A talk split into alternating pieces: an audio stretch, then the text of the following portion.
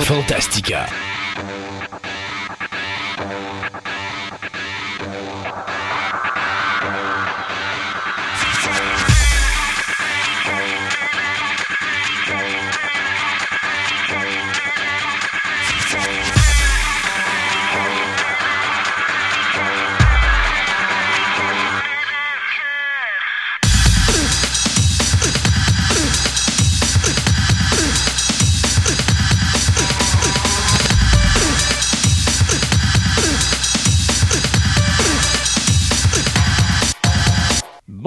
Mesdames et messieurs, bienvenue à cette 20e émission. En réalité, on triche parce que c'est la 21e, mais pff, on- n'a pas compté Ouais, ben l'émission spéciale. L'émission spéciale, ça compte pas. C'est notre 20e émission officielle.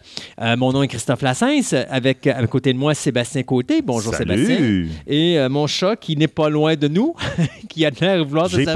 peur. Il a de l'air de vouloir se servir de toi comme poteau encore. Seb, euh, 20e émission, j'avais promis des surprises au monde. Euh, on va au moins en avoir une. Oui. Au moins une. Il y en a plein en préparation. Il y en a pas plein en préparation. Pas tout de suite, ça s'en vient. Mais euh, non, il y en a une première euh, qu'on vous annonce, c'est que cette semaine, on a une nouvelle chronique qui commence. Ben oui. Une chronique sur la lutte. Bon, alors Sébastien boit son verre en se disant Oh non. On avait une émission spéciale. Un, un eu- invité. on a eu un invité avec deux épisodes. Donc été qui était Daniel. Tremblay, qui était euh, Razor Revolution, qui avait, euh, nous avait parlé un petit peu de la lutte au Québec, et comment que ça se passe et tout ça. Et euh, à un moment donné, bon, j'étais resté dans l'optique de dire, ça me tente de faire de quoi? Et euh, je suis arrivé avec l'optique de faire de quoi sur la, les fédérations au Québec et comment devenir un lutteur. Pour ceux à la maison qui veulent devenir un lutteur, ben aujourd'hui, c'est l'émission que vous devez écouter parce que c'est dans cette émission-là qu'on va en parler. Et euh, j'ai euh, l'homme aux mille sourires, qui est avec nous aujourd'hui pour nous parler de ça parce que c'est un professeur d'école. euh, un professeur de lutte plutôt à l'école et donc euh, il nous donne des trucs comment comment vous bien vous préparer tout ça. Mais l'idée que j'ai eue pour commencer cette chronique là, c'était ça. Puis après ça, je me suis dit, ça serait le fun d'aller chercher des gens dans le domaine, dans différents domaines de la lutte au Québec C'est ça, tu n'es pas obligé d'être sur le ring pour participer à la lutte. non. Et euh, j'ai eu l'idée de, mettons, tu sais, peut-être aller chercher un manager, un arbitre, des choses comme ça, pour nous parler un petit peu des dessous de- du monde de la lutte et tout ça. Alors, c'est quelque chose qu'on est en train de travailler, mais euh, officiellement, aujourd'hui, on commence cette nouvelle chronique sur la lutte. Donc, euh, pour les amateurs de lutte, vous êtes euh, au septième ciel avec nous. On va parler sciences et technologies aussi Ben oui. avec toi. Moi, ben, je vais reprendre ma, chr- ma, ma chronique que j'ai faite à Choix Radio X il y a quelques mois sur les films catastrophes. Et puis finalement, ben, Julien va être avec nous aujourd'hui pour nous parler des jeux vidéo, plus principalement les jeux de la série Batman Arkham. Donc, c'est ce qu'on va vous parler. Et en fin d'émission, ben, savez-vous quoi? On va faire un petit répit de ciné nostalgie, question de vous laisser écouter Ben tous ces oui. merveilleux films qu'on vous a suggérés dans ces dernières émissions. Et on s'en va avec notre table ronde parce qu'on va parler des Oscars et surtout les Radis. et là, il y a des gens qui sont là, des quoi? Les, les, les, les Radis quoi? Ben, les Radis, on va vous expliquer à la fin de l'émission c'est quoi? Ça, c'est mon événement de l'année. Euh, c'est pas les Oscars, j'en ai rien à cirer les Oscars. De toute façon, honnêtement, ils m'ont pris par surprise cette année, mais on en reparlera Ouais, ben c'est ça, il y a eu quand même des, des surprises intéressantes. ben, une principalement parce que euh, je m'attendais pas à ce qu'on touche à ça, mais on y a fait, alors je suis bien heureux. Il y a aussi des déceptions et il y a bien sûr des farces et attrapes que je vais vous raconter sur les Oscars qui sont passés cette année, euh, principalement après les Oscars, où il est arrivé euh, une affaire complètement superflue et en tout cas, on en reparlera On tantôt en. Euh, donc, sais-tu quoi? Là, ça sera le temps, là. Ça serait le temps qu'on aille aux nouvelles parce qu'on a quand même, pour commencer euh, cette émission, une très mauvaise nouvelle à annoncer au monde. Et donc, on va en profiter pour en couvrir le plus possible. Alors, on arrête là. Nos petits thèmes euh, rétro, comme certains euh, disent. Et euh, on vous revient tout de suite Qui a avec dit ça? Qui a dit ça? et on vous revient avec les nouvelles.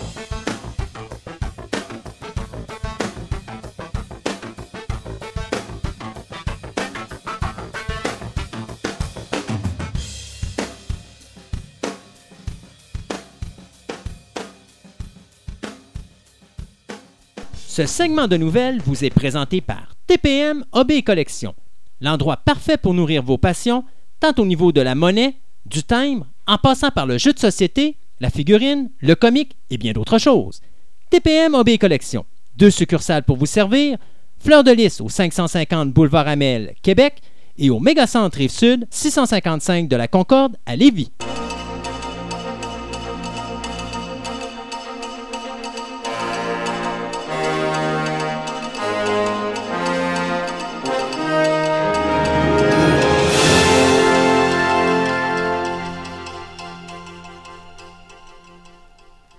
Alors, Sébastien, pour commencer les nouvelles, ben, c'est ça qu'on disait tantôt, là, une mauvaise nouvelle euh, qui est arrivée la semaine dernière, je crois.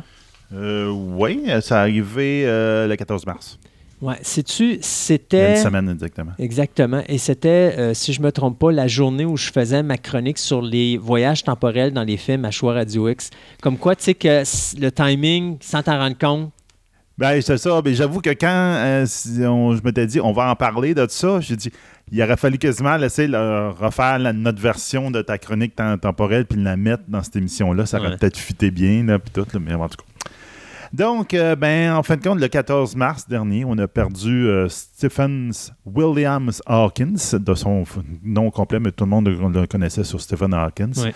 qui est en fin de compte, là, on pourrait dire, le plus grand physiciste depuis Einstein. Donc, on l'a perdu malheureusement. et, Donc, et- et quel homme de courage. oui. Parce que, à partir de quel âge qu'il était dans sa chaise euh, Hey, regarde, à peu près, euh, je te dirais, euh, grosso modo, j'essaie de trouver la date exacte. C'est flou, là. Mais c'est dès qu'il est rentré à l'université. Donc, euh, je te dirais, il y avait 20 ans, là, à peu près, là.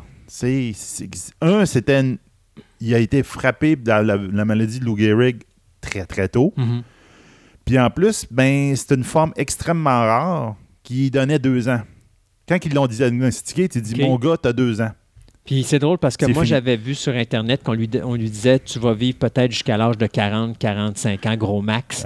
Puis tu vois, il a quand même toffé jusqu'à l'âge de 72. Ouais, 72 Wow. ans. Il a, il a que la maladie 53 ans. C'est incroyable. Regarde, il était vraiment, il a tout défié, tous les pronostics par rapport à ça. Donc, mais, tu sais, encore là, hier, je parlais avec quelqu'un, puis il dit, avant de voir sa face dans les nouvelles, je ne savais même pas qui c'était. Donc, on va, on va retourner en arrière un oui. peu, là, pour savoir c'est qui. Donc, en fin de compte, c'est un physicien, donc c'est surtout un théoricien. Euh, il a été un professeur de mathématiques à l'Université de Cambridge de 1980 à 2009. Euh, il est connu, entre autres, pour sa contribution dans le domaine de la cosmologie, de la gravité quantique, euh, et en particulier, ben, son dada, les trous noirs. Mhm. il s'est fait connaître pour ça. Donc, euh, puis, principalement, mais dans les dernières années, ça, on s'entend, c'est toutes ces théories-là, il les a élaborées, je te dirais, au début de sa carrière. Euh, mais après, plus tard dans sa carrière, ça a été un vulgarisateur scientifique. Euh, hors pair, on peut dire. C'est lui qui a, il- il a été capable de tout prendre ces domaines-là puis les expliquer à monsieur tout le monde. Mhm. Entre autres, il avait écrit un livre qui s'appelait La brève histoire du temps. The Brief History of Times, qui était un livre de vulgarisation justement de, le- du- de la dilatation du temps, etc., etc., qui a été best-seller pendant un an. Ça a été le livre qui s'est plus vendu pendant cinq ans. Comme il disait, il dit- il paraît que la Bible, la Bible puis le Hamlet, ça compte pas dans les, dans les best-sellers. Donc, ça voulait dire que la Bible Ouais. s'est vendue plus que lui, puis le- les, les William Shakespeare de son Oui. monde aussi. là. Puis a été vendu à 10 millions d'exemplaires à travers le monde, C'est ce livre-là. Puis, Donc, c'est- euh, c'est impressionnant. là. Les gens qui connaissent pas Stephen Hawkins, qui connaissent pas cette maladie-là, euh, c'est un homme qui était cloîtré sur une chaise roulante, Ouais, semi-paraplégique, donc euh, il bougeait pas beaucoup. Et il bougeait plus rien. Et, et moi, c'est toujours ça qui m'a impressionné. J'ai vu récemment un documentaire avec William Shatner. Puis William Shatner, dans ce documentaire-là, il était euh, fébrile parce qu'il avait à avoir une entrevue face à face avec Stephen Hawkins. Hawkins. Et tu vois Stephen Hawkins qui est comme assis dans sa chaise. Il parle pas. Non. Il bouge pas. Mais les mots apparaissent sur l'écran Mhm. et il est capable de verbaliser toutes ces choses. Et là, je suis là, je me dis comment ça marche, cette technologie-là? C'est très bon, cette technologie-là. Mais aussi, il faut s'entendre que ce genre d'entrevue-là, c'est c'est pré-planifié. Oui, non, ça OK, c'est on s'entend. Parce que, regarde, OK, on, ce qu'on- comme tu dis, Stephen Hawkins, quand on le voit, c'est quelqu'un dans une chaise. Il bouge plus rien.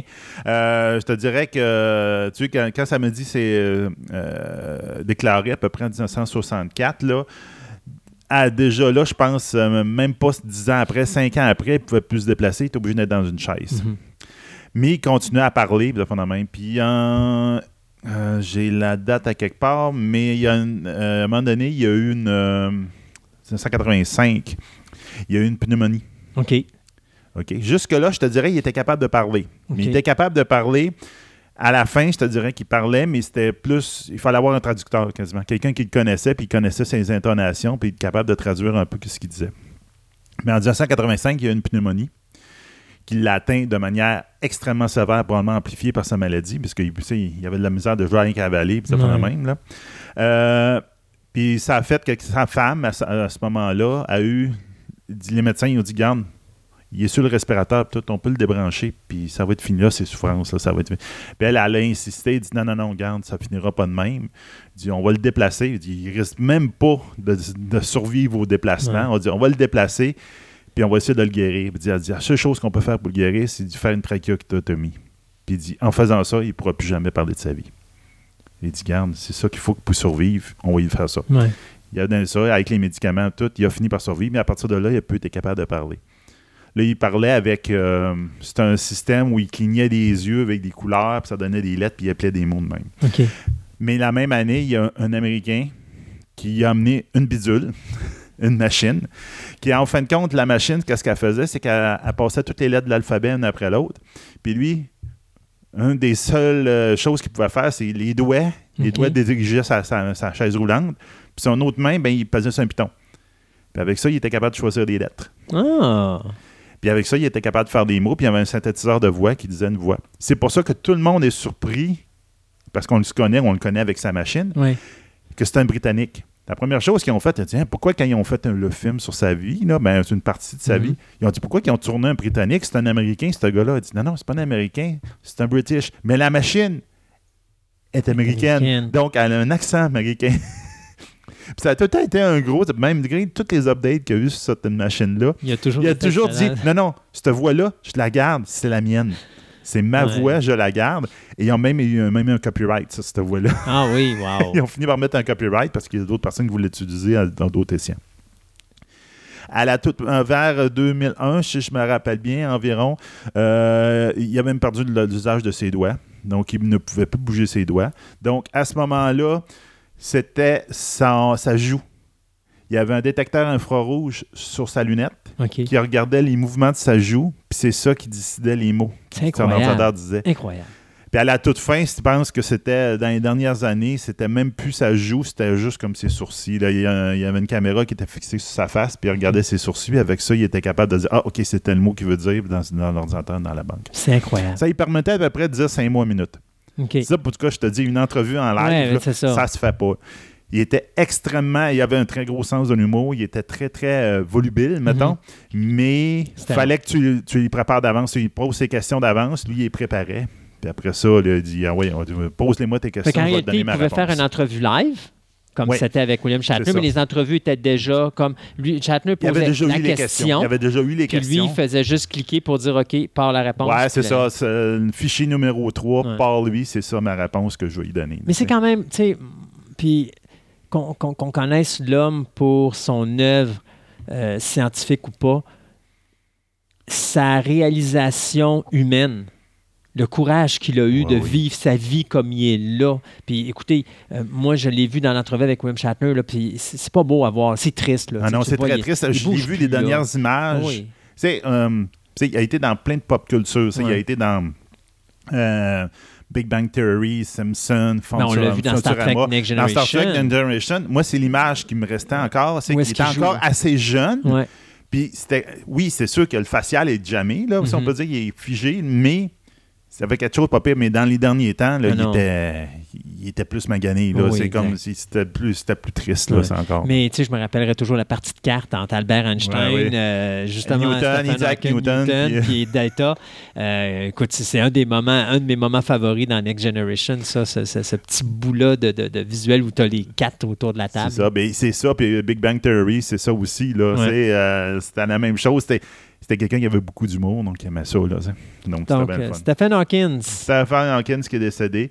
Euh, deux choses que je peux dire sur ce personnage-là après ça, ça serait que euh, il était très particulier dans le sens que ses collègues ben, lui disaient que dit, c'est pas quelqu'un, il va te demander, il dit Ça se fait-tu cette affaire-là Il dit Tu lui dis oui.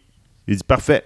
Puis il partait avec ça. Il, essayait pas d'apprendre comment que les autres l'avaient fait, cette affaire-là. Il dit Non, non, je garde. Tu sais que tu me dis que c'est possible de le faire, je vais le faire. Mhm. Donc, c'est comme il disait, là, dit- le monde qui l'ont connu, dit, son cerveau ne travaillait pas dans le même sens que tout le monde. Donc, il n'y avait pas besoin nécessairement de lire des livres pour regarder comment que les autres l'avaient fait. Il dit, garde, tu me dis que ça se fait de même, euh, ça se fait, ben, parfait, moi je vais l'apprendre puis je vais le faire. C'est pas plus long que ça.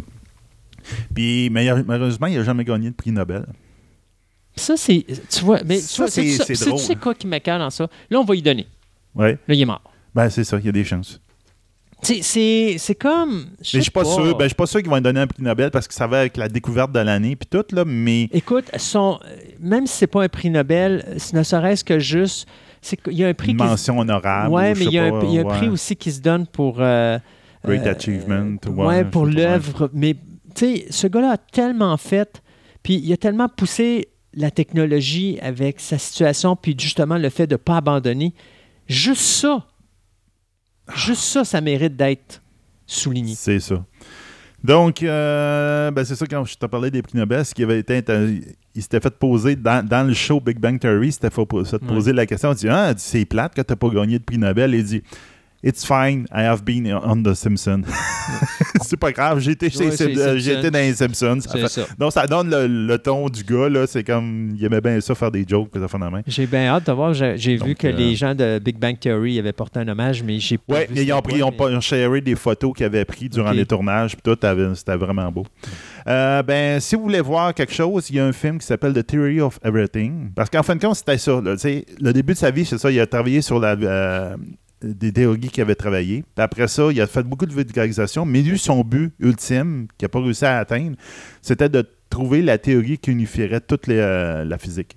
Ça veut dire qu'on a une thé- théorie quantique qui, euh, qui interprète les atomes, ça fait de l'extrêmement petit. Pour la théorie d'Einstein, qui avec la, la relativité, que c'est les planètes, ça fait la main. Mais quand tu essaies d'interpréter un avec l'autre, ça marche pas.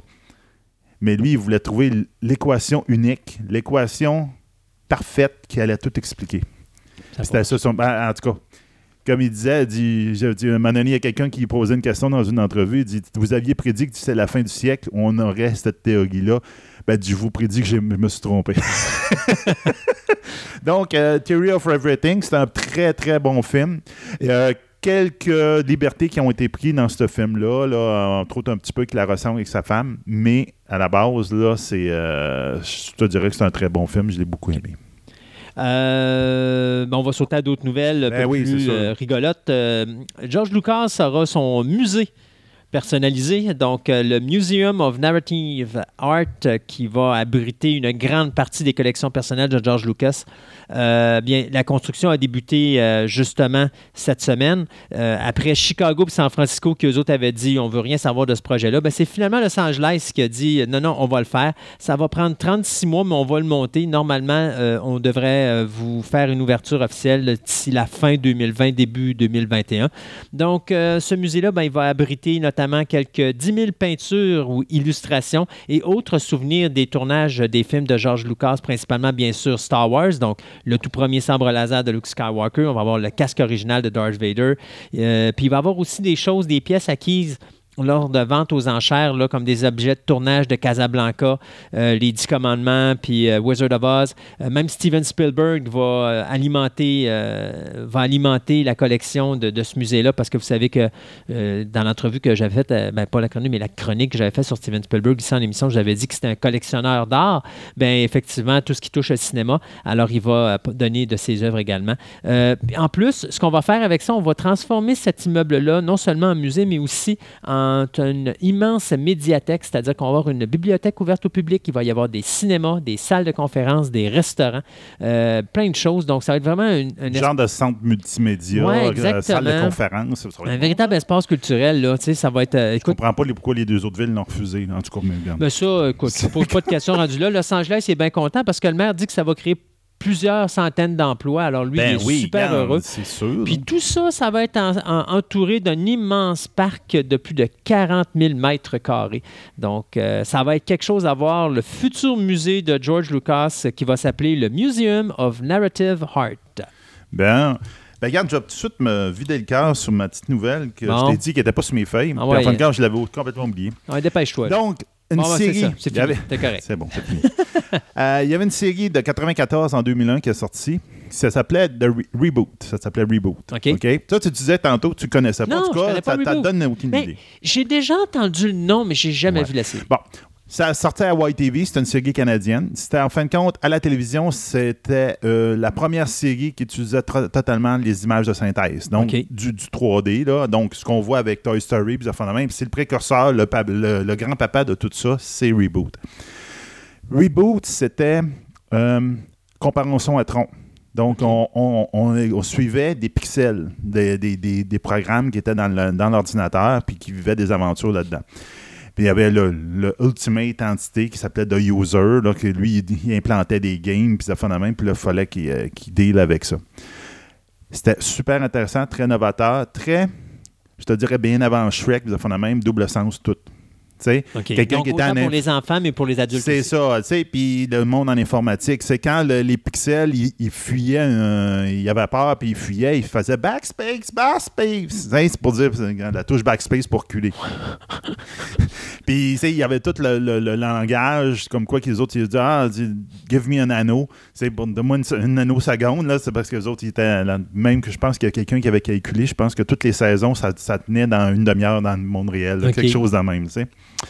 Donc, c'était excellent. Puis depuis des années, des années, des années, il y avait tout le temps une idée. Il dit faut qu'il revienne ça, faut qu'il revienne ça, parce que la compagnie, ben, ben, maintenant, ben, qui s'appelait Mainframe International, euh, Mainframe International, qui était. Enfin, comme Mainframe, c'est un nom qui vient de Reboot. Mhm. Toute cette compagnie-là, c'est eux autres qui ont, euh, qui ont parti là-dessus, puis ça a fait leur popularité.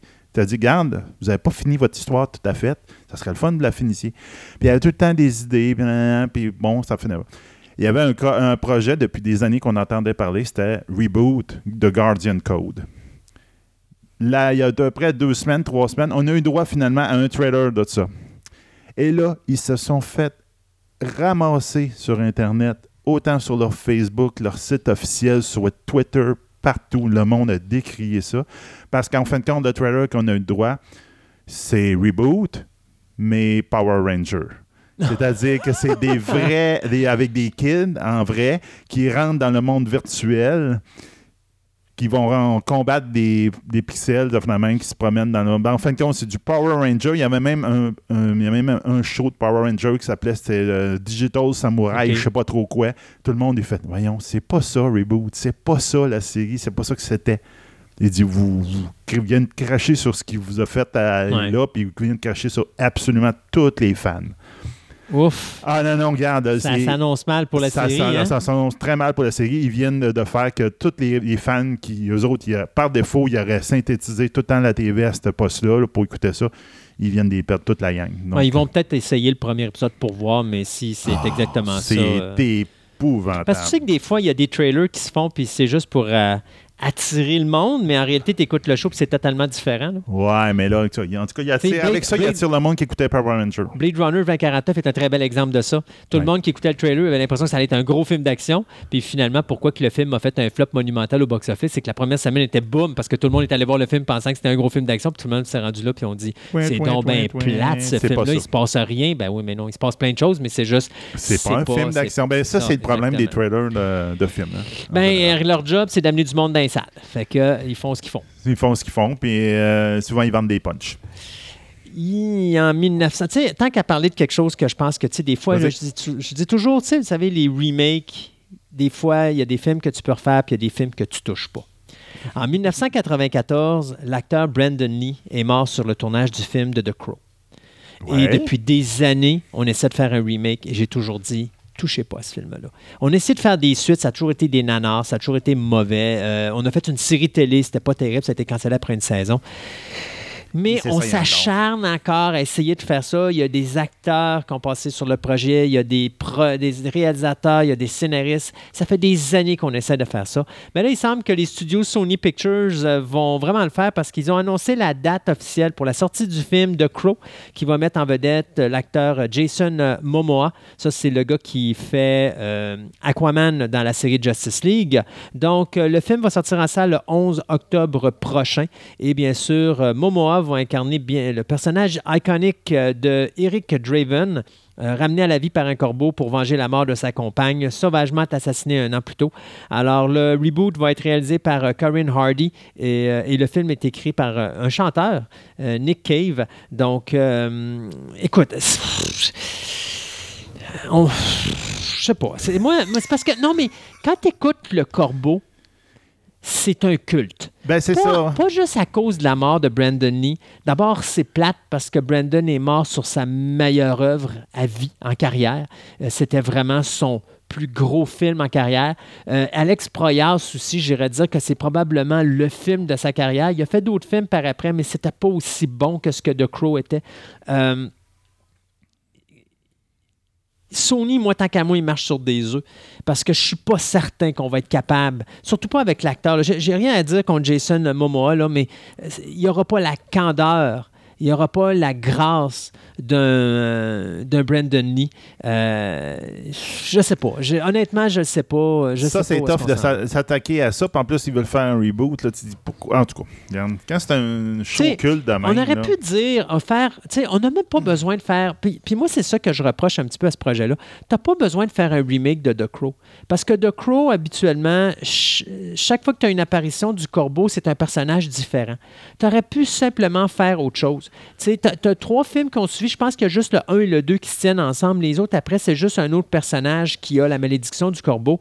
Tu aurais pu faire la même affaire dans, dans un cas comme Ouais. celui-là. Juste un retour sans toucher à l'œuvre originale.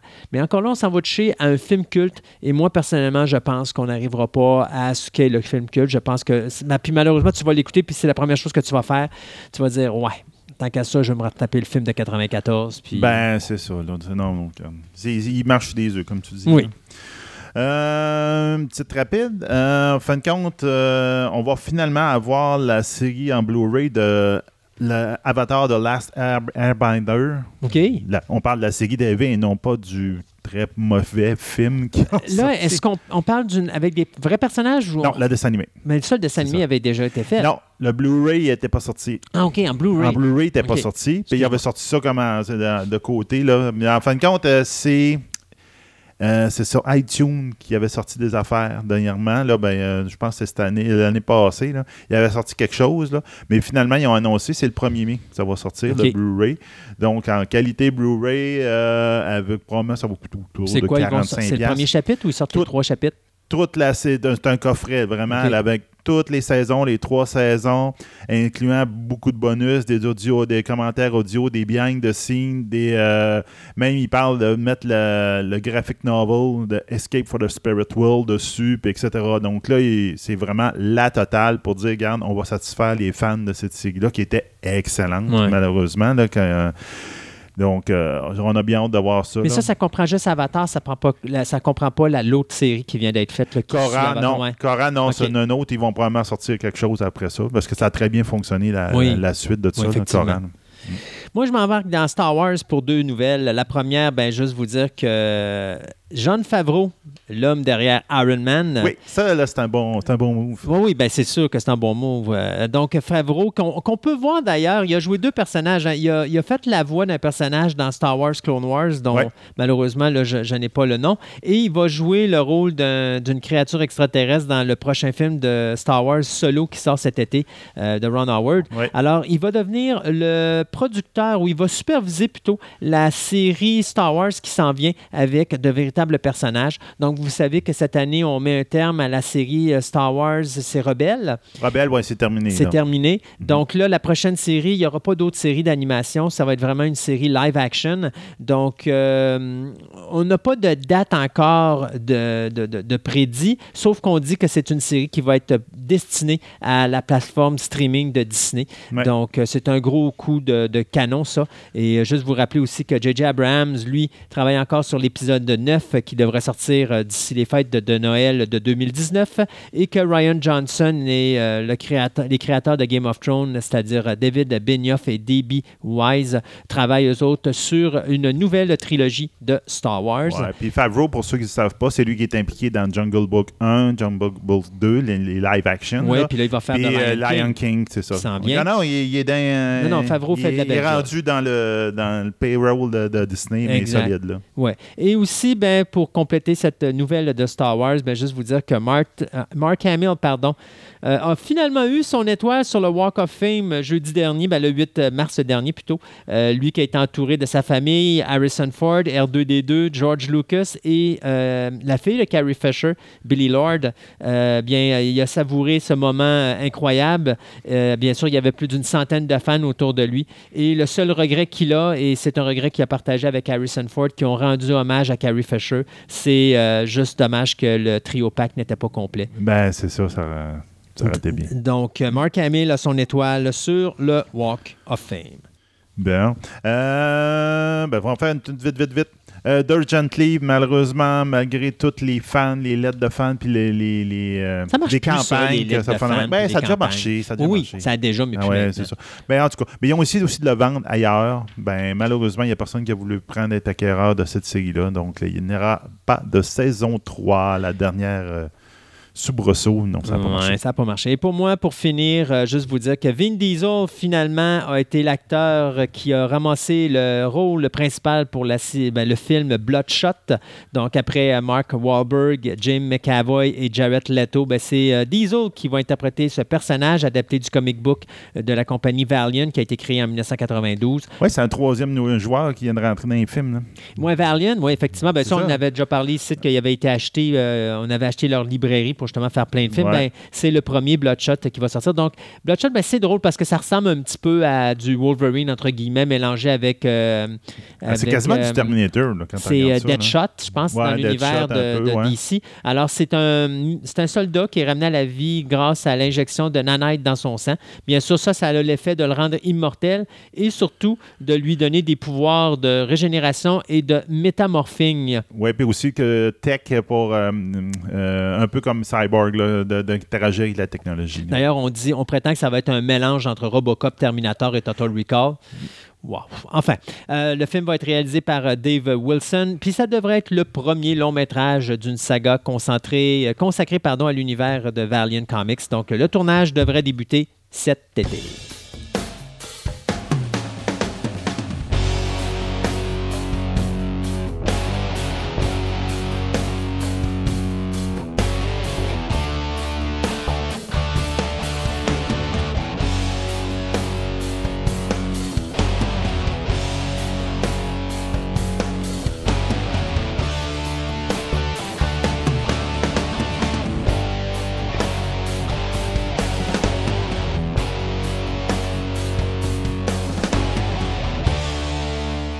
Boum, cratch, puis ah, on parle de film catastrophe dans ce temps-là. ouais, vraiment, Sébastien, il va falloir que tu travailles tes introductions de Ben chronique. oui, ben là, excuse, j'avais pas mon bruiteur avec moi. OK, c'est Donc, en fin de compte, on va parler de film catastrophe. Ouais, ben une chronique que j'ai fait à Choix Radio Choix, X, ouais, puis dernièrement. que j'ai décidé de reprendre pour l'émission ici. Euh, donc, oui, film catastrophe, mais pas n'importe quel film catastrophe. On parle de film catastrophe qui, un événement spécial qui survient et comment réagit euh, les survivants face à cette catastrophe-là. Donc, ça peut être un tremblement de terre, un incendie, euh, une explosion nucléaire, un flood, donc une inondation, chose comme ça, un tsunami. Euh, donc, c'est un petit peu de ça qu'on va parler. Euh, les origines du film Catastrophe, écoutez, à l'époque, c'était très simple. On peut, dès le début des années 1900, voir les premiers films catastrophes. Mais à l'époque, c'est pas très dur. C'est une caméra, un plan. euh, genre, tu as un incendie dans une maison. On pense au film de 1901 ici qui s'appelle Fire. Euh, donc, tu as une maison qui brûle. Tu as des pompiers qui arrivent, qui rentrent pour sauver quelqu'un, puis qui sortent. Puis c'est ça. C'est ça le film catastrophe. 1902, ben, tu as Georges Méliès qui va réaliser euh, l'explosion euh, ou l'éruption euh, de la montagne Pelée, survenue en, Martinique pardon, en 1902. Donc, ça, c'était un, un- volcan qui avait explosé puis qui avait causé la mort de plus de 30 000 personnes dans ces années-là. Alors, il a décidé de le reprendre dans son studio avec des peintures et des choses comme ça. Un beau petit travail. Euh, de- d'effets visuels. Ouais, euh, qui pour l'époque. pour l'époque, c'était vraiment quelque chose de spécial. Par la suite, ben, dans les années 1912 et 1913, le Titanic va être touché par deux euh, adaptations. Donc, on a le film allemand de 30 minutes qui va s'appeler In Night and Ice. Je vous fais outre de mon allemand. Euh, et bien sûr, on va avoir également le film danois Atlantis qui dure deux heures, mais dans lequel les dernières 45 minutes, c'est euh, le- l'événement du Titanic. Donc, euh, c'est quand même deux adaptations qui sont très importantes à Dans quelle année? 1912 et 1913. OK, c'est vraiment pas longtemps Non. après le, le- le vrai naufrage. là. Non, effectivement. Donc, c'est un moyen qu'on trouvait, je te dirais, pour faire la nouvelle. Là, C'est En quelque pour sorte. montrer comment ça s'est passé. en quelque sorte. Et finalement, c'est en 1943 qu'on va avoir le film Titanic, euh, fait par le réalisateur allemand. Euh, c'est, attendez un instant là, que je retrouve son nom. Dr. Herbert Selpin, qui, euh, malheureusement, un peu de temps après la sortie de son film, va être exécuté. Il va être retrouvé pendu parce qu'il a été. Il a parlé contre le, na- le nazi. Et donc, à ce moment-là, on l'a comme remercié de ses services. Et on a comme sorti. Ouais, on a comme sorti son film des salles. Et donc, ce film-là, Titanic, est un film qui est très recherché parce que justement, c'est un film que n'a pas eu une très longue vie Il a été banni, mettons, en, Allemagne. D'une certaine façon. Sauf que ce qui est le fun, c'est que les Britanniques, en 1958, ont fait un film qui s'appelle A Night to Remember, qui est probablement, dans cette époque-là, le meilleur film de Titanic qu'on a vu. Et ils ont repris les séquences du naufrage pour faire ce film-là. Donc, c'est plaisant pour ça quand vous écoutez A Night to Remember, quand vous voyez les séquences du, euh, Titanic qui est en train de couler, c'est des séquences qu'on a prises directement de ce film-là. Il y a eu un autre film en 1953 fait par la 20th Century Fox qui s'appelait Titanic. Ça aussi, c'est un film euh, marquant. Donc, tout ça, là, ça touche le Titanic là, avant le fabuleux film de 97 de James Cameron. Euh, c'est quand même les prequels du Titanic et du film Catastrophe. À l'époque, dans les années 1900 jusqu'à peu près les années 50, le film Catastrophe est un, un événement qui survient à la fin d'une histoire. Donc, on voit quelque chose, on voit, mettons, des personnages qui échangent et tout ça, et il y a une catastrophe qui fait que ces personnages-là vont être soit rapprochés, écartés ou vont développer leur relation, Relation ou encore régler leur conflit pendant cette catastrophe-là. Donc, on pense à l'Arche de Noé en 1928, Les Derniers Jours de Pompéi ou The Last Days of Pompeii en 1935, San Francisco en 1936, qui couvre bien sûr le tremblement de terre de 1906 de San Francisco. On a The Hurricane de John Ford euh, en 1937, euh, Old Chicago en 1937, lorsqu'il y a cet fameux incendie en 1871 qui a détruit la ville de Chicago, euh, et bien d'autres films comme ça. Mais c'est en 1933 qu'on va officiellement avoir le premier film catastrophe, qu'on considère un événement et après ça, comment réagissent les survivants à cette Oui. catastrophe-là. Le film s'appelle Déluge, euh, qui a été fait par euh, Félix Feist. Et donc, c'est un premier film apocalyptique que j'ai vu il n'y a pas très longtemps. Euh, c'est sûr que la catastrophe, j'aurais aimé en 1933 me retrouver dans la salle de cinéma, voir ça. C'était quelque chose de vraiment spectaculaire, les buildings tombés, tout ça. Mais je pensais pas qu'il y avait autant de buildings à New York. Euh, à un moment donné, ça devient loufoque parce que là, il y en a trop. Mais après ça, une fois qu'ils ont tout détruit, la ville de New York et les buildings, ben là, tu as les quelques buildings qui restent, ben, c'est un déluge et c'est un- vraiment un tsunami qui vient ramasser euh, tout ce qui reste. ce de qui New York. Finalement, il ne reste plus rien debout euh, dans la ville de New York. Mais c'est quand même un bel événement. Dans la même année, on va avoir King Kong. 1933 aussi, ou est-ce que c'est un autre type de film de catastrophe où là, tu as un gorille qui s'en va dans la ville de, euh, de New York pour dévaster euh, le, le Ouais, Times Square et tout ça. Euh, et donc, c'était à peu près le type de film qu'on avait. Quand on arrive aux années 50, là, on va toucher au film, je dirais, catastrophe, invasion ou catastrophe, les conséquences de la radiation. Donc, pensons au Oui. film Godzilla, pensons au film Them, pensons au film euh, Tarantulas, toutes ces petites bestioles qu'on aime bien voir autour de nous, puis qu'à un moment donné, ils se mettent à grandir à cause des conséquences De la de radiation. la radiation, des, des expériences scientifiques ou encore des choses comme ça. Euh, donc, DEM, c'est des euh, fourmis géantes, que ce soit euh, justement Tarantulas ou ces tarentules gigantesques, ou encore, bien sûr, Godzilla, qui est un reptile qui va grossir. De l'autre côté, on a les invasions extraterrestres qui s'en viennent aussi. Donc, War of the World en 1953. Mm. On va avoir, bien sûr, de bon. des. De, de des euh, pas de des, mais on va avoir aussi, euh, excusez-moi, euh, The Day Earth, uh, Earth Stood Still. Ouais, The Day the. Earth Stood Still, qui est à peu près dans cette même période, mais c'est pas vraiment un film catastrophe. Non, mais il y a d'autres titres. Là. Ah oui, When Worlds Collide, où là, t'as- Ah oui. Deux mondes qui risquent de Mhm. rentrer en collision avec l'autre. Et tu as aussi, bien sûr, les films catastrophes. Donc, on va toucher à The Day the Earth Caught Fire, donc le jour où la Terre prit feu en 1965, où la Terre se rapproche du Soleil. Ou encore, tu vas avoir le Crack in the World, donc quand la Terre s'entrouvera en 1965, où là, il y a vraiment une fissure qui va couper la Terre en deux. Là, on voit vraiment la naïveté des années 50 et 60, là, mais c'est là pareil. Euh, là, ça- le, le film Catastrophe va quelque peu disparaître, mais va revenir. euh, je vous dirais, le, le dernier bon film, c'est le film britannique The Last Voyage en 1960, où est-ce que tu as l'acteur Robert Stark qui euh, essaie de sauver euh, sa femme et son enfant qui sont, qui sont coincés dans un paquebot qui est en train de couler. Donc, ça rappelle un peu l'histoire du Titanic, Ouais. euh, qui a gagné d'ailleurs en 1961, ou plutôt, il n'a pas gagné, mais il a été nominé pour les meilleurs effets visuels. Mais il faudra attendre en 1970 pour vraiment voir l'explosion du film catastrophe. Principalement, le premier film qui va changer la donne pour le film catastrophe, c'est le film Airport.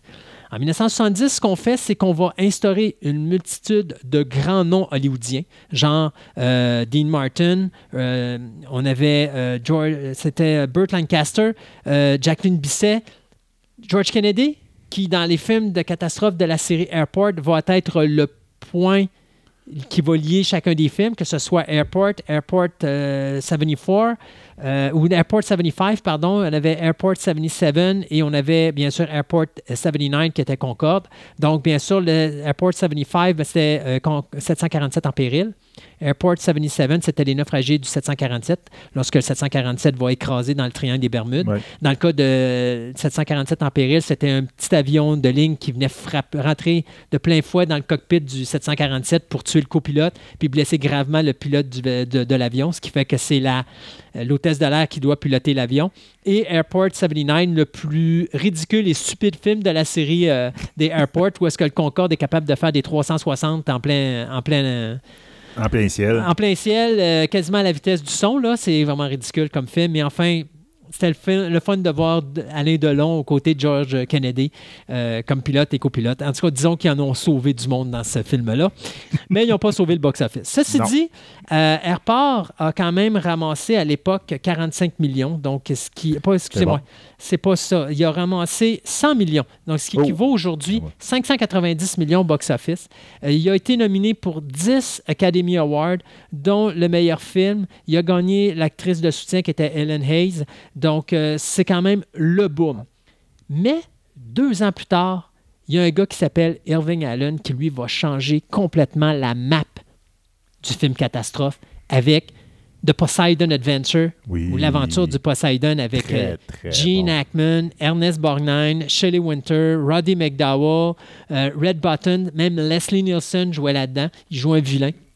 Donc ça, c'est c'est l'histoire d'un bateau de croisière qui est renversé par une lame de fond. Puis là, les passagers qui, eux autres, étaient en train de fêter le nouvel an à bord, ben, doivent essayer de pas sortir du bateau. Il faut qu'ils remontent à la coque pour sortir avant que le paquebot Euh, Cool. coule complètement. Mhm. Et donc, il faut qu'il sorte par la coque. Alors, euh, bien sûr, on a un prêtre là-dedans qui est Gene Hackman qui ne croit plus en Dieu.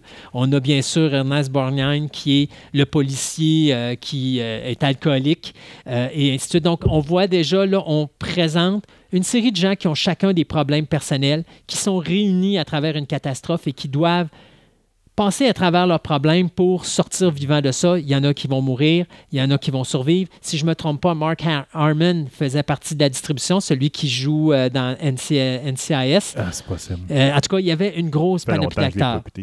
Ça, ça a donné lieu, bien sûr, à la création des films catastrophes. Poseidon Adventure a été nominé pour 8 Academy Awards. euh, et il a gagné, bien sûr, pour la meilleure chanson. Et il a eu un, Special Achievement Award. Donc, c'est un prix spécial qui a été remis pour les effets visuels. Et vous allez remarquer que quand il y a des effets spéciaux dans les films catastrophes des années 70, majorité du temps, ces films-là sont nominés comme meilleur film aux Oscars à ce niveau-là. Euh, il y a eu une suite qui a été refaite, ben, un remake plutôt qui a été refaite en 2006 de Wolfgang Peterson qui je s'appelle pense qu'il y a une Poseidon. suite aussi. Oui, ben ça, je. C'est en Ouais. 79 qu'il y avait une suite à Poseidon Adventure qui était euh, Beyond the Poseidon Adventure. Ouais, quelque chose de même. Avec là. Sally Field, il y avait Michael Caine, euh, Telly Il y en a qui Savalas. redescendaient dans le bateau, ça a fait perdre le trou. En réalité, les ils redescendaient par le trou des survivants, ouais, parce qu'eux autres, ils voulaient aller chercher le trésor et tout ça, ça, avant que le bateau coule, exactement. Et là, bien sûr, tu as un conflit entre deux groupes de, de, de- de braconniers, si on va dire. Je ne sais pas si on peut appeler ça comme ça. Des pirates. là, Des pirates, c'est ça. Euh, et bien sûr, ben, en descendant, ils vont, il va y avoir une autre catastrophe. Ils vont se retrouver coincés. Là, il va falloir qu'ils trouvent une autre porte de sortie pour essayer de sortir du bateau. Donc, euh, oui, euh, plein de choses. Euh, Poseidon Adventure est quand même un film qui a ramassé à l'époque 490, ben, 84 millions. Donc, c'est 490 C'était millions aujourd'hui. impressionnant, ce C'est impressionnant, Et c'est encore impressionnant, ce film-là. Oui, effectivement. Euh, 84, ben, 74, il y a deux films qui vont toucher le film catastrophe. Le premier va sortir en novembre. S'appelle Tremblement de terre, Earthquake, avec Charlton Heston. George Kennedy encore. Euh, il y avait euh, Lorne Green et euh, Geneviève Bugeaud et Ava Gardner. Donc, euh, un film qui a été nominé pour quatre Academy Awards. Il n'a pas été nominé comme meilleur film, il a été nominé pour la meilleure chanson. Il a reçu un Special Achievement Award pour ses effets spéciaux. D'ailleurs, qui était vraiment spectaculaire. Le film Un tremblement de terre, ça encore là aujourd'hui, vous l'écoutez, puis c'est encore impressionnant à regarder. Tu as une séquence à un moment donné Je où. me rappelle pas Ouais. d'avoir vu Tu as une séquence à un moment donné où tu as Lorne Green qui est dans un building, qui a un tremblement de terre, puis le mur avant de lui s'écrase complètement. Et là, il voit la ville de Los Angeles au complet, où tu vois les buildings commencer à fendre et à tomber. Mais lui, il est dans le bâtiment. C'est en 1974, il n'y a pas de CGI.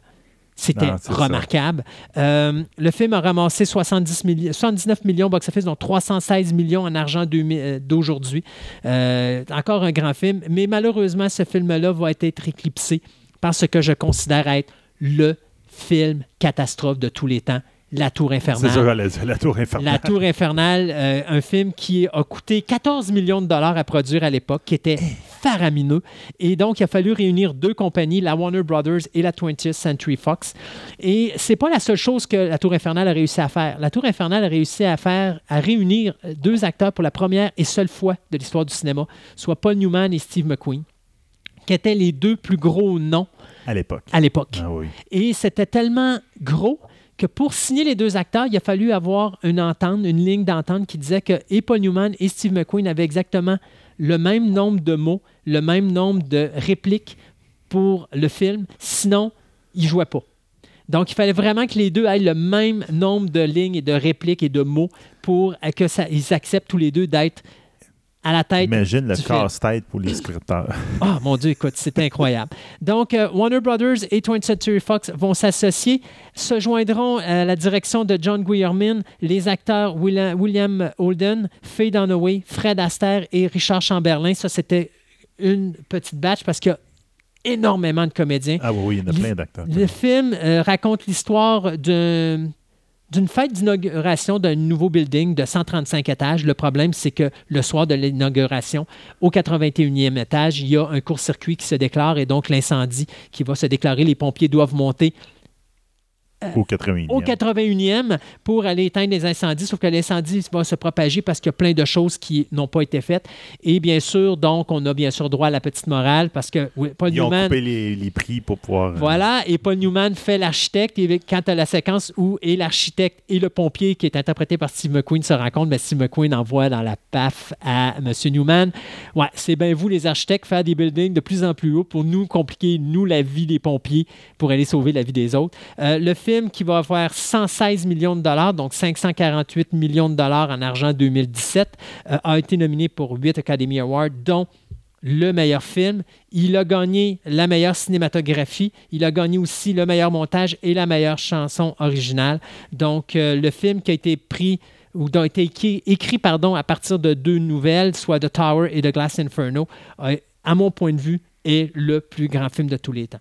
Euh, D'autres films à souligner dans les années 70 au niveau catastrophe, puis vous allez voir que la qualité va tranquillement diminuer. Ouais. Vous avez The Hindenburg, l'Odyssée de Hindenburg en 75 avec George C. Scott. The Cassandra Crossing euh, avec Burt Lancaster. Ça, c'est le premier film, je pense, avec contamination virale. Donc, c'est un train qui doit se rendre à- à- dans une certaine destination. Euh, Puis là, vous allez voir aussi, on va utiliser le film policier là-dedans aussi, qu'on va mettre avec un style film catastrophe. C'est-à-dire, il y a un événement qui se passe qui est un quelque chose, soit un tueur d'élite ou quelqu'un qui met une bombe à bord d'un véhicule, un bateau ou un train. Et là, tu as des gens qui sont réunis et qui sont euh, qui vont voir leur vie touchée par cet événement-là. On parlait tantôt de l'Odyssée du Hindenburg, qui était un petit peu ça. Bien là, on va avoir aussi Juggernaut avec Omar Sharif, ça c'est Terreur sur le Britannique en 1974. Two Minute Warning, ça c'est un tueur dans la foule avec Charlton Heston en 1976, où est-ce que justement tu as euh, un tueur d'élite qui tire sur des gens qui vont voir le Super Bowl. Euh, tu vas avoir Black Sunday, toujours sur le Super Bowl. Ça, c'est un film qui s'appelle Dimanche Noir, qui a été fait en 1977 avec euh, Robert Shaw. Donc, encore là, c'est un attentat terroriste pendant un Super Bowl. Euh, tu vas avoir Roller Coaster, les montagnes russes en 77, où est-ce que là, tu as justement un homme qui met des bombes sur les montagnes russes, puis qui sert de ça pour aller avoir chercher un. Euh, aller se chercher, pardon, euh, l'argent, effectivement. D'autres films aussi dans ce style-là, tu as Skyjacked avec Charlton Heston en 72, Alerte à la bombe, où tu as un homme qui a des bombes sur lui qui rentre dans l'avion. Tu vas avoir ben, tu vas retourner aussi au film catastrophe conventionnel, donc euh, Avalanche en 78, qui est à souligner, Grey Lady Down en 78 avec Charlton Heston encore, euh, Météor avec Sean Connery en 79. Tu avais When Time Ran Out, Le jour de la fin du monde en 80 avec Paul Newman et Jacqueline Bisset. Tu as euh, The Swarm, L'inévitable catastrophe, qui est un film d'Irving Allen fait pour la télévision avec les abeilles en 78. Et tu as The Giant Spider Invasion, ou l'araignée, l'invasion des araignées géantes en 75, qui est refaite d'une certaine façon un remake avec Eight-Legged Freaks en 2002, qui est un hommage à ça et à Tarantulas. Mais à la fin des années 70, ça commence à s'estomper. Ben, les films sont moins en moins bons. Les gens commencent à être écœurés. Et d'ailleurs, en 1980, il y a trois réalisateurs, Jim Abrams, David et Jerry Zucker, qui vont s'amuser et qui vont faire un film qui s'appelle Airplane. Y a-t-il un pilote dans l'avion? Où on se paye la gueule royale de, tous les films catastrophes aviation. Euh, et d'ailleurs, il y a même une suite où est-ce que là, on s'en allait dans l'espace en 82 qui était Airplane 2 de sequel. Mais si avait un film catastrophe à voir euh, pour se payer la gueule de tout ça, là, c'est pas euh, The Disaster Movie qui a été fait il n'y a pas longtemps. Non, non, c'est Airplane. Il y a des répliques cultes là. Ah oui, il y a des répliques cultes. Ma blonde moi, on il dit André, prends jamais de café à la maison. Oui, ah oui, non, c'est ça. Ou encore, ça va chier dans le ventilo. Puis...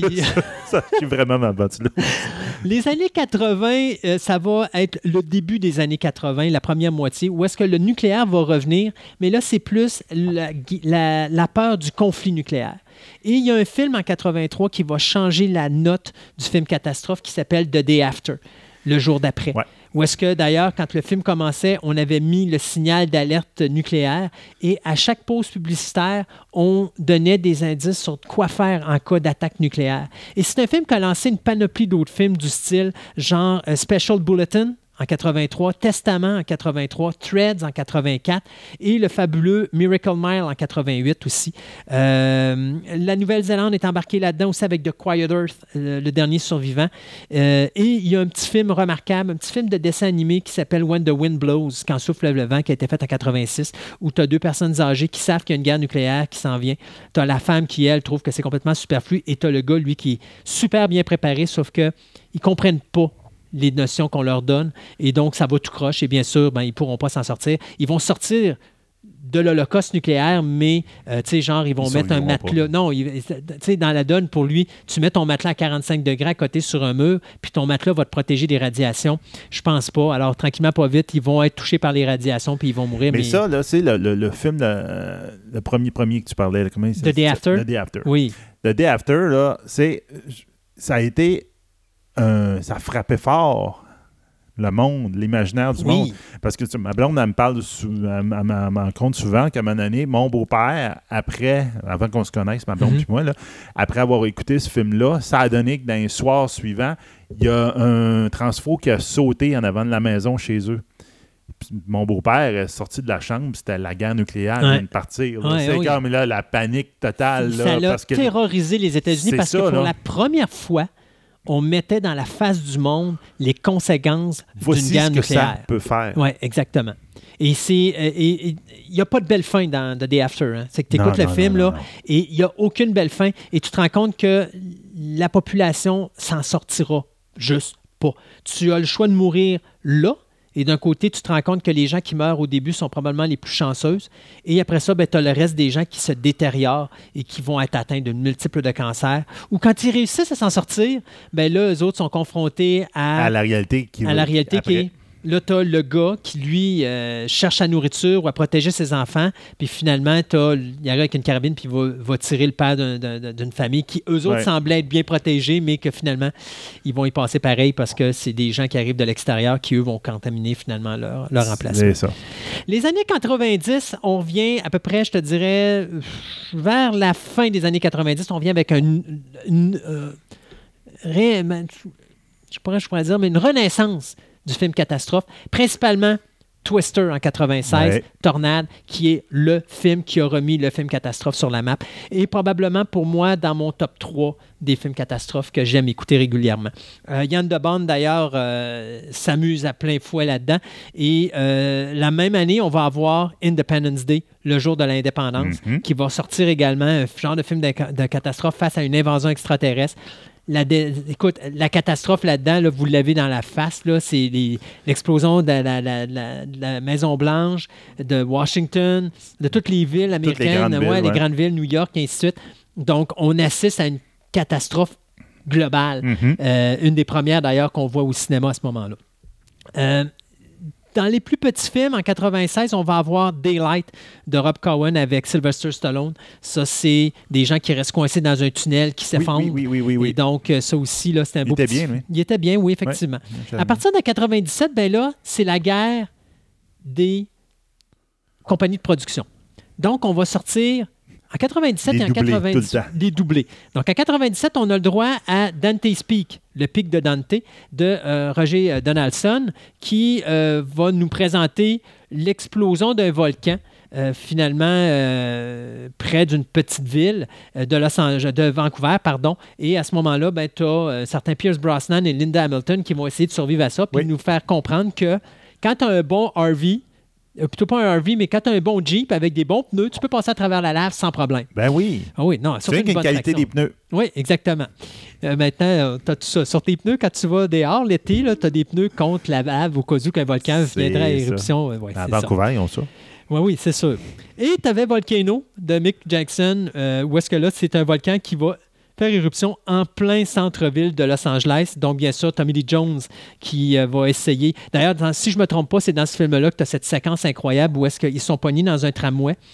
Et à un moment, t'es dans un subway, là. Oui, oui, Et à un moment donné, tu as le policier qui sort avec une femme, puis là, il marche dans la lave, puis ils font pendant qu'il amène la femme de l'autre côté de la lave pour la donner aux gens qui l'attendent bien gentiment. Fait que lui brûle. Oui, d'ailleurs, il va rester conscient tout le long qu'il va marcher dans la. Fait que, tu sais, c'est loufoque, c'est ridicule, mais c'est pas grave, c'est c'est du bon film catastrophe. L'année suivante, on va avoir L'Impact, donc Deep Impact de Mimi Leader, Ouais. euh, et Armageddon, bien sûr, de Michael Bay. Donc, deux films où est-ce que là, on a un astéroïde qui va s'écraser sur la Terre et qui risque de détruire la Dans un population. cas, c'est un astéroïde, dans l'autre cas, c'est une comète. Ouais, en tout cas, dans les deux cas, c'est quelque chose qui s'en vient vers nous. Dans le premier, dans Deep Impact, c'est beaucoup plus réaliste où est-ce que là, Oui, tu prends des vrais astronautes qui s'en vont dans l'espace Mm. pour essayer de mettre des bombes, faire sauter euh, la patente en question. Dans le cas d'Armageddon, ben là, c'est un peu plus loufoque avec un gros drapeau américain où est-ce que là, on va prendre des mineurs puis on va les former en...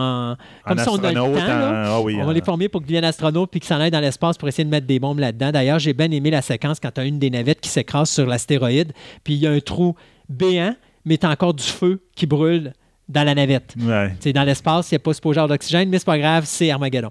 Euh, D'autres films à souligner dans les années 90, écoutez, il ne faut pas oublier Apollo 13, qui est un super beau film catastrophe Oui. en 95. Backdraft en 91 de Ron Howard également. là, les deux, c'est c'est Ron Howard.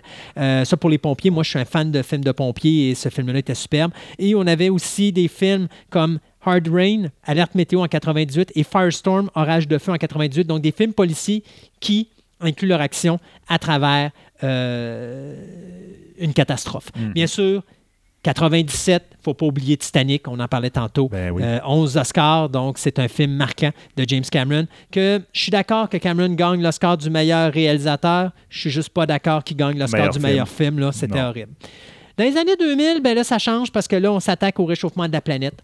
Donc, c'est The Day After Tomorrow le jour d'après, en 2004, de Roland Emmerich, où est-ce que là, le froid semble nous poursuivre dans les corridors d'un Ouais, bâtiment. mais je te dirais que toute la période-là, comme on parlait Ouais. dans l'heure, il y a beaucoup d'irréalisme. Oui, parce que comme là, Pourtant, on est dans une époque où on devrait être plus rigoureux parce que le monde est plus plus connaissant. Mettons, on a plus de connaissances, puis on dirait que Non, on- tu as c'est le contraire. l'informatique. Ce que tu n'avais pas dans les années 70, tu l'as dans les années 2000. Dans les années 97, il est utilisé d'une bonne façon, mais dans les années 2000, c- tout est possible. Alors, tu sais, des films comme s'amusent, là. 20 2012 ou The Day After Tomorrow de Roland Emmerich, où est-ce que tu vois, ou même Geostorm récemment, où est-ce que tu vois des catastrophes ridicules Ouais. parce que c'est trop poussé, tu y crois pas. Tu sais, la différence entre Into the Storm et Twister, deux films catastrophes avec des tornades, j'ai plus de fun à Twister que je n'ai eu avec Into the Storm. Ouais. Parce qu'Into the Storm, à un moment donné, c'est complètement ridicule. Le Twister était très réaliste. là. Oui, bien, tu sais, il y a du superflu. Tu sais, ça Ben comme oui. qu'il en mette plus que qu'il en demande, mais ça n'empêche pas que tu y crois. Contrairement à Into the Storm, à un moment donné, tu y crois plus parce que c'est trop. c'est juste too much. Euh, je vous dirais, pour les tsunamis, il y a peut-être deux films qu'il faut souligner. Euh, Il y a The Impossible de Juan Antonio euh, Bayona en 2012, où est-ce que tu as, ça se passe en Thaïlande, tu as une famille avec euh, trois enfants qui arrivent là, ils sont séparés à un moment donné, ils sont en train de vivre là, puis de nulle part, tu as un tsunami qui arrive, et tu n'es vraiment pas préparé à cette séquence-là. Très belle séquence. Ou sinon, le film Hereafter de Clint Eastwood, qui est probablement la séquence de tsunami la plus impressionnante que j'ai vue dans ma vie. Encore là, pas de son, pas de musique, aucun avertissement. Quand ça arrive, ça ramasse tout sur son passage, et tu as ton personnage principal qui passe son temps au-dessus de l'eau ou en dessous de l'eau. Euh, vraiment euh, superbe. Euh, D'autres films à, à- à souligner dans les films catastrophes pour finir notre chronique.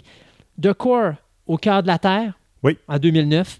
Euh, Knowing d'Alex Proyas, qui est mettant en vedette Nicolas Cage. Pas vraiment le film est extraordinaire, mais c'est juste pour les séquences catastrophes euh, qui avaient été faites en 2009. Tu sais, tantôt, on parlait de films ridicules. Sant Andreas, c'en est un, ça, avec The Ouais. Rock en 2015. Et euh, Tom, les Sharknado.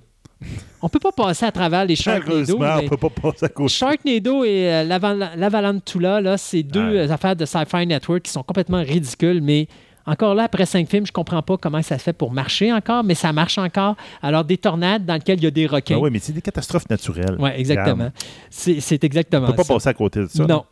Euh, aussi, ce qu'on appelle le film catastrophe virale, très important de le souligner. Oui. Outbreak de Wolfgang Peterson ou l'épidémie en 95, Contagion en 2011 euh, de Steven Soderbergh. Puis on va tomber dans le zombie aussi, d'une certaine façon. World War Z, Walking Dead, Zombieland, ça rentre là-dedans. Ouais, on On peut peut dire pas indirectement, Ah c'est oui. du film catastrophe. Et The Happening de M. Night Shyamalan, où les gens atteints d'un virus se suicident eux-mêmes. Donc, tu as, plein, t'as une séquence qui est assez impressionnante, là, la, la séquence quand le monde se suicide. Ouais, ouais. c'est des séquences que vraiment sont marquantes, sont frappantes parce que tu t'y attends pas, ça arrive de nulle part, mais c'est un événement, comme il dit. Euh, donc, ça, c'est sûr. Tu as les films étrangers. Euh, je vous dirais Sinking of Japan. Il y a eu une version en 73 et il y a un remake en 2006 où est-ce qu'ils ont dit qu'avec le temps, l'océan est en train de gruger tout le dessous du Japon et qu'à un moment donné, le Japon, qui est une île, euh, va tout simplement couler sous l'eau. Parce que ce qui la tient en dessous, est, euh, il n'y aura plus de support et donc elle va tout simplement pff, tomber dans le fond de l'océan. Alors, ils ont fait deux films là-dessus. Le 2006 et le 73, les deux sont excellents. Euh, le 2006 est encore mieux parce qu'il nous montre la réalité politique. C'est-à-dire, qu'est-ce que je fais avec la population du Japon? Je l'envoie où? Ouais, je l'envoie où? Je l'envoie où? Les pays refusent carrément d'avoir ces gens-là. Mais s'ils ne les envoient pas nulle part, ils vont mourir. Alors, pour ça, je trouve que c'était un bon film catastrophe. Euh, The Wave, qui est un film norvégien qui a été fait il n'y a pas longtemps. Excellent film également. Et Tidal Wave, un film de la Corée du Sud en 2009. Également excellent, euh, justement, en rapport avec un tsunami qui va ramasser une grande ville. euh. Terrorisme, ben, il faut penser à World Trade Center. Donc, ça, c'est toutes les nouvelles peurs des années 2000. là. Donc, en 2006, on a eu ça. Dans l'huma- dans l'humanisme, je vais appeler ça des, des, des films qui sont basés sur des faits réels. On a Deepwater Horizon, ou Deepwater, je pense, où c'est des gens qui sont sur une euh, plateforme de forage d'huile Ouais, oui. dans le milieu de l'océan. Puis, à un moment donné, il y a le feu qui pointe là-dedans. Puis, Oui, oui, oui. alors, vrai. ça, c'est un Mhm. film qui a été fait en 2016. Et Only the Brave en 2017, euh, qui est en rapport avec les feux de forêt.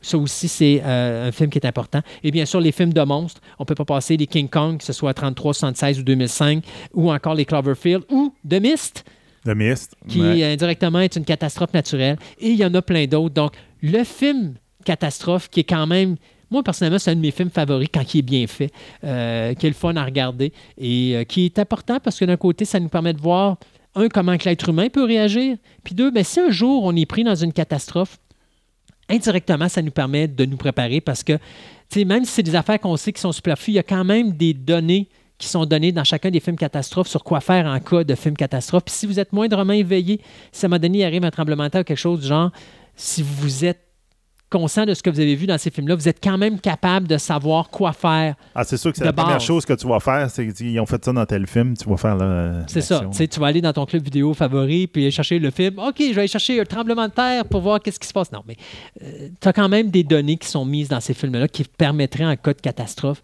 d'avoir une base fondamentale pour être bien préparé en cas de- d'événement catastrophique. De, de, de de zombies, ça fait de même. Bon, ben, les Ouais, zombies, euh, je- on va devant les infectés, peut-être plus. Ah, peut-être plus. Mais tu sais qu'il faut que tu t'attaques au cerveau. Ouais. Sauf si tu as écouté Return of the Living Dead, où là, tu te rends compte que ça atteint tout. Ou Zombieland, double tap. Que- Ouais, c'est ça, exactement. Bon, ben, merci beaucoup, Christophe. Donc, on a appris plus sur les films catastrophes. Euh, Donc, la prochaine Ben- fois, un autre sujet. Le plaisir intéressant pour les gens qui, malheureusement, n'ont pas la chance d'avoir accès à Facebook ou Internet pour aller écouter euh, les chroniques à choix, ben, au moins là, vous avez Exactement. le gros de ce que j'avais que parlé là, je pense que tu avais fait proche de 50 minutes à choix. Oui, exactement. Là, je vous ai réduit ça à une demi-heure, c'est pas si pire. C'est quand même bien. Yes.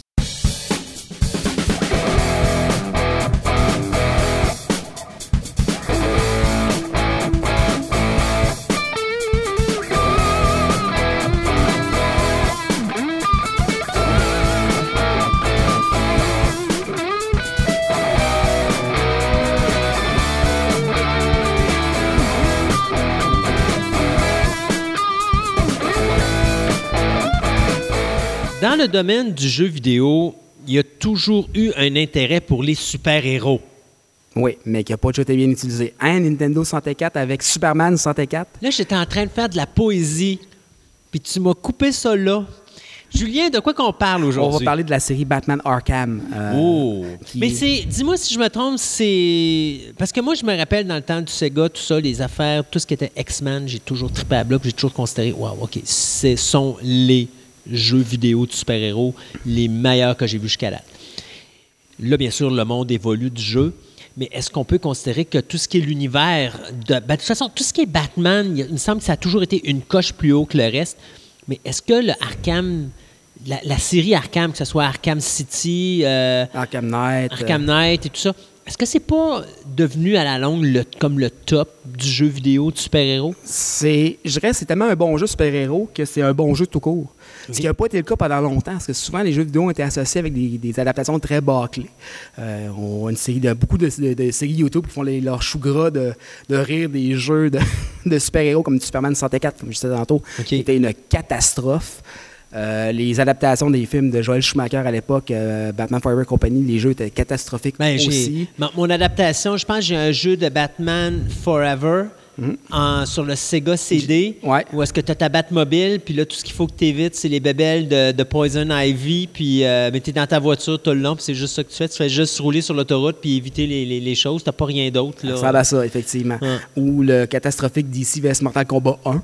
Là, Oh, mon quand, quand le, avant qu'ils sortent les vrais jeux de Injustice qui sont écœurants pour les fans de combat, mais euh, la- le bêta test un peu ça de Mortal Kombat vs DC Universe qui était, ah mon Dieu, une, une- une horreur totale. Euh, Ben, j'ai toujours rêvé de voir Superman faire du, euh, du, du ballet en se battant. Là, c'était drôle. ça ressemble à ça. Euh, Il manquait juste son, sa, sa petite jupette, là, puis ça aurait été parfait. Donc, Bar- Batman Arkham, selon moi, euh, puis comme beaucoup de monde, c'est un jeu d'infiltration, un peu à la Metal Gear Solid, à la Assassin's Creed, en beaucoup mieux. Euh, Juste sur beaucoup de points et supérieur à Assassin's Creed, euh, parce qu'Assassin's Creed, pendant longtemps, on ne pouvait pas se pencher. Euh, tandis que ça a pris Ok. il faut qu'il fasse Assassin's Creed Uni- Unity. D'ailleurs, euh, tout le monde sait, parce que c'est ceux qui me suivent depuis longtemps, ça, que, qu'est-ce que je pense d'Assassin's Creed en général. Mais c'est quoi Euh, Assassin's Creed? C'est quoi le personnage? C'est un, non, non, c'est un jeu de, de- de- aussi que tu joues un assassin médiéval. Oui, ça, ou, euh, je, je connais le jeu. Ok, non, mais le personnage ne peut pas se pencher. Puis pour, te, pour te cacher, il faut que tu te perdes dans la foule. Euh, tandis que dans Batman, tu as de multiples façons de te cacher. Dans le fond, tu- puis tu as de multiples façons de jouer. Tu peux jouer. Ce que j'adore de Batman, c'est que tu peux aussi décider de jouer comme la pire charogne au monde. Ben, tu peux jouer comme la pire charogne au monde. Si tu veux faire du stealth, tu peux faire du stealth. Si tu décides de tu vas clencher absolument tout le monde sur la map, tu peux clencher absolument tout le monde sur la map. Fait que si mettons, on par- parce que là on parle, tout le monde a compris que là on allait parler de Batman, euh, de la Ar- série ouais. d'Arkham. Il y a combien de jeux dans la série Arkham de Euh, Batman? officiel, les quatre. Euh, Il y en a un qui est plus ou moins. ben, il y en a un qui est plus ou moins officiel parce qu'il y a deux compagnies qui s'en sont occupées. Il y a Rocksteady, c'est distribué par Warner Game. OK. Parce que DC appartient à Warner, donc et ainsi de suite. Rocksteady a parti le bal avec Arkham Asylum, en fait Arkham City et Arkham Knight. Euh, Il y, a- il y a eu un break pendant lequel Warner Brothers Montréal a fait Arkham Origins, qui est un prequel. Sauf que les gens, on s'entend pas, beaucoup de fans qui s'entendent à dire c'est-tu dans la trilogie ou ça l'est pas? Fait que le monde s'entend parler d'Arkham Origin à part puis dire la trilogie Rocksteady, euh, qui est loin supérieure. Quoique l'histoire d'Origin n'était pas mauvaise, mais le, pour une gang qui s'en fait fournir le code source du jeu, il était un peu buggé. Euh, ben honnêtement, j'ai déjà vu. Mettons que le premier était mieux que Arkham Origin, qui est le troisième, OK. euh, au niveau bug. Le troisième, quatrième? Euh, ben, théoriquement, c'est un préquel, mais c'est le troisième qui est sorti Origin. OK, c'est le troisième. OK, c'est bon. Euh, quand même très intéressant, là, euh, on ne se le cachera pas. Euh, donc, ça commence tout ça, je vais le dire, les années, dans 2001. En 2009, Arkham Asylum est sorti. Arkham Asylum est inspiré par un comic du même nom, euh, aussi que Batman se ramasse, euh, dans le fond, dans la... Dans la aussi que les... les, les, les, les, euh, Ben, Arkham Asylum, c'est la prison. la prison, les, les, La les pris- fous prennent le contrôle de la prison. exactement. Le Joker fait la demande de on veut Batman pour la journée, puis s'il réussit à sortir, on se rend. Fait que Batman, dans le comic, il est graphiquement très, très spécial. Euh, c'est, quasiment de l'art par moment. Euh, puis très, très fréquent. Euh, ils ont décidé d'adapter ça, mais l'histoire est un peu différente. Le, le, pré- le- le prémisse reste le même. Les fous prennent le contrôle de l'asile, Batman est enfermé, le Joker veut tuer Batman. Euh, fait qu'il y a comme un, un espèce de labyrinthe qu'il faut qu'il passe à travers euh, pour réussir à venir au Joker puis finir, puis finir ce qu'il a à finir. Euh, le premier jeu est très, et tu passes à l'intérieur, donc il n'y a pas vraiment façon de se sauver. C'est très, très claustrophobe. Euh, c'est très, très. euh, tu peux te cacher un peu partout dans l'asile, mais tu n'as pas la liberté d'un Arkham City plus tard que tu- ça se passe dans la ville de, de Arkham, Gotham. ouais. Euh, fait que, dans le fond, le but, c'est de, dans le fond, de passer à travers l'asile d'Arkham puis de, de scraper les plans de Joker et des autres parce qu'on sait tous que les méchants de Batman ne s'entendent pas nécessairement tous entre eux. Fait que chacun a son petit plan. Mais Ben, ils là, sont son- tous là. Ça. Donc, soit le, Jo- le Joker, Two-Face, le Bane, Poison Ivy, Harley Quinn. Pingouin. Pingouin, ils sont tous là. Euh, parce qu'en plus, parce que c'est pas juste les fous qui sont là, vu que le Joker s'est arrangé qu'il y a un accident à la prison de Blackgate, qui est la prison officielle de Gotham, ben, tout le monde se ramasse à Arkham. Autant les fous que les pas fous. C'est un beau bordel. Ah oui, fait qu'il y a du monde à battre. Puis évidemment, Batman, il est pris de court parce qu'il arrive là en portant le Joker qui vient d'arrêter. Euh, mais il n'y a pas, son- il y a pas d'équipement plus qu'il faut pour passer à travers un asile au complet de tous, ces, les, de tous les gros méchants qu'il a, vécu, qu'il a, rattrapé depuis des semaines. Fait que euh, c'est un peu de trouver tous les équipements parce que tu te rends compte que Batman a caché des affaires parce que Batman a toujours un plan. Fait que Batman a caché des affaires à gauche et à droite dans l'asile, se promène, ramasse ses gadgets à mesure que le jeu avance. C'est que c'est un peu. Il est prévoyant, ce Bruce Oh, ouais, hein? Il y a même mini Batcave à un moment donné que tu trouves dans l'asile d'Arkham. Parce, qu'il y a, parce que Batman prévoit tout. Oui, non, c'est sûr. Mais juste super intéressant. Il a même prévu qu'il allait avoir un jeu vidéo dans la prison d'Arkham, fait qu'il s'est dit, je suis aussi bien de me préparer. C'est ça. Puis ce qui est intéressant, c'est que le premier a été écrit par Paul Dini, qui est un vétéran chez, ouais, chez DC Comics, qui écrit beaucoup de Batman. Fait que le lore, attendez-vous pas à ce que ce soit le même, euh, la même chose que le comic. Ça ne suit pas le comic et ça ne suit pas les films. C'est un monde en soi-même. Euh, par contre, c'est que c'est pratiquement une lettre d'amour à Batman parce que c'est vraiment ce que tu t'attendrais d'un comic de Batman. C'est l'univers sombre, c'est que Batman n'est pas nécessairement un bon gars. Batman, c'est un héros. C'est pas un bon gars. Non, il est pas là pour faire Non, le bien. Il, il va casser des jambes, va te mettre en chaise roulante. Il ne tuera pas, mais tu vas être magané. Mm. Euh, fait que t'as as un peu cet aspect de Batman, euh, puis les fans du comic vont plus se retrouver que les fans des films et des dessins animés, j'ai l'impression. Quoique Kevin Conroy, la voix de, de Batman Oui. animé, et la voix de toutes les Arkham sauf Origin. Il, fait, il reprend Batman. Fait qu'on a la bonne vieille voix euh, I'm Batman. Ouais, comme si vous l'écoutez dans, Dans dans les, les, euh, films d'animation. Ouais, ça, les...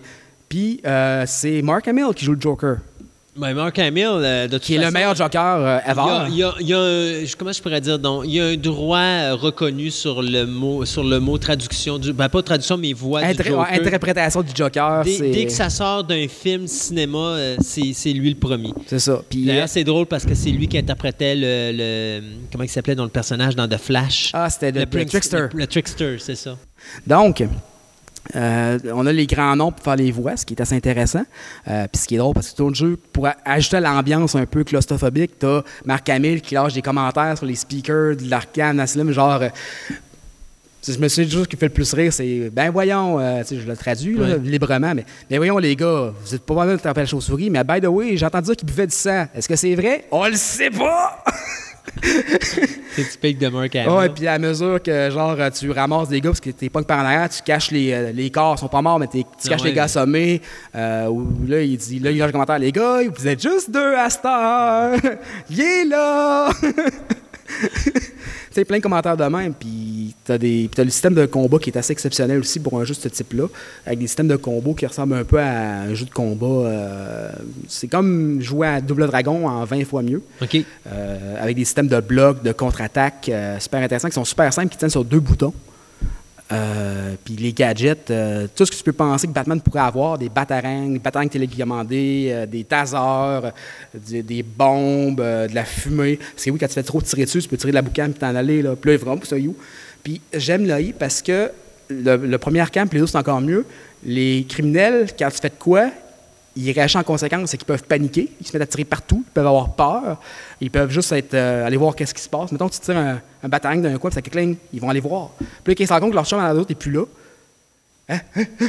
OK. ils se mettent à capoter. Puis là, plus ils capotent, plus ils tirent n'importe où, ouais, plus ils sont faciles à ramasser ou plus ils sont dangereux parce que les gens, ils tirent n'importe où. Fait que toi, tu peux te cacher à une place qu'ils t'ont même pas vu, puis où ils collent leurs amis. Tu sais, hey les gars, venez-vous-en, il est là-bas, il est là-bas. Fait que toi, tu peux te pousser ailleurs. Euh, t'as plein, tu sais, comme dit, tu peux jouer un peu à la façon que tu veux. Moi, ce que j'aimais faire, parce que j'étais un peu charogne, je mettais euh, au-dessus des échelles, mettons, je mettais une bombe.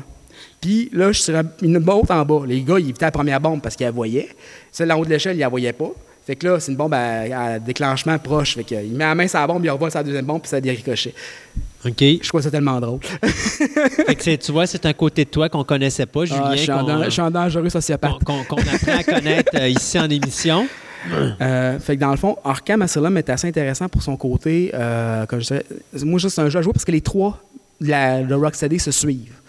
Euh, dans le fond, c'est que chaque histoire influence sur l'autre. Fait que si t'as pas vu le premier, tu risques d'avoir bien de la misère à comprendre ce qui se passe dans le deuxième. OK. Euh, fait que Arkham, Arkham, c'est- c'est- Arkham Asylum, c'est c'est comme si le côté claustrophobe qui est un peu intéressant, le côté t'es pogné là, tu peux pas te sauver, il faut que tu traverses l'asile, t'as pas le choix. Fait que c'est un peu stressant par bout, euh, c'est un peu l'ambiance avec le Joker qui dit des niaiseries à bout à l'autre, c'est plus intéressant. Euh, C'est un jeu qui s'est vendu beaucoup? oui, il y en a Ben, ça doit parce qu'ils en ont fait un autre, là, mais je veux dire. C'est un des bons vendeurs. Je ne pourrais pas dire les chiffres, mais c'est des très bons vendeurs de, Ok. de- de Warner. là. Euh, c'est ce qui a un peu poussé à développer une section jeux vidéo plus intéressante pour eux autres. là. OK. Euh, après ça, Puis là, ben, après ça, on a l'autre. Arkham City, qui est la suite en 2011. Vu que l'asile tient plus de bout après Arkham, la mairie décide d'en prendre les, les quartiers. Incluant le Joker, je pense. Il est pas mal magané. Ouais. euh, donc, il est apparemment mourant. Euh, mais ce qu'on l'envoie, euh, tous les fous dans les quartiers malfamés de Gotham, qu'on ferme et on fait Arkham City. Fait que c'est plus l'asile d'Arkham, c'est la ville d'Arkham où c'est qu'on laisse les criminels puis les fous dangereux s'entretuer entre eux autres avec des gardes autour puis on aller. Évidemment, Bruce Wayne n'est pas d'accord. Euh, C'était emprisonné en tant que prisonnier politique parce qu'on apprend plus tard qu'il y a une conspiration derrière ça. Puis que quand, on dit conspiration à Gotham, Ra's al Ghul n'est pas bien loin en arrière. Ouais. Euh, donc, euh, entre Ra's al Ghul, un moment donné, qui est un punch du jeu, entre guillemets, si quelqu'un ne connaît pas Batman, fait comme, Hein, mon Dieu, qu'est-ce qui se passe? Euh, mais si tu connais assez Batman, tu sors qu'il y a une grosse conspiration à Gotham. C'est pas le Joker qui est assez. euh, pas qui est pas intelligent, mais c'est pas le Joker qui fait de quoi d'organiser. là. Non, c'est pas ça. comme dit dans le film, Heath Ledger, je suis comme un chien qui court après un char. là. Si je l'attrapais, je ne savais pas quoi faire avec. là. fait que, Euh, les jeux, est-ce que. Parce que. tu sais, habituellement, tu vas regarder les films de Batman, puis c'est plus action, c'est plus. Les jeux vidéo sont plus style détective un petit peu? Un peu, c'est c'est ce que je trouve qui est assez intéressant sur les jeux Arkham, c'est que tu as un mode de vision, euh, qui est le mode, qui permet de voir des indices à gauche et à droite, puis avec les indices, ça permet d'avancer dans le jeu.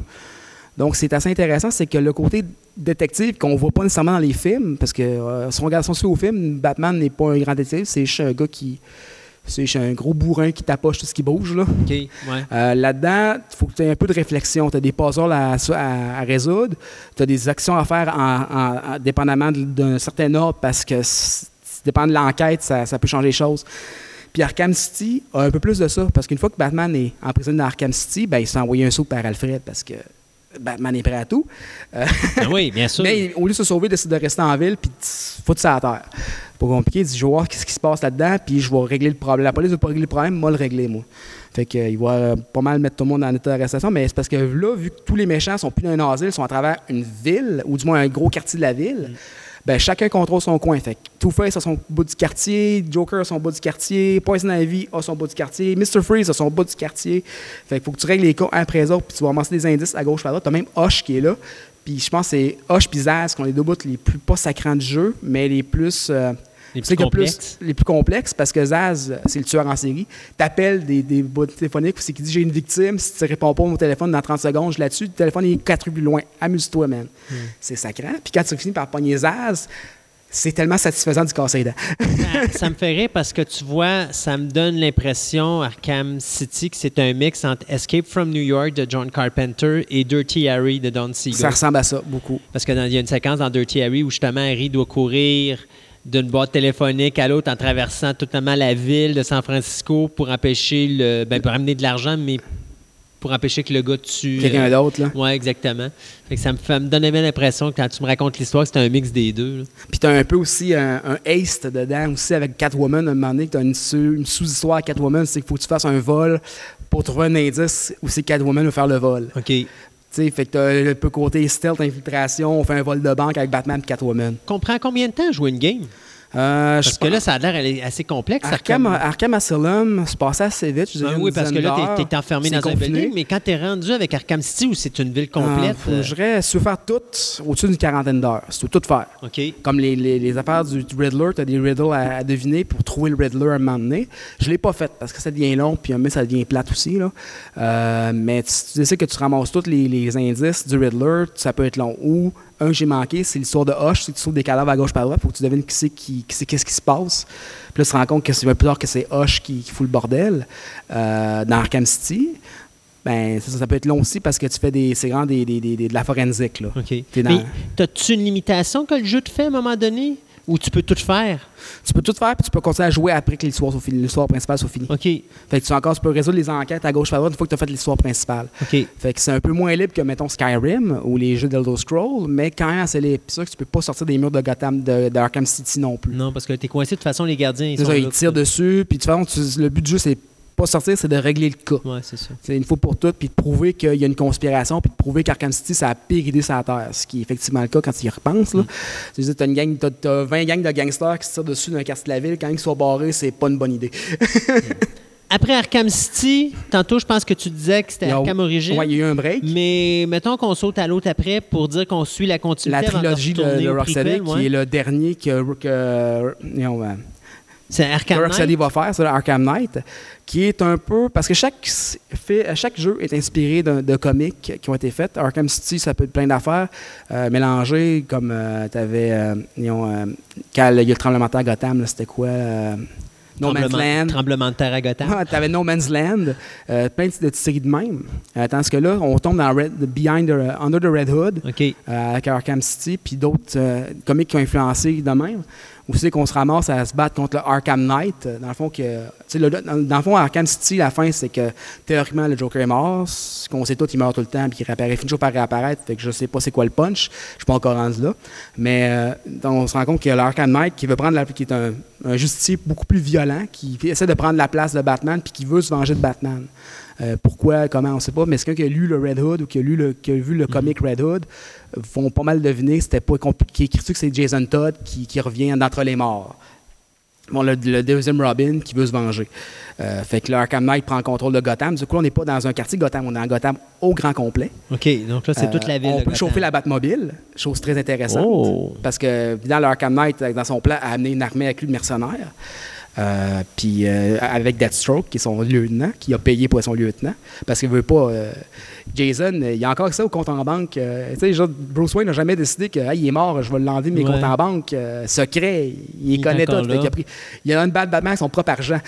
C'est ça qui est un peu spécial. Mais. euh, dans le fond, c'est cette histoire-là, puis il essaie de mettre les méchants, ben, les méchants, les, les vilains de son côté pour prendre Batman à revers, puis après ça, Lui, il a son éliminer plan les- après pour régler le cas, ce qui implique ça. généralement une balle dans la tête. Mais c'est Jason Todd, quand même, on parle de l'équivalent du Punisher de Ouais. DC Comics. Euh, fait que, euh, mais euh, histoire assez intéressante, comme dit la Batmobile, qui est une nouveauté, qui marchait très mal sur PC, mais qui sur console est ex- c'est exceptionnel, qui se transforme en tank avec des guns, tout le kit, pour tirer sur les tanks adverses. Euh, T'avais, puis dans la ville avec la Batmobile, ce qui est quand même un fantasme beaucoup de petits gars, là. Chauffer la Batmobile. Ben, je l'ai fait dans mon Batman Forever sur mon Sega CD. Ouais, t'as raison, c'est vrai. Ouais, voilà. Puis après, euh, parce que euh, avant d'arriver à Batman Origins, qui est le prequel, euh, tantôt on parlait de popularité et tout ça au niveau des ventes, parce qu'il doit en avoir énormément. Euh, Est-ce qu'il y a une descente de, de ventes? Parce que là, on n'a rien eu après. Le- non, ben, un, parce que Rocksteady veut se concentrer sur autre chose. Ok. Peut-être d'un jeu de Justice League. OK. Euh, mais ça, c'est des rumeurs. Là. Euh, par contre, Rocksteady en- veulent plus en faire. Euh, ils veulent passer sur une autre licence, dans le fond. Euh, Warner va probablement en faire un autre. Sauf que je pense qu'à cause des bugs qu'il y a eu sur. Parce que ce jeu-là a été planté sur PC euh, à cause des bugs, justement, de- des segments On de parle de Batmobile. Batman Arkham Knight. Ouais, Arkham Knight à cause des segments de justement. Puis parce qu'il est sorti un peu tôt dans les cycles de vie des consoles, des nouvelles consoles comme la PS4 et la Xbox One. OK. Euh, fait que j'ai l'impression qu'il est un peu plus passé dans le bar que les autres. Euh, puis Origin est un peu décevant aussi. J'ai l'impression qu'il y a beaucoup de monde qui ont, On n'ont à- moins vendu. Ils n'ont quand même vendu énormément.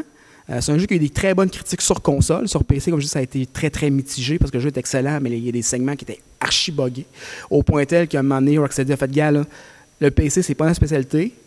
On va le réparer comme on peut, puis ça va rester de même. Fait qu'ils l'ont réparé comme ils ont pu. Ouais. C'est encore buggé, mais c'est jouable à cette heure. OK. Mais tu sais, ils ont dit, là, c'est. On, là ce qu'on fait, puis c'est pas content, jouez pas.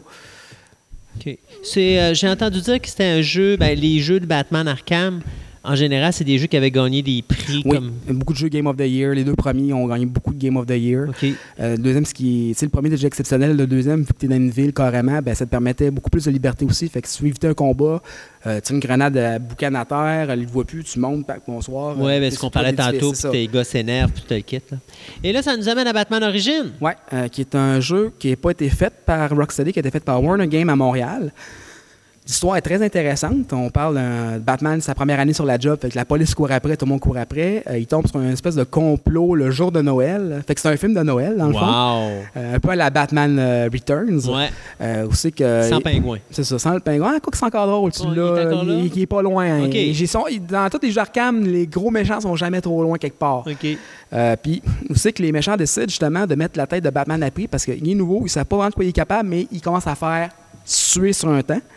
Fait qu'ils mettent en commun, puis ils disent on va mettre un million sur la tête de Batman. Fait que là, tous les mercenaires, tous les tueurs, en- les tueurs sont là. T'as Deadshot qui est là, t'as un segment avec Deadshot, t'as un segment de combat avec Deathstroke qui est, ma foi, sacrant. J'ai manqué de tirer ma manette après six fois dans le mur.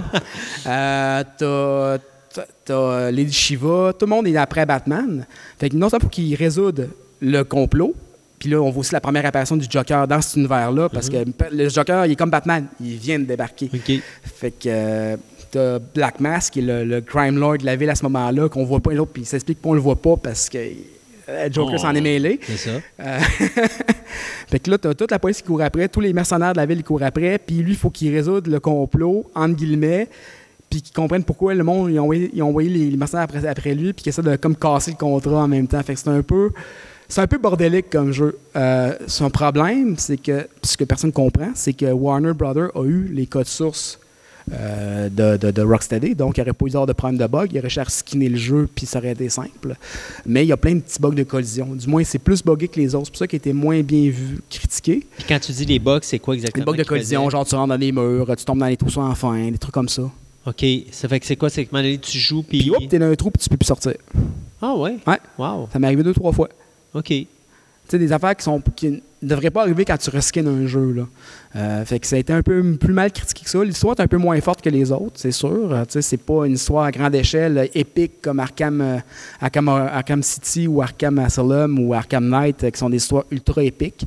C'est une histoire plus contenue. C'est une histoire. La ville est plus grosse un peu, sauf qu'ils ont comme contrôlé le fait que la ville était plus grosse en faisant des, des, des bouts de de Batwing entre chaque place. C'est un loading screen, tu es dans l'avion, tu te promènes de, de quartier en quartier. Euh, mais le jeu est très très beau. Euh, le... Puis ils n'ont pas eu si. Je pense qu'il y a beaucoup de fans qui ont un peu été euh, reluctants sur ça. Parce qu'il n'y avait pas Kevin Conroy et Mark Hamill. Parce que Mark Hamill, à ce moment-là, avait annoncé qu'il ne ferait plus jamais le Joker, que c'était terminé, pas parce qu'il était. parce qu'il voulait passer à autre chose. C'est pas parce qu'il était euh, il, a, tanné. il a changé vite d'idée. Ça n'a pas été long. Il, Ouais. ça, un petit chèque à gauche, à droite. Hop là. Euh, mais c'est Troy Baker qui l'a fait. euh, puis le monde doutait beaucoup. Moi, je l'ai vu au Comic Con de New York, Troy Baker. Puis il a fait. euh, puis ce qui est intéressant, tu sais, petite anecdote, c'est qu'il explique comment il a eu le rôle. Lui, c'est un fan de comics à la base. Puis lui, il y a quand Rocksteady l'a appelé pour les auditions de voix, il s'est marqué Projet X. C'est- c'est- il donne pas le titre du jeu. Là. Fait qu'il dit Tu vas lire ce dialogue-là, puis démerde-toi. Sauf que ce qu'on fait, ce qu'on fait écrit rouler sur l'écran de, le- le- le- le- le téléprompteur, c'est le monologue Joker dans The Killing Joke. Aussi qui dit que Oui. tu sais, la folie, le Oui, monologue oui, sur la oui, folie oui. dans, le livre Killing Joke. Il dit Ah merde, je fais quoi là? Je fais quoi là? Je fais quoi là? Je fais quoi là? Je fais quoi là Fait qu'il l'a fait, puis il a eu le rôle. Il a, quand j'ai commencé à essayer d'imiter Marc Hamill, puis j'ai eu le rôle finalement. Ce qu'eux ils voulaient, c'est un Marc Hamill plus jeune. Ouais. Puis il y avait moins de grains dans la voix qui était un peu moins vieux, fait que ça tombe, ça a bien tombé. Mais il l'a fait live en Comic Con. Je te dis ça qu'il faisait fret dans la salle. Ah ouais. Ah, c'est comme tout le monde, tout le monde disait comme, Hey, fais-le, fais-le! Pas un mot, là. Moi, très genre, est-ce qu'on devrait avoir peur? C'est bon. Ah, c'était fou raide, là. Mais euh, c'est lui, ce temps-là, qui fait prendre toutes les voix du Joker, je pense, euh, qui a pris le relais pas mal de Mark Hamill au niveau Ouais, malgré que là. Mark Hamill il fait un retour en force, là, il a l'intention de. Il a annoncé qu'il voulait redevenir la voix du Joker. Ben, il l'a fait avec l'animation Killing Joke. Ouais, euh, effectivement. Puis il l'a refait aussi un peu dans certains. Il fait certains caméos quand le Joker apparaît pas trop longtemps. Ouais. Je pense dans Lego Batman, il l'avait fait, mais je suis pas ça. C'est prenez-le pas, euh, prenez-le pas au mot, je suis pas certain. Euh, puis il voulait le refaire. Tu sais, À quelle affaire j'ai entendu qu'il voulait reprendre la voix? Euh, Mais en tout cas, il y a plein de documents comme Ouais, ouais. il, travaille sur le cas. Puis celui qui a refait le Trickster, ça a comme le permis de. Veut pas, il, il a pas joué le Trickster, là, il a joué le Joker parce que euh, il s'est remis dans le beat. Puis il C'est disait ça. Tant qu'à- What the heck? Ouais, tant qu'à être là. on Tant va qu'à être être là, on va y aller jusqu'au bout. Là. Fait que dans l'ordre, on dirait le 2, le 1, le 4 et le 3. Ouais. Donc, euh, Arkham City, Arkham Asylum. Euh, Arkham Asylum, Arkham City, Arkham Knight, puis euh, en frais de qualité de jeu, tu veux dire, ou en frais de, de ben, chronologie? D'après toi, non, non. euh, D'après toi, dans tes favoris en ordre de qualité de jeu, de ce que j'entends, tu trouves que le deuxième est, supérieur? Arkham City, c'est lui qui a plus marqué les gens. Puis euh, effectivement, il est- l'histoire est quelque chose. tu as plein de petites sous-histoires qui sont très intéressantes aussi. Tu vois que ça a été fait par des gars qui tripent sur Batman. Euh, il n'aurait pas pu écrire des, des side quests comme ça s'il n'aimait pas Batman. Ouais. Euh, fait que tout est intéressant, euh, à part les bouts du, du Riddler qui sont tant qu'à moi sacrants, puis j'ai juste laissé ça de côté parce que c'est long, c'est tédieux, puis c'est. euh, Mais c'est le Riddler. c'est le Riddler, c'est ça. t'as- Mais j'ai, à un moment donné, je vais le faire juste parce que je vois l'animation, c'est qu'on y défonce les dents. Mais c'est, c'est ça, là, c'est vraiment ça. Quoi que, c'est drôle parce que dans Arkham à Asylum, il y a le même genre de projet. Puis dans Arkham Knight, il- le, le- le Riddler, tu vois qu'il y a une coupe de dents cassées parce que c'est un- comme un, un callback à Arkham ouais, Asylum de- où que tu fais la même affaire puis tu défonces ta tête. Là. Julien, merci. Ben, ça fait plaisir. Et puis, euh, on va se dire à une prochaine chronique. À la euh, prochaine. à bientôt.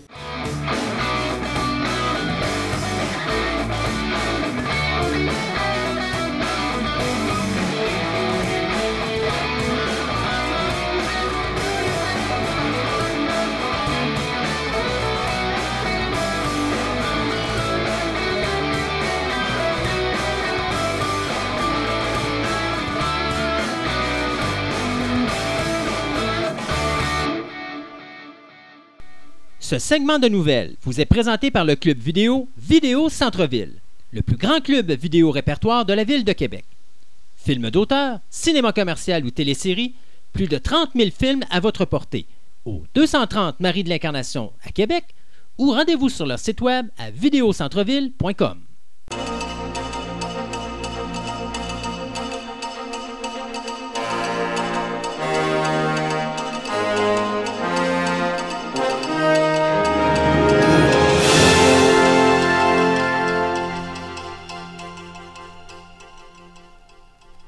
Pour commencer ce deuxième segment de nouvelles, Sébastien, sais-tu quoi? J'ai l'intention de parler de mon disparu favori, Oh. Nicolas Cage. tu sais, le gars qui fait plein de films mais qu'on n'entend plus parler puis que tu sais plus s'il existe ou qu'il n'existe pas. Y a-tu encore une carrière? Il n'y en a pas. Mais là, je vais vous parler de deux projets. D'abord, le premier projet, ça s'appelle Primal. Donc, euh, on a déjà parlé ici en ondes avec lui. Ça, se passe sur un, bateau, puis il fait le rôle d'un euh, chasseur euh, de, de grande renommée. Puis à un moment donné, il y a un vol à bord du bateau, puis il y a quelqu'un qui ouvre toutes les cages pour laisser les animaux se promener sur le bateau pour se sauver. Alors, bien sûr, ben, le personnage de Nicolas Cage est bien sûr le chasseur, mais on vient de confirmer l'actrice qui va être à ses côtés, qui va être l'actrice Famke euh, Jensen, qu'on a vu bien sûr dans X-Men. Donc, Oui. c'était euh, Phoenix. Et euh, bien sûr aussi dans la série de films Taken, c'est elle qui faisait l'épouse du, euh, voyons, du personnage de Liam Neeson. Mhm. Alors, la production du film Primal devrait débuter euh, en avril prochain. Plus précisément, la date de début de tournage, c'est le 10 avril à Puerto Rico. C'est Nick Powell qui va réaliser le film et c'est Pimienta Film Company qui va produire et Richard Ledner qui va écrire le scénario de ce film, de, qui mettra en vedette, bien sûr, notre Nicolas- cher Nicolas, Cage. Le retour. Ouais, ça c'est euh, le. Si je me trompe pas, je pense que c'est un neveu de Francis Ford Coppola. En tout cas, je sais qu'il est dans la famille de Coppola. Mais la grosse nouvelle avec Nicholas, c'est qu'après 20 ans, il va pouvoir dire qu'il aura interprété d'une façon ou d'une autre le personnage de Superman. Bon, il va falloir expliquer le pourquoi après ça. Là, ben, Ben, je vais l'expliquer avant. C'est qu'il Ouais, faut se dire qu'il y a à peu près 20 ans, euh, Tim Burton, ça c'était dans les années 90, un peu juste un peu après la- le, le tournage de Batman, euh, Tim Burton avait mis la main sur un projet qui s'appelait Superman Lives, qui était supposé être euh, comme un reboot de l'univers de Superman, mais fait à la Batman. Euh, on avait, à ce moment-là, Tim Burton avait dit Nicolas Cage va être mon Clark Kent, va être mon Superman. Merci mon Dieu que ce projet n'ait jamais vu le jour. Pour ceux qui veulent voir, tapez Nicolas Cage Superman, vous allez voir quelques, quelques Ah, photos. là. avec les cheveux longs. C'était un petit peu basé sur un peu l'après. Superman Ouais. hippie. Là. Mais non, mais c'était basé un petit peu sur l'après euh, Death of Superman. Parce que quand Superman est revenu à la vie, il avait les cheveux longs et tout le kit. Ouais. Alors, c'était un petit peu ça. C'était un petit peu la suite de ça. C'était comme la continuité de la mort de Superman et le retour à la vie de Superman. Donc, c'était Nicolas Cage à ce moment-là qu'on avait pressenti euh, dans le rôle. D'ailleurs, j'ai quelque part, j'ai vu un documentaire qui a été fait là-dessus. Écoute, ils ont même fait un documentaire là-dessus. C'est horrible. Où tu vois Nicolas Cage qui essaye son costume de Superman, puis tu regardes ça, puis tu te dis Oh mon Dieu, que je suis tellement content que ce film-là jamais vu le jour. Enfin. Et donc, euh, on a approché Nicolas Cage pour interpréter ou plutôt prêter la voix, euh, prêter sa voix plutôt à À un personnage Superman. de Clark Kent, donc Superman, dans le film d'animation Teen Titan Go qui s'en vient. Euh, le film va mettre en vedette également les voix de Will Arnett, qui va interpréter le personnage de Bruce Wayne, euh, la chanteuse Elsie, qui va interpréter le personnage de Wonder Woman, et euh, Lil Yachty, qui va interpréter le personnage de Green Lantern. Donc, Ça aurait pris une vingtaine d'années à notre ami, presque 30 ans, à notre ami Nicolas Cage pour dire I am Superman. ben, ça va se faire, Nicolas, euh, sauf qu'on va avoir le plaisir de ne pas te voir à l'écran. Au moins, ça va, euh, ça va, Ouais. la pilule va mieux La passer. pilule rendu va mieux passer qu'avec le Batman aux cheveux longs. là. Oh mon Dieu. Hé, hé. Bon, hey, la BBC va finalement probablement euh, partir une série sur euh, Is Dark Material. Pour ceux qui se demandent, Is Dark Material, c'est quoi, là? Oui. D'abord, est-ce qu'ils vont le faire ou ils devraient le faire? Parce que c'est pas Non, clair, là. Ils vont le faire. OK. Ils vont le faire. C'est juste qu'il y a date, c'est, pas annoncé très officiellement. OK. OK? Mais ils vont le faire. Donc, c'est une nouvelle officielle, non officielle. Oui, c'est ça. C'est, une pseudo-rumeur. Bon, toi et tes beaux petites rumeurs. c'est ça que j'allais dire. Donc, pour ceux qui ne savent pas c'est quoi Is Dark Material, probablement que vous le connaissez plus sur le nom de Golden Compass ou encore La Boussole d'Or, qui Ouais. était un film avec Ça, euh, une- Nicole là, Une des, une des nombreuses victimes de on part une franchise, mais on la finit pas. Ouais. Puis que là, nous autres, on vient de se taper un film de deux heures et demie pour se faire dire ben, savez-vous quoi, il n'y aura pas de suite à votre film, ça finit en queue de poisson. Merci beaucoup, les boys. Merci beaucoup. Donc, où là, dans un univers un peu fantastique où les, tous les humains, on a comme notre âme sœur qui est un animal, qui est comme une partie de notre âme qui est splittée en deux. là. Ça faisait trop. euh, mon Dieu, c'était quoi la série de films qui était faite comme ça avec. euh, c'était trois jeunes qui se ramassent dans de, l'affaire du garde-robe, là, euh, Chronicles of, euh, Euh, Narnia. of Narnia. Ça faisait trop Narnia. C'était, je pense que ce Mais projet-là a été fait trop proche de Narnia. Oui, ben, S'il avait c'est été ça. fait plus tard, ça aurait peut-être plus marché. Mais là, on avait déjà eu Narnia, puis déjà même Narnia, était- euh, ça a été difficile de faire le troisième film parce qu'à un moment donné, on parlait de même pas le finir. Euh, donc, euh, je pense que le problème de, de, de ce film-là, c'était Narnia. C'était, il était trop, trop Ben, dans il y avait peut-être un petit peu de ça. Il y avait aussi le fait que c'était des livres. À la base, c'est des livres. Les livres étaient très une critique de la religion. OK. Très, très. euh, Oh, mais qui s'en fout Très de la grosse. Non, je sais. Mais c'est juste que quand ils l'ont mis au grand écran, ils ont tout enlevé cet aspect-là. Pour pas justement déplaire au monde, même si- en faisant ça, mais même quand les- le monde s'en attendait, puis tous les groupes religieux, euh, ils ont boycotté le show, ils ont Mhm. fait des campagnes de boycott, de phénomène. Puis je te dirais que ça a dénaturé le- les livres. Puis le monde qui aimait les livres, mais ils ont, ils ont décidé de pas les écouter. Ouais, Donc, euh, en tout cas, ça n'a pas été extraordinaire. J'aime mieux ma théorie de Narnia. Donc, euh, c'est BBC qui va sortir ça avec euh, Bad Wolf Production qui vont sortir ça. Ouh. Euh, avec le producteur James Trenton puis euh, Julie Gardner qui, euh, qui sont là- impliqués là-dedans. Euh, en ce moment, ils sont en train de finir un autre euh, show pour la TV pour la BBC qui s'appelle A Discovery of Witches. Donc, euh, dès qu'il est fini, ils disent qu'ils s'attaquent au nouveau projet qui devrait être celui-là. Donc là. euh, C'est drôle, tu vois, je me serais attendu, avec tout ce que Amazon fait ces temps-ci avec les grandes franchises, je me serais plus attendu d'avoir Amazon va s'approprier cette franchise-là. Ben non, ben Amazon, ont- ils n'avaient plus d'argent pour acheter d'autres plus d'argent, non, effectivement. choses. Tout ce qu'ils ont acheté, là, est-ce que ça a dû leur coûter un bras? Ouais, ils n'ont pas, fini, ils ont pas passé à travers encore. The Undoing, ça c'est la prochaine série qui va associer l'actrice Nicole Kidman au scénariste David E. Keeley. Euh, les deux euh, avaient fait un petit projet l'année dernière qui s'appelait Big Little Lies. Eh bien là, Ben oui. Ouais, c'est ça. Alors, euh, Nicole Kidman, donc, qui va devenir la vedette euh, principale de cette euh, série, qui est adaptée d'un best-seller de You ben, qui s'intitule You Should Have Known de c'est Gene Hank. Euh, donc qui a été publié en 2014. Donc l'histoire, ben, c'est euh, le personnage de Grace Satch, qui, va être interprété bien sûr par Nicole Kidman, une femme qui vit la vie dont elle a toujours rêvé. C'est une thérapeute à succès sur le point de publier son premier livre. Euh, elle a un mari aimant, elle a un fils qui qui fréquente pardon, une école privée de prestige à New York. Mais soudainement, il y a une mort violente, un mari qui disparaît et de terribles révélations qui vont concerner euh, celui qu'elle pensait connaître. C'est là que sa vie va basculer. Ça, ça va, être, ça va passer à HBO. HBO, qui est propriétaire de cette franchise. Donc, euh, pas de date de sortie pour le moment, mais euh, moi, je dirais 2019 facile. Non, mais c'est bien. Là, regarde, il y a encore là des gros acteurs qui s'en vont à TV. Puis... Ben, elle est pas- non, elle est déjà à TV. Elle est déjà à TV, mais qui continuent. Ils ont aimé l'expérience puis ils continuent. Donc, c'est une bonne chose pour la télévision. Oui, surtout qu'elle va être sur Big Little Lies 2. là. Ouais, c'est ça. Euh, hey, Disney veut rebooter les mopettes.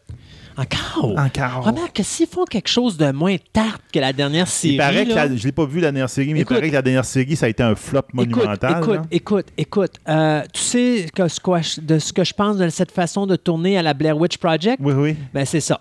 Avec des mopettes. Ouh! OK? Tu voyais la main de temps en temps. Non, non, non, c'était ridicule. J'en étais malade. J'ai arrêté après le premier épisode et je suis un fan des mopettes. Là.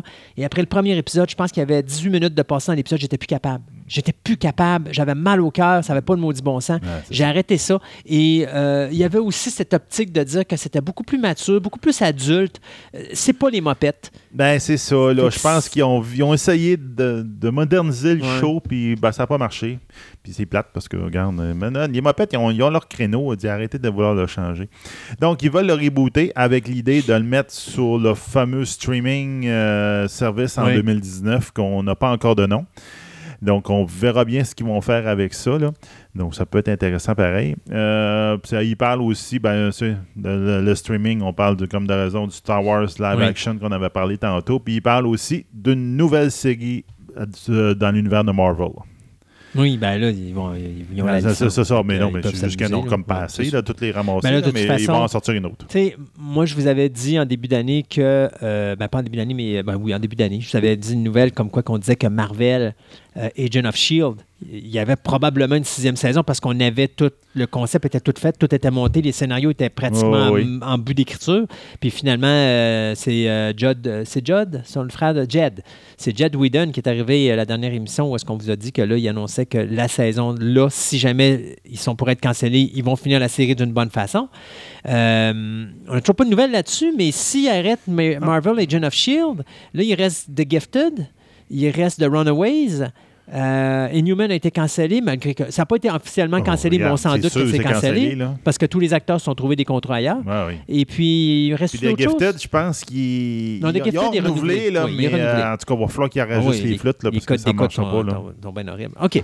Euh, la compagnie Shout Factory et la compagnie Ace Film euh, Hong Kong Company se sont associés pour acheter euh, la librairie de New Horizons Pictures, ça c'est la compagnie de Roger Corman. Donc plus de 270 œuvres de Roger Corman, que ce soit des séries télé ou des films, vont euh, être euh, ben, vont être distribuées, vont être retravaillées. On parle de faire des remakes, faire des, nouvelles sorties vidéo, que ce soit le DVD ou le Blu-ray. On va sortir des, des, ma- des marchandises, euh, c'est-à-dire des, figurines, des choses comme ça. Euh, on va même ressortir ces programmes-là, ces films-là ou ces séries télé-là sur le produit euh, européen. Donc, puis même du côté international, on va parler aussi du côté américain. Donc, ça, c'est un, un deal qui, ramasse quand même quasiment toutes les œuvres de Roger Corman, que ce soit, bien sûr, les Battle Beyond the Stars, Piranha, Galaxy of Terror, que ce soit Death Race, que ce soit Bloodfish, euh, Black Scorpion, euh, Humanoid from the Deep, Slumber Party Massacre, et j'en passe. Toutes des bons classiques série Z. Alors, c'est des affaires que, où est-ce qu'elle va être distribuée en Russie, en Australie, en Chine, en Asie, en Afrique. Euh, écoutez, euh, c'est On vraiment... va en avoir du Z. On va en avoir du Z euh, South, na- South plutôt Factory, donc, qui s'approprie la banque de données de Roger Corman. Ça risque d'être le fun de revoir des vieux classiques comme ça un peu partout. Euh, hey, euh, Jo- Joss Whedon euh, revient dans l'univers de Buffy the Vampire Slayers. Non! T'as pas vu ça? Non, non, un non, non, non, non, non, non, non, non, non, non, non, on va Non, non, non. là, tu me rectifier? c'est pas une bonne nouvelle que tu me dis là. Ah. La nouvelle est que quoi? la Fox était prêt à recréer une nouvelle série de Buffy si Joss Whedon y participe. Oh, ben t'as peu. Moi, j'avais vu comme quoi qu'il y avait la douzième saison de la, de la bande dessinée. Joss Whedon, il il y a même les écrivains, puis les co-writers, puis tout sont décidés. Moi, Whedon n'a jamais dit qu'il allait reprendre Buffy Hey, pour la peu. télévision. Non, pas pour la télévision. OK. Ah bon. Comic book. Comic book. OK, mais là, on est rendu à saison 12. Ben, c'est ça. Mais la saison 12, c'est lui qui va faire. Oui, mais ça, on le sait, il est toujours là, de toute façon. Ben, il est pas toujours. Ben, il est pas toujours, toujours Il là. supervise. C'est ça, il supervise. Mais là, là, il OK, est en là, avant. tu me parles du comic, tu me parles pas de ce que la nouvelle de Fox de cette Non, semaine non, non, non, qui disent qu'ils sont prêts à rebooter l'univers de Buffy, mais ça prend Joss Ah, toi, puis tes maudites rumeurs. C'est pas des rumeurs. c'est vraiment veulent. Fox qui Ah disent veulent. qu'ils veulent le rebooter, mais ils ne feront rien parce qu'à un moment donné, ils voulaient le refaire sans Whedon. Puis les fans ont monté au brancard en Ben disant si vous faites ça, on n'est pas là. Ben, c'est Alors ça. là, ils ont annoncé cette semaine que oui, ils étaient intéressés, qu'il était grand temps de repartir une franchise de Buffy parce que c'était parti. Ils, ont- ils refont tout, là. Charm, ils refait, Roswell, ils se fait Ben tout le kit. C'est sûr qu'ils vont Mais ils ont ça. dit on ne fait rien sans Whedon. Mais Whedon n'a pas dit qu'il allait partir. Mais je Non, pensais non, pas que tu parlais du comic book. OK. comic book. Donc, en fin de saison compte, 12 de ça fait Buffy comic effectivement book. 15 ans qu'il n'a pas vraiment touché euh, à la télé- euh, on n'a pas vu de Bu- Buffy the Vampire Slayer à la télévision. Non. Mais là, il y a- on s'est rendu, ben, il y, a, il y a un comic book qui est en parallèle, puis il Exact. marche encore par saison, Oui, comme la- une série. Donc là, ils sont rendus à la saison 12. Et la saison 12, puis qui est faite par Dark Horse, ben, c'est Joss Whedon et euh, Crystal Cage qui vont co-writer la série. qui vont coécrire. Qui vont co-écrire, excuse- co-writer, excuse-moi. Euh, puis George Genty qui va revenir pour faire les, les les dessins. dessins. Donc là, J'ai eu peur que ça soit un producteur parce qu'habituellement, quand tu as de la misère, c'est un producteur. Non, ça, c'est pas lui. Donc, la, seule, la dernière fois que Whedon avait écrit un arc pour la bande dessinée, c'était à la saison 9. Ouais. Donc, là, c'est ça. Donc, là, la saison 12, il va revenir. Donc, là, on va voir ça euh, bientôt. Euh, si je me rappelle bien, il combien- parle de, du 20 juin. Mais ils- ont-tu parlé du nombre de, de numéros? Parce que je te dirais, la dernière série euh, de comics de Angel et de Buffy, la saison 12 Ouais. de chacun, ils ont diminué, de, ils ont passé de 25 ou 24, parce que c'est 25 comics Buffy, 24, Buffy, euh, 24 comics Angel. Ils sont passés à 12 numéros dans la dernière saison. Et ça laissait croire, à un moment donné, même moi, je regardais ça, puis je me dis, oh mon Dieu, OK, on a coupé de moitié, ça, ça veut dire que les ventes sont pas bonnes, ça veut dire qu'on est probablement rendu à la fin. C'est peut-être pour ça qu'ils ont ramené Whedon. Peut-être que c'est pour ça qu'ils ont ramené Whedon. Donc, non, il parle pas de nombre de numéros, il parle Ok. juste que la saison 2 va s'appeler Buffy the Vampire 12. saison, saison 12 de Oui. Reckoning. OK. C'est Donc, bon. euh, c'est ça. OK. Ben, tu sais, tant qu'à parler de ressorties, je vous parlerai de Cagney et Lacey. Euh, Cagney et Lacey, c'est une série des années 80 euh, qui mettait en vedette deux femmes qui est interprétée par euh, Tyne Daly et Shannon Glass. Donc, euh, en réalité, c'est le Star, Starsky et Hutch ou le Miami Vice féminin de ces années-là. D'ailleurs, c'est drôle parce qu'aujourd'hui, tu écoutes ça, puis il y a beaucoup de monde qui disait Ah, c'est un show qui est entre guillemets pour lesbiennes parce que c'est deux femmes. Je trouvais ça tellement niaiseux. Je disais ça sur Internet un matin, je me Ben disais voyons. les boys, là, come on. Les gars, Mais- ouais, habituez-vous, il y a rien que de ça. Ben, c'est complètement ridicule. En tout cas, anyway, tout ça pour dire que euh, on a trouvé les deux actrices pour interpréter euh, les personnages de Cagney et Lacey. Donc, euh, Sarah Drew, qui vient de se faire remercier euh, après 10 ans de service sur Grey's Anatomy, mais elle a décidé, elle, de participer euh, aux auditions et elle a obtenu le personnage de Christine Cagney, euh, donc, euh, qui va être une, trente, une trentenaire bordélique, célibataire, endurcie, qui va faire équipe avec Monique Lacey, qui est une quarantaine, une quarantenaire, pardon, brillante et mariée au sein de la police de Los Angeles. Donc, Lacey, elle, va être interprétée par Michelle Hurd, qu'on a vu dans Lethal Weapon et Blind Spot. Donc, Cagney Lacey pour l'année, la saison prochaine, le nouveau remake. Donc, après les Charmed, Roswell, là on a Cagney Lacey, Greatest American Hero. Écoute, toutes les shows des années 80, on est en train de toutes les refaire. Moi, je sais pas. Euh, Sais-tu quoi? Moi, je, je, je, je- ferais tout simplement tous les pas. Ça, je dirais, OK, savez-vous quoi? Sauver de l'argent, là, on va juste acheter les droits de toutes les séries des années 80. Vous allez puis les on, va les, repasser. on va les repasser au complet. Ah. Mais il y en a certaines qui ils vieillissent mal. On s'entend, là? Oui, a- Charlie's Angels, écoute pas ça. Non, c'est ça, là. Et mon Dieu. Mais ça- c'est pareil comme les Cosmos 1999, là. la saison 1 s'écoute très bien. Il n'y a pas tout le temps, mais la saison 2, j'avoue qu'elle a plus, a La- plus difficilement. La saison, la saison 2 est horrible. Il y a un épisode qui est le, le deux parties là, euh, de la- Bringers of Wonders, qui est le meilleur épisode Ouais. de la saison 2. D'ailleurs, le seul qui est Oui, supportable. qui est supportable. Mais la première saison est encore excellente parce que c'est tellement, excusez l'expression anglophone, mais c'est tellement fucké que c'en est bon. Oui, mais. Oui, OK, oublie la logistique. là. Tu sais, On le sait que quand la Lune part dans l'espace, là, ils peuvent pas non. sur, euh, moi, sur le plancher. puis Moi, je pense là, mais- Quand je parle de ça, moi, souvent, il y a il y a l'épisode qui vient en tête, là, celui où ils ont de l'atmosphère sur la Lune. Tu sais, il y a des Oui. espèces de choses qui arrivent, oui. puis à un moment donné, tu vois le commandant Koenig qui lève la main. Il pogne une poignée, il baisse la vitre de. de- Oui. là, Oui, tu oui. fais OK, ils ont prévu qu'il allait un jour avoir de l'atmosphère sur la Lune, puis ils ont mis une poignée pour descendre la, la vitre. Seb, Ah! Seb, Seb, t'as- t'as jamais vu Total Recall? oui. Ben alors, t'as peut-être que la technologie était faite pour justement créer une atmosphère artificielle sur la Lune. Il y avait tout préparé à l'avance. Faut tout que je Ah oui, puis il y a deux personnes qui se battent, puis il y a un gros bouton qui est gros comme ma tête pour dire, c'est alerte, là, tu sais. Oui. Puis là, tu le vois tout le temps. Tu dis, pourquoi il est gros de même, ce bouton-là? Tu sais, comme il y a quelqu'un qui se pète la tête dessus pour l'ouvrir. en tout cas, tu sais, il y, a- il y a des affaires, mais on s'entend que la première saison Ouais. a beaucoup mieux vieilli que la Oh oui, deuxième. oui, on s'entend parfaitement là-dessus. Mais il y a quand même des petites séries de même que tu dis, ah, j'étais mieux que mes souvenirs. Mais écoute, Charlie's Angels, ça en était un running gag Ah parce oui. que quand moi et mon épouse, on écoutait cette série-là, d'abord, on a eu, c'était une des séries les plus pénibles à passer à travers. oui, non, c'est top. Le running gag, c'était qu'à chaque fois que quelqu'un se sauvait, on essayait de deviner avec quoi que les, Char- les Angels vont aller poursuivre le gars. Donc, à un moment donné, on avait toujours dit un jour, je te garantis, ils vont le poursuivre, ils vont prendre, ils vont shipper des vélos à des petits kids pour Ben poursuivre le criminel. C'est sûr. Mais c'était des voitures, des patins à roulettes. euh, des- Il y avait toujours quelque chose de différent à tous les épisodes. Et on attendait toujours les trois vélos que les, les Angels allaient voler à des petits kids. C'est jamais arrivé, mais ça, aurait été- ça, ça aurait été le paroxysme de la série. Je pense que j'aurais dit ce, ce show-là est devenu un classique juste pour la séquence où les Angels ship des vélos à des petits kids pour poursuivre un vilain. Mais c'est jamais arrivé. Damn! Non, c'est ça. Il y a des séries qui vieillissent bien, mais il y en a d'autres qui ne vieillissent pas bien. Bon. Euh, des nouveaux visages dans Stranger, Stranger Things. Donc, en fin de compte, il va y avoir. Première chose, il y a une nouvelle recrue dans la saison 3. C'est l'actrice euh, Maya Thurman Hank. Donc, en fin de compte, la fille de Uma Thurman puis de euh, Ethan Hank, qui vient d'être engagée pour jouer le rôle de Robin dans la série. de Netflix. Elle va, qui est décrit comme une, fille, une fille alternative, intelligence et taquine. Donc, alternative, je ne sais pas ce qu'ils attendent par là. là. Peut-être qu'ils écoutent de, de la musique alternative pour l'époque. Euh, qu'elle s'ennuie au travail, puis elle essaie de trouver un petit peu d'excitation dans sa vie bien rangée. Regarde, elle est tombée dans la bonne ville pour en trouver de l'excitation.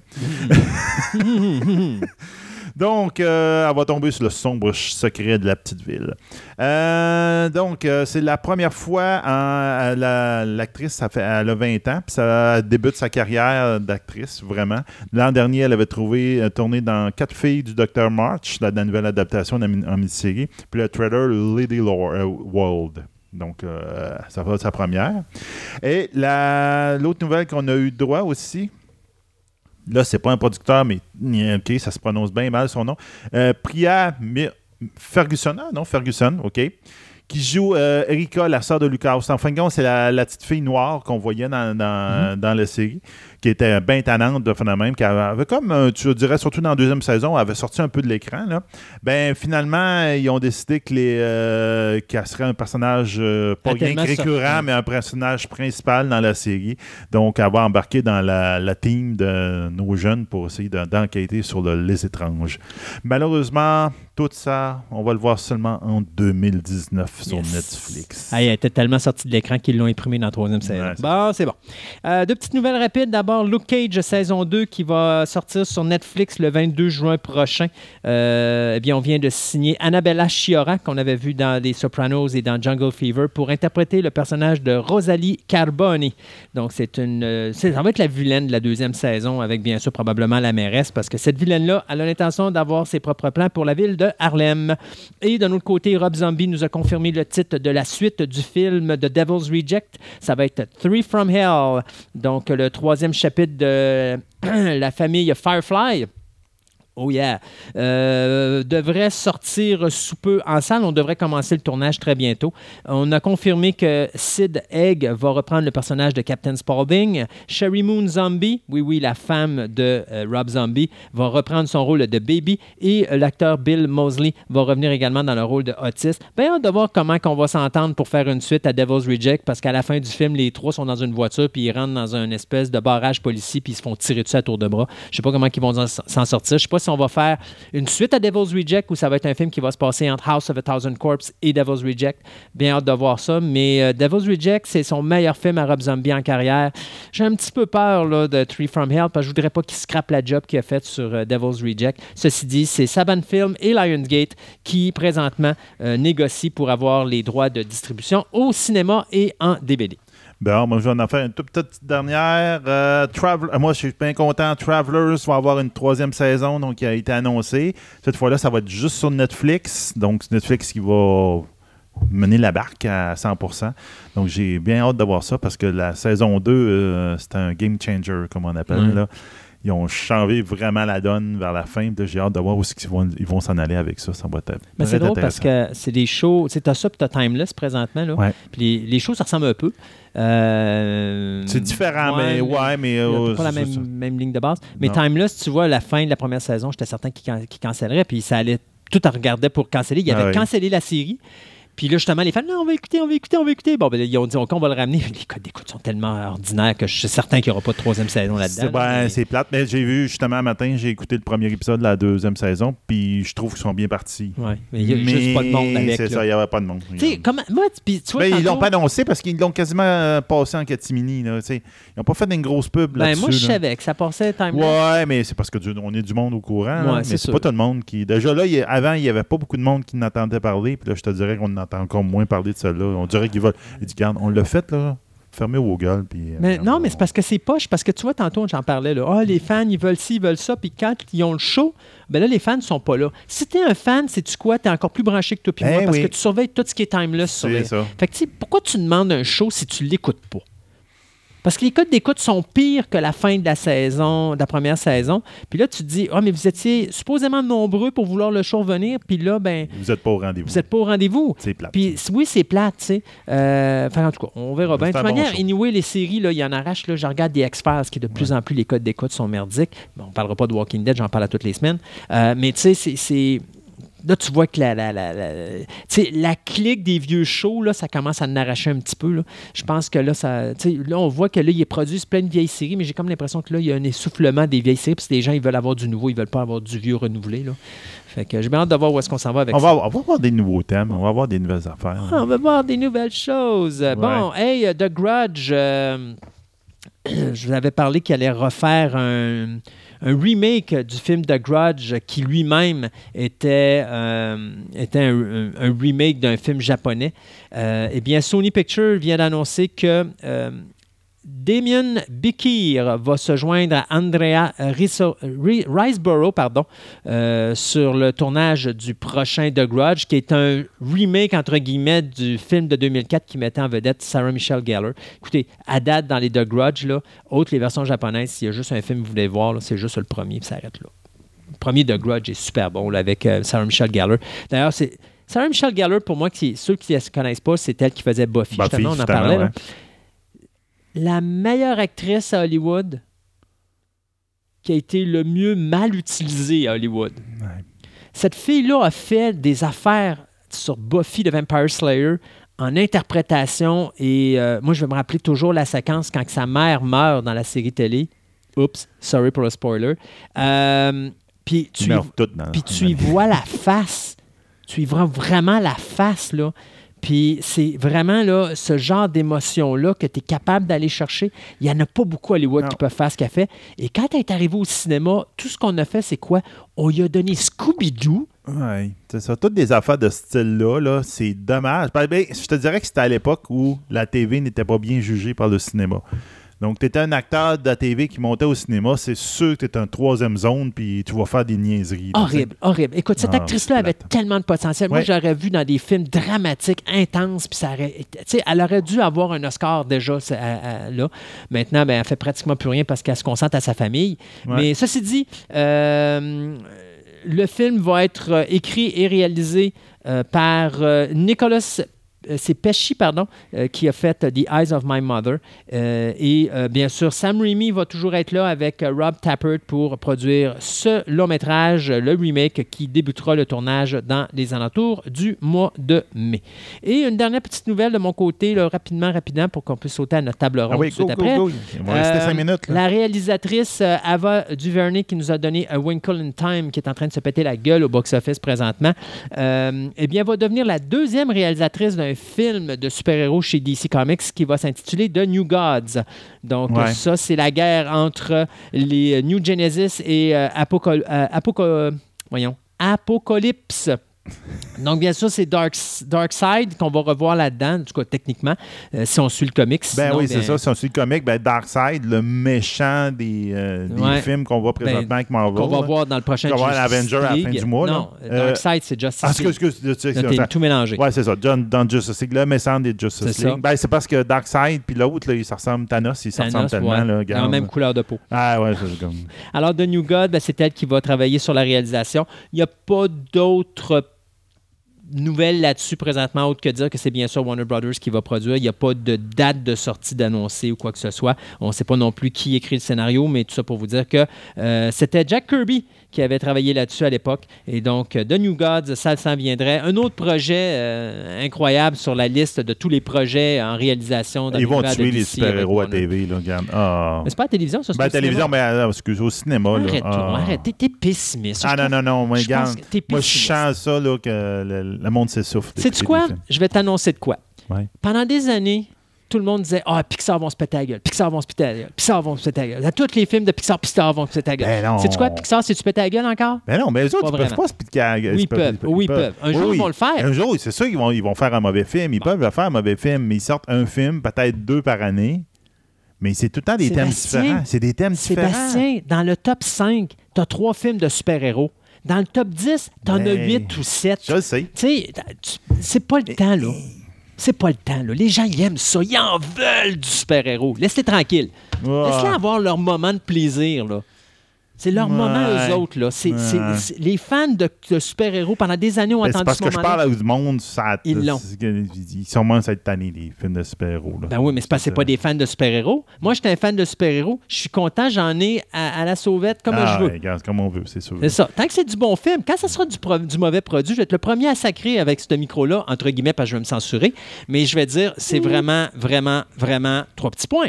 Mais pour le moment, on a du bon calibre de film. Fait qu'on ne crachera pas là-dessus.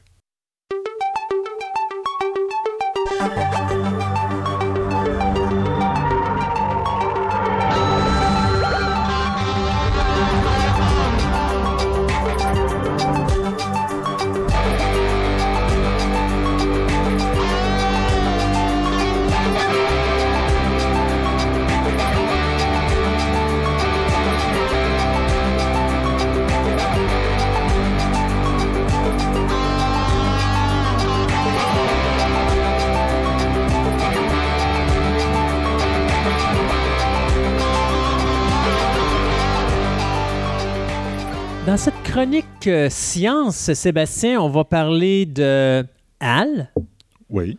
on va parler de Ex Machina, Mhm. on va parler de Colossus, Colossus. on va parler de plein de choses Oui. ayant rapport à L'intelligence artificielle. les AI. Les AI.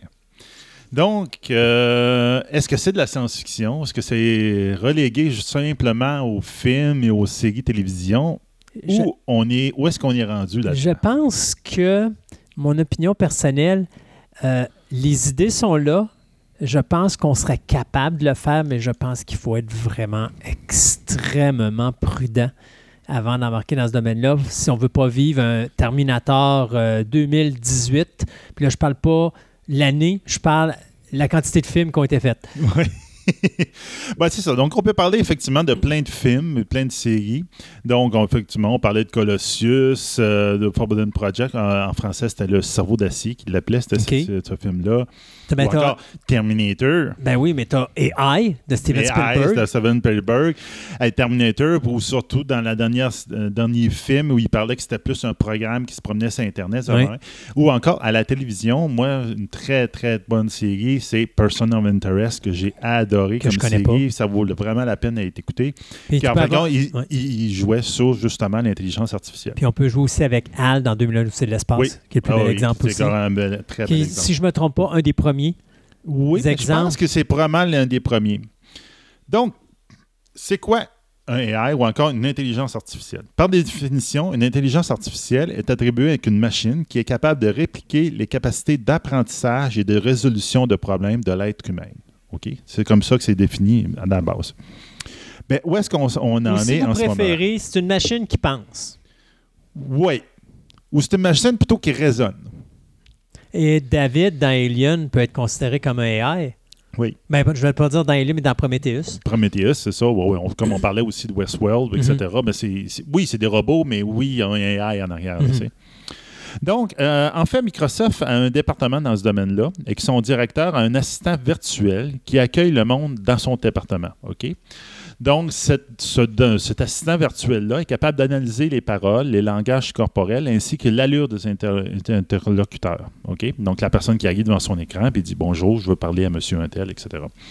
Par exemple, s'il voit deux personnes parler ensemble, l'ordinateur ou l'AI va assumer que ces deux personnes se connaissent là. Donc, il va là, interagir en fonction, à eux autres en fonction de ça. Ils vont peut-être poser une question collective aux deux et non pas poser individuellement aux deux, personnes. Ou encore, s'il voit quelqu'un qui est en habit cravate, le même que c'est pas nécessairement l'habit de base du bureau, il va peut-être Ah, c'est un visiteur qui vient rencontrer quelqu'un. Donc, il est capable de faire des déductions. Le Selon fait- la programmation. selon la programmation, OK. donc seulement comment il a été programmé. n'est pas encore AI. Ben, il n'est pas loin d'être AI. Il est quand même capable de faire d'un raisonnement qui n'est pas programmé vraiment dans son, son- son- son- Il y a des Ouais. conditions qui sont programmées. C'est ça. Mais ça, on parle d'un assistant virtuel de 2014. OK. Donc, c'est probablement la grande sœur de Cortana ou encore de Siri sur Mac. OK? Qui sont un peu un, un genre d'AI qu'on pense à aller là. Un super test simple pour nos auditeurs. Même toi, tu pourras t'amuser avec ça tantôt. Là. Allez sur Internet, tapez sur Google Quick Draw. OK? Euh, dessin rapide, Mhm. on pourrait dire, mais euh, marquez-le en anglais, Quick Draw. Vous allez tomber sur un site web qui va vous proposer un, un petit jeu, OK? Un petit jeu bien simple. En fin de compte, dans ce petit jeu-là, il va dire dessine une bouteille. Puis là, tu prends ta souris puis tu dessines une bouteille. Ou encore, dessine un ballon de soccer, dessine un, un éléphant. Puis le, le programme essaie de deviner ce que tu dessines. Et je te garantis que je dessine mal, mais ça n'a aucun bon sens. Puis il arrive quand même à avoir une très, très bonne moyenne au bâton. OK. C'est vraiment impressionnant. Puis c'est carrément ça. C'est le même principe que lui, il, te donne 20 secondes, 20 secondes pour dessiner, puis il y a 20 secondes pour deviner ce que tu écris. Mais c'est vraiment bien fait. Là. Euh, ça, ça montre un peu le potentiel que ce que c'est ces appareils-là, ces AI-là. C'est sûr, c'est un AI simple qui fait des dessins pour enfants. On peut dire qu'il a- il interprète des dessins pour enfants. Un autre exemple très simple, Google Translate. OK? Mais pour Google moi, Translate. excuse-moi de te couper. Oui. Mais pour moi, un AI, là, c'est un ordinateur qui va penser. Oui, mais il faut y aller étape par étape. Je vais te montrer. Suis-moi, tu vas voir un peu où est-ce que je m'en vais. Parce Je que là, je donne des exemples présents, puis après ça, je vais aller expliquer comment ils font ça en arrière. OK. Puis tu vas voir c'est quoi le but, puis c'est comment ils pensent qu'un AI doit penser. OK? Google Translate, OK, est très impressionnant. Donc, euh, si tu l'as déjà utilisé avec ton cellulaire, tu t'en vas genre euh, devant une pancarte qui est marquée en anglais ou en chinois, puis tu lui dis Translate, tu, prends, tu montes ta caméra, puis là, automatiquement, par-dessus, en superposition, il va te le mettre dans ton langage. OK. OK? Donc, si ta pancarte est en chinois, il va te marquer en français euh, euh, euh, tu vas pouvoir euh, avoir ton, ton menu, etc. C'est extrêmement impressionnant. OK? Ce logiciel-là est basé sur ce qu'on appelle un neural network, donc un réseau de, neura- de neurones artificiels. OK? Comme son nom l'indique, la programmation tente de répliquer comment ça marche dans notre cerveau. OK? Donc, c'est qu'il va faire des associations, il va faire des liens, mais qui ne sont pas programmés, OK. OK, d'avance. C'est pas le programmeur qui a pensé à tout, Ça, c'est bon. OK? Donc, ce logiciel-là, par exemple, ce logiciel-là, tu vas lui montrer comment traduire de l'anglais au français? Tu vas lui dire comment traduire le français à l'allemand. Puis après ça, par lui-même, il va être capable de traduire l'allemand à l'anglais. OK? Il ne prendra pas ta phrase, il va, OK, il va traduire l'anglais au français, puis après ça, il va traduire du français à l'allemand. Non, non. Lui, il ne il, marche pas de même. Il va prendre, il va dire que entre l'allemand et l'anglais, si je me fie aux deux autres, il va se faire un langage entre les deux qu'il y a juste lui qui comprend. L'humain, on va regarder cette espèce de langage informatique qui s'est inventé lui-même. On ne comprendra pas. On ne comprendra absolument rien de là. là. Hmm. Mais lui, avec ça, il est capable de faire comme un langage universel, qui avec ça, il est capable de faire des principes et des, des significations en différentes langues qui arrivent à faire des liens. C'est comme ça que ça marche. Wow. Donc ça, c'est pas quelqu'un qui l'a programmé. Mhm. Il a été programmé pour, comme pour penser à faire ça, puis à partir de là, il est parti, puis il, il a, il trouvé ça. OK? Donc, avec ça, il est capable de faire des similitudes, puis des concepts, puis de faire des liens avec ça. Couplé ça, à- couple avec ça des assistants virtuels, justement, de, de Microsoft qu'on a parlé tantôt. Puis là, tu peux être vraiment être capable d'avoir un logiciel qui peut même reconnaître les cynismes, les blagues. C'est le, le fait que je dis, je dis pas vraiment ce que je pense, Mhm. mais c'est une joke, là, c'est Mhm. un double sens. Donc, on n'est vraiment pas si loin des fameux traducteurs universels de Star Trek, etc., qu'on avait. Euh, un des grosses, on va dire des, des- des- des- étonnamment, les- les personnes qui sont beaucoup dans ce domaine-là, il y en a beaucoup à Montréal.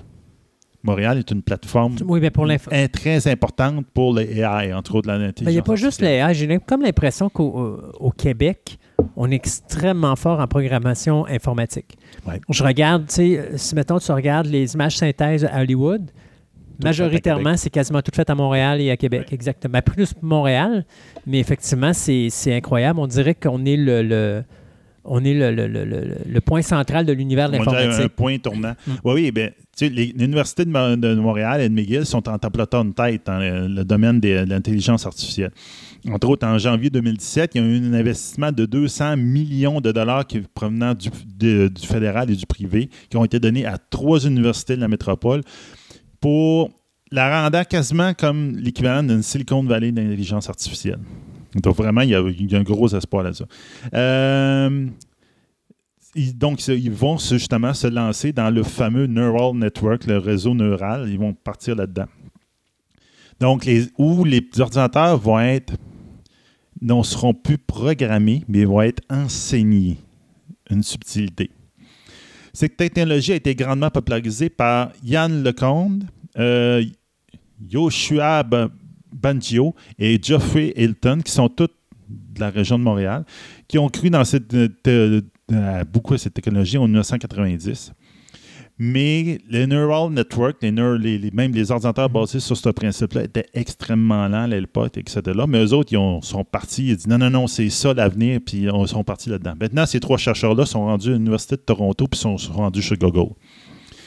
Puis on finit par rebaptiser le neural network, et on finit par rebaptiser ça le deep learning ou l'apprentissage profond. Puis maintenant, c'est comme ça que tout le monde appelle ça présentement, partout. Donc, les- ces machines-là vont utiliser ce qu'on appelait donc le machine learning ou l'apprentissage automatique. Cette dernière marche à peu près comme un enfant. Quand un enfant, tu lui montres à parler, tu lui montres une image avec euh, des, des, animaux, un petit livre avec des animaux. Mhm. Il dit ça, c'est éléphant, ça, c'est lion. Mais le but de l'enfant, c'est pas parce que tu lui montres une autre image d'un autre de l'éléphant, une photo de l'éléphant qu'il ne saura pas c'est quoi. Là. Il va faire l'association. Ah, un éléphant, ça ressemble à ça. C'est à quatre pattes, ça a une trompe, ça fait la main. Puis quand il va voir un éléphant dans la vraie vie, il va faire Ah, c'est un éléphant. Mais c'est le même but. Tu vas montrer à l'ordinateur, au programme, voici un éléphant, voici plusieurs sortes d'éléphants. Puis après ça, tu dis, tu lui montres d'autres images, puis tu dis, c'est quoi ça? Ah, c'est un éléphant. Donc, tu n'as pas programmé Mhm. les, les- les éléments, c'est lui qui va l'avoir appris. C'est la même chose qu'on voyait justement dans, je parlais tantôt de la série euh, Person of Interest, où on voyait des flashbacks de Arnold, qui était là-dedans, l'un des personnages principaux, qui parlait à sa machine, et en fin de compte, qui il apprenait. Tu voyais jamais très rarement taper des lignes de code. Tu voyais vraiment, il interagissait avec la machine, puis il montrait des principes, il montrait des choses pour qu'elle apprenne par elle-même. Il dit, regarde, tu vas apprendre, tu vas finir par l'avoir. Donc, ça va être exactement la même chose. L'AI, c'est comme ça que ça va marcher dans le futur. Donc, ils vont lui montrer euh, des avions jusqu'à un moment, un moment donné, il va comprendre qu'un avion, ça n'a pas de roue. Pas- ça ne roule pas sur terre, ça vole, ça a des ailes, Mhm. etc. Donc, tu sais, dans les films de style Terminator, OK, on, a tout- on fait souvent face à justement une intelligence artificielle. Skynet. Skynet, qui en fin de compte, qui est un. C'est le méchant. C'est- Mhm. Il déteste l'humanité. Mais c'est pas qu'il déteste l'humanité, mais c'est- à un moment donné, l'humanité devient un problème pour l'humanité, donc on va le régler. C'est un peu comme Colossus de Forbidden Project. Exactement. Colossus, à un moment donné, il y a une mission, c'est de contrôler les armements nucléaires pour s'assurer qu'il y a de la paix dans- dans- sur Terre. À un moment donné, quand il voit ça, il dit C'est impossible pour moi de garantir la paix sur Terre tant et aussi longtemps que je laisse le contrôle sur les armements nucléaires à l'être humain. Donc, qu'est-ce qu'il fait? Il se connecte avec l'ordinateur en Russie, puis après ça, il crée un réseau, puis là, il éjecte l'être humain, et là, il prend le contrôle de la race humaine, et il dit Là, à partir de maintenant, vous allez faire ce que moi je vous dis de faire. Comme ça, il va y avoir la paix sur la Terre. Exactement. Donc, on a des. C'est la personnification principale qu'on voit dans les films d'un- d'un méchant euh, ordinateur. là. Donc, Il est pas méchant, mais Sébastien, il est juste incompris. Il est compris. Il est incompris. Mais justement, euh, Google, ils ont tombé un peu sur comment que. ça- dire le prototype de Skynet, mais comment que ça pourrait arriver, ce genre d'affaire-là. Donc, ce qu'ils ont fait, ils ont, ils ont voulu tester le- leur logiciel qui s'appelle DeepMind, DeepMind System. Euh, puis ils ont essayé de, de- de voir un peu comment ils, Il se comporterait. comment ils se comporteraient. Puis là, ils ont vu, oh, OK, on a un problème, là, il va falloir être prudent dans l'avenir. Donc, ils ont voulu tester les, les- les capacités de coopération de ce nouveau AI-là en lui faisant un petit jeu bien simple de ramassage de fruits. OK? Pour ceux qui ne savent pas, DeepMind, c'est un AI qui a été fait en, 2015 en 2016. Il a battu pour la première fois le champion du jeu Go, qui est un jeu de vieux de plus de, mille- de 2500 ans, qui est encore beaucoup, beaucoup, beaucoup plus complexe que les échecs. Donc, c'est vraiment, c'est quand tu dis on voit des, des combats avec les échecs, là, Mhm. mais ça, c'est de la petite bière à côté du jeu Go, qui est un jeu plus asiatique. Donc, justement, en 2016, il a battu le champion mondial. Donc, ça avait. Toute l'approche de ça, justement, ça avait été justement conçu comme le fait qu'il essayait de prévoir les coups, même, mais aussi il était capable de voir l'adversaire. Ah, lui, il joue de telle manière, euh, etc. Donc, ils ont pris DeepMind. Ils l'ont fait jouer à un petit jeu bien simple. Jeu avec les pixels, le phénomène, début de l'informatique. Là, ça, on n'a pas besoin de- Donc, tu as, un joueur, tu as un deuxième joueur, il y a des fruits dans, l'écran, tu vas les prendre, tu ramasses tes fruits, puis à un moment donné, quand il n'y a plus de fruits, ben, tranquillement, ils réapparaissent, puis tu peux comme tasser ton adversaire, le paralyser un peu pour pouvoir l'empêcher de ramasser les fruits. Donc, ils se sont rendus compte que l'ordinateur, quand il jouait contre lui-même, il finissait par devenir hyper agressif dans le jeu, très tôt dans le jeu, parce qu'il voyait que le seul moyen d'avoir de gagner dans ce jeu-là, c'est d'éliminer mon adversaire. Mhm. Parce que sinon, ça va faire égal-égal. Mais c'est de la logistique dans le sens que, tu sais, euh, un ordinateur, ça n'a pas de sentiment. Donc, ça a juste une logique. Donc, si la logique pour gagner l'adversaire, ben, si j'ai pas d'adversaire, je vais gagner. Donc, tu élimines l'adversaire. Puis plus la version de, l'or- de- de DeepMind est avancée, plus que c'est la version la plus récente, et plus qu'il devient, l'agressivité embarque très tôt dans le jeu.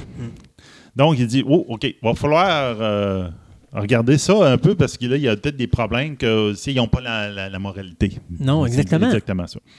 Ils ont essayé un autre jeu très différent, qu'en fin de compte, c'est deux loups, qui, des loups qui doivent compétitionner pour avoir une proie. Puis à ce moment-là, l'ordinateur il a tout de suite compris, OK, faut que je coopère, sinon je risque de ne pas avoir ma bouffe. Donc là, à ce moment-là, c'est qu'au au contraire, il coopérait au- Mhm. euh, avec l'autre, puis il l'aidait. Mais encore là, il coopère. Mais à partir du moment qu'il n'a plus besoin de l'autre pour avoir sa bouffe, il va éliminer l'autre parce qu'il va comprendre que la logique veut que si j'élimine l'autre, je vais en avoir plus pour moi. Ben oui, sauf que lui, il sait que ah, ben, là, demain, je vais en avoir besoin encore pour pouvoir avoir l'autre bouffe. Donc là, tu sais, Oui, mais à un moment donné, il va. enfin, C'est ça le danger de l'ordinateur. L'ordinateur pense plus vite que nous autres. Toi, tu n'auras pas le minding de te dire comment, c'est quoi la solution pour plus en avoir besoin pour garder le plus de bouffe? L'ordinateur, lui, pendant qu'il va penser à ça, lui, il va calculer c'est quoi je dois faire pour être capable d'être totalement autonome puis pas avoir besoin de lui pour aller chercher le maximum? Parce que son objectif, c'est toujours d'aller chercher le top ratio. Donc, il faut vraiment aller chercher ce qui est le plus positif ou le plus accessible. Donc, pour lui, le but, c'est d'aller chercher de la nourriture? OK, parfait. C'est quoi que, que- que- qu'est-ce que je peux faire pour aller chercher le maximum de nourriture? Il faut que je trouve une manière d'éliminer celui qui présentement je suis pris avec, mais lui, il va chercher une manière de à l'éliminer. mon à un moment avis, il va, donné. il va Oui, peut-être essayer de trouver une manière de le faire. il n'y a pas le choix. Il n'y a pas le choix. C'est mais- ça, l'ordinateur. Ça, ça- lui, c'est la logistique. Nous, on a le cœur qui va dire Ah, tu sais, à un moment donné, tu, tu, tu- je dis pas. Je tu- m'ennuie, il faut que je garde Ouais, ben oui, puis tu, tu, tu, mettons, si, mettons, toi, tu es masculin, puis c'est une personne féminine qui est à côté de toi, tu peux te prendre de la personne, donc là, tu fais un travail d'équipe parce que vous êtes deux, vous êtes un couple, et non, mais lui, il voit pas ça de même. Lui, c'est, c'est des chiffres, c'est de la mathématique. Il n'y a aucun sentiment, il n'y a aucun... Alors, le numéro 2, il est, il est un problème présentement pour lui, il faut qu'il l'extermine parce qu'il faut qu'il aille chercher le maximum. Oui. Donc, euh, tout, encore comme dans Terminator, en fin de compte, où Skynet construit des Terminators pour Mhm. pouvoir euh, faire une job spécifique, ben, en ce moment, Google aussi est en train d'utiliser sa même approche, dans le sens que il utilise des AI qui sont faites pour bâtir d'autres AI. Donc, eux autres, par essai-erreur ou euh, par le- comment ils vont voir avec le deep learning, ils vont être capables de créer des AI qui vont être plus performants qu'eux autres. Donc, l'ordinateur va créer quelque chose de plus intelligent que lui. ça ressemble à ça. Donc, ça va être vraiment le même, euh, le, même processus, comme on dit avec des enfants. Donc, essai, erreur, j'essaye ça. Non, non, non, ça marche moins bien. Ça, ça, ça. Puis, eux autres vont comme faire une- un moyen pédagogique pour, dire, pour enseigner à l'autre génération des AI. Donc, en ce moment, il y a une grosse.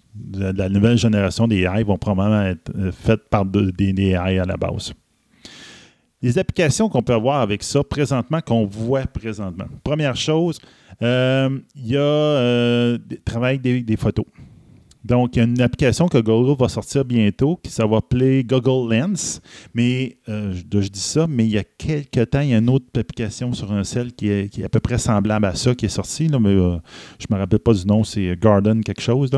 C'est que Google Lens va, tu vas pouvoir prendre ta caméra de, ta- de- de ta- de ton cellulaire, Mhm. tu lui montres une, euh, une fleur, puis il va te dire Ah, cette fleur-là, c'est telle sorte.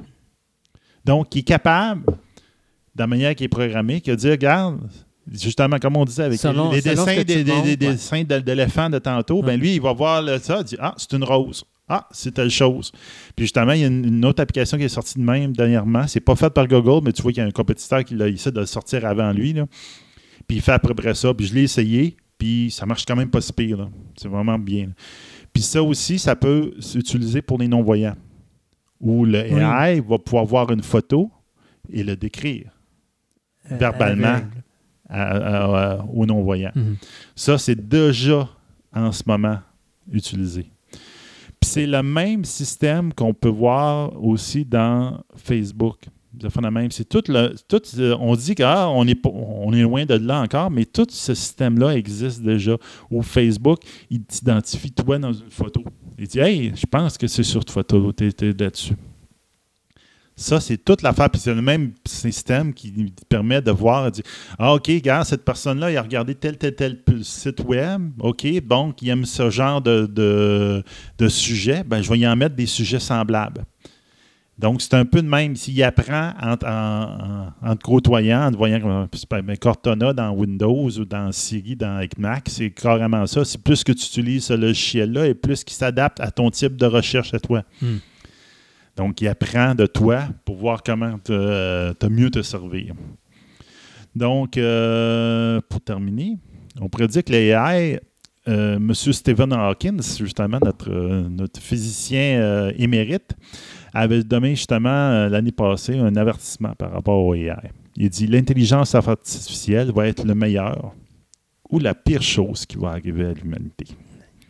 Je vais dire à Stephen, à Stephen Harkins, ça va être le meilleur. Mais ça va être le meilleur pour lui. Ça, c'est- peut-être pas pour nous autres. Nous, on n'est pas dans l'équation. À l'humanité. Euh, non, non, c'est- moi, je parle vraiment euh, au Oui, AI. Là. C'est, ça le danger. Puis, ça, c'est une question de logistique. Euh, OK. Le AI va chercher à avoir la perfection la plus complète. Donc, il voit son maître, qui considère être un dieu, mais qui voit plein de lacunes. Oui. Ça, c'est l'être humain. Qu'est-ce qu'il va faire? Il va s'en débarrasser. Il va s'en débarrasser. Parce que pour lui, son créateur est, impa- est impur, est imparfait, alors que lui, qui est une création, l'est plus que lui. Puis veut, veut pas, il va toujours chercher à aller chercher cette perfection-là ultime. On ne peut pas faire partie de son univers. On est une problématique. Déjà là, en partant, on mange, on boit, on dort. Perte de temps. Oui, c'est sûr. C'est pour lui, c'est une perte de temps. Tu dors, perte de temps. Il y a, il- tu sais, c'est- ça. La, la- la meilleure chose que je pourrais voir qui pourrait arriver, ça serait que le AI cherche à nous assimiler. Parce que, d'une certaine façon, pour lui, l'intelligence humaine, avec les sentiments, les- c'est ça, lui, il n'est pas capable de les vivre. Puis s'il veut les vivre, s'il ne considère pas ça comme une, je pourrais dire, une, euh, imperfection, euh, à ce moment-là, il va vouloir en l'avoir, mais la seule façon pour lui de l'avoir, c'est se jumeler avec nous. Donc là, ça pourrait peut-être être un bien pour l'être humain, parce que l'être humain, à ce moment-là, va vivre plus longtemps parce que là, il, il est semi-machine, semi-humain. Puis euh, après ça, ben, tu as une évolution, tu, tu rentres dans une évolution, mais ça, c'est seulement si le AI considère qu'il a besoin de ça. Parce que veut, veut pas, on le sait comme toi puis moi, on le voit partout, qu'on le voit dans Star Trek, qu'on le voit dans Walking Dead, qu'on le voit dans ou qu'on le voit dans ça. Dès qu'il y a des sentiments, tu fais des erreurs. Mhm. Sais, Un capitaine de vaisseau, la première chose qu'il faut qu'il fasse, c'est être totalement froid. Un médecin, quand il fait Un une médecin. opération, une opération, pardon, doit être totalement froid. Le patient, c'est un numéro. Il ne doit pas s'attacher à son patient. Pourquoi? Parce que s'il y a des sentiments qui sont impliqués là-dedans, il va y arriver de quoi? Ou encore, s'il y a une erreur sur son opération, ça va le démolir. C'est ça l'affaire. hein. Le AI, lui, va le voir comme un problème, il ne le verra pas comme une solution. Fait tu sais, moi, je vois pas rien de positif dans le AI. La logistique veut que non. Mais c'est pour ça aussi que depuis euh, enfin, déjà quelques années, que les gens qui sont en, euh, dans la robotique ou dans les AI, ils disent que carrément, là, ils ressortent le, le bon vieux principe là, Mhm. Puis ils ressortent les trois, les trois lois de la robotique. Ouais. Ils disent non, non, regarde, ce ce que ce gars-là a écrit dans des livres il y a des années des années, il avait raison. Oui. il faut l'inclure automatiquement dans tout développement des AI. Oui, sauf que le problème d'un AI, c'est qu'à un moment donné, si ces lois de la robotique sont un problème, il va calculer jusqu'à ce qu'il puisse éliminer ces trois lois qui deviennent un problème parce que lui, ce qu'il veut, c'est la perfection. Oui, mais quand, quand tu. En tout cas, c'est l'idée des, des, des trois de robotique, c'est qu'ils ne peuvent pas passer à côté, ils ne peuvent rien faire sans ça. C'est, le root. tu Ben, commences de là, puis oui. après ça, tu bâtis le reste. Mais je continue à dire que si tu fais tu fais pas nécessairement du AI, mais que tu restes dans de la programmation avec des barèmes très basic, genre la photographie, qui fait juste identifier une image. Lui, si c'est juste sa job de chercher une image ou d'associer des images en fonction d'une banque de données, il va pas chercher à aller plus loin. Donc, tu évites une évolution qui peut devenir dangereuse. Mais c'est juste qu'il faut que tu t'assures qu'elle ne dépasse pas cette évolution-là, parce Ah, qu'à partir du ça. moment qu'il évolue là, tire la plug. Parce que c'est un danger. En tout cas, moi, je Oui, oui, oui. ne suis pas scientifique, mais ma logique est là. La là. logique est là, là, c'est ça. Seb, Oui. ça aurait dû être une table ronde. Oui, ben, c'est ça, au bout de la ligne, oui. Un gros merci, dit à une prochaine chronique science. Ça marche. Bye. Bye-bye. Il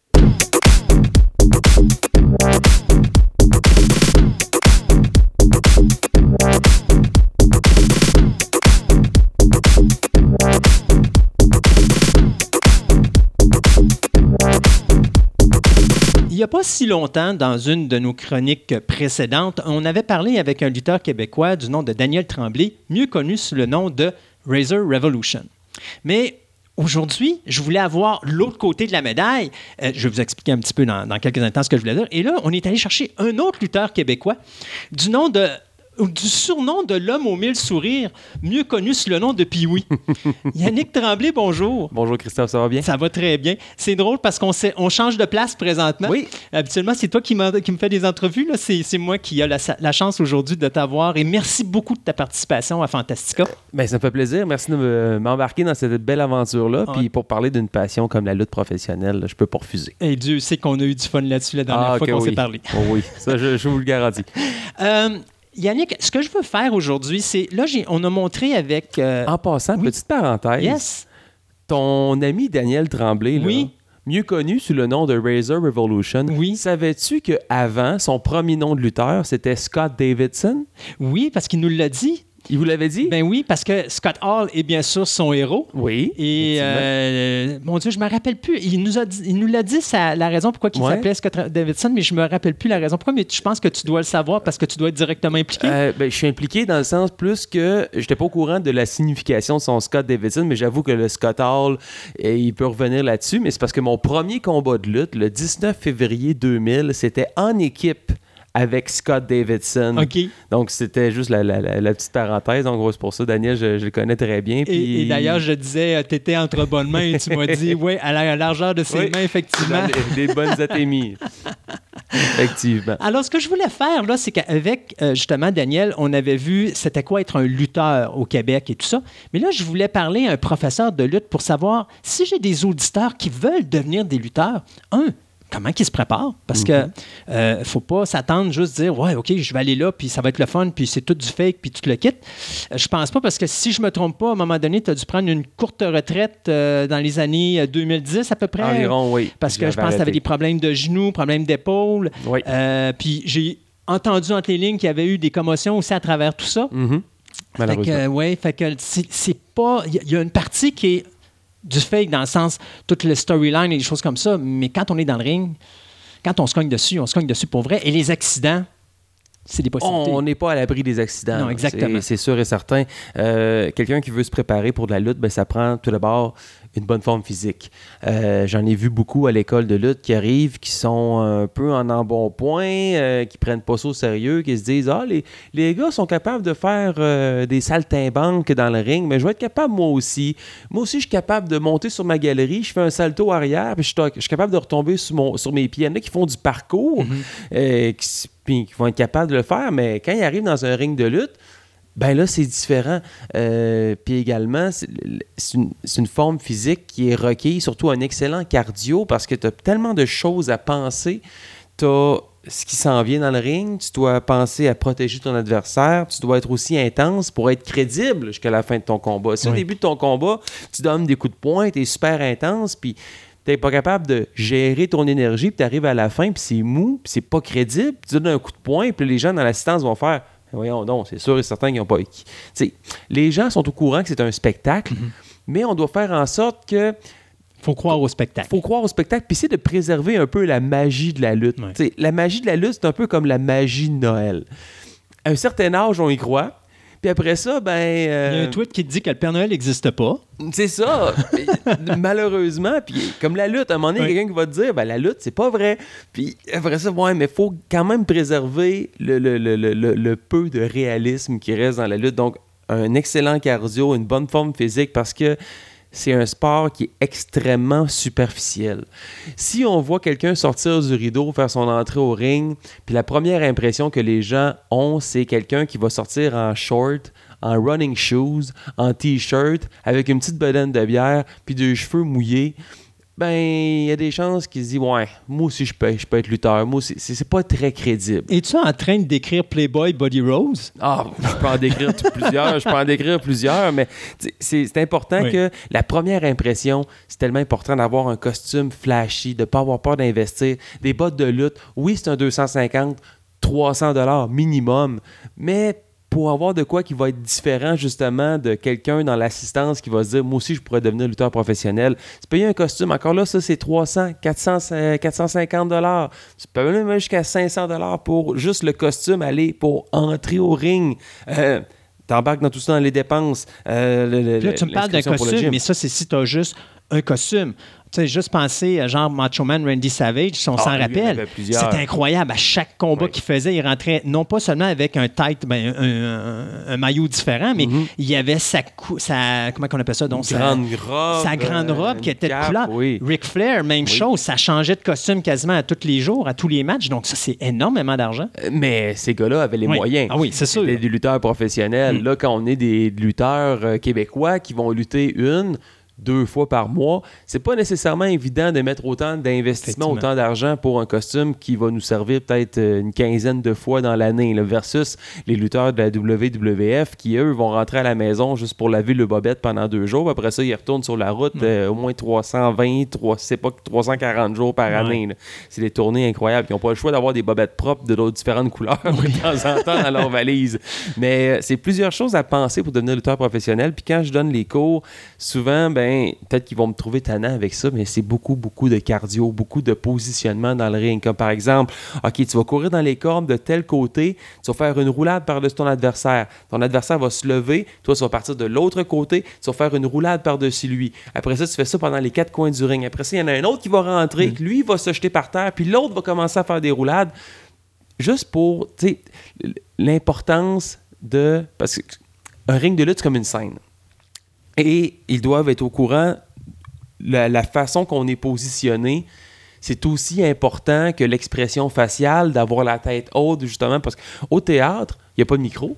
Au théâtre, il n'y a pas, euh, il a pas d'interaction avec la foule, certes, mais c'est important de, de- de- décupler ses expressions. C'est important parce que la personne qui est assise dans les gradins en haut, ben, si elle voit pas que le personnage est triste, est en colère ou est de bonne humeur, ben c'est un peu plate. Puis le théâtre, c'est, c'est grandiose, puis on doit exagérer les gestes. La lutte, c'est la même chose.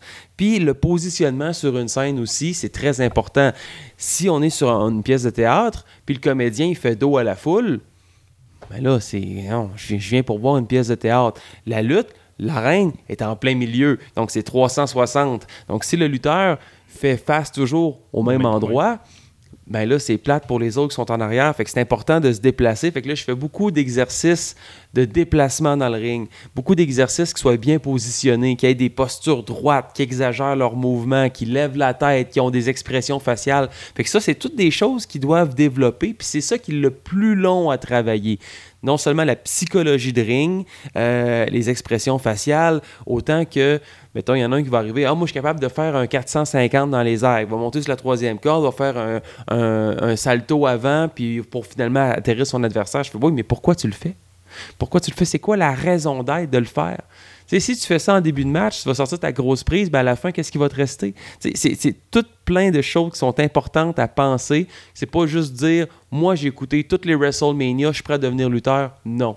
Eux autres, ça leur a pris des années, ça leur a pris des décennies afin d'être prêt. Fait qu'un lutteur qui vient, euh, un futur lutteur qui vient à l'école de lutte de la NSPW, euh, ben il doit se dire que ça peut peut-être être six mois, ça peut peut-être être un an, ça peut peut-être être deux ans avant qu'il fasse une première apparition dans un combat pour vivre une expérience de lutte.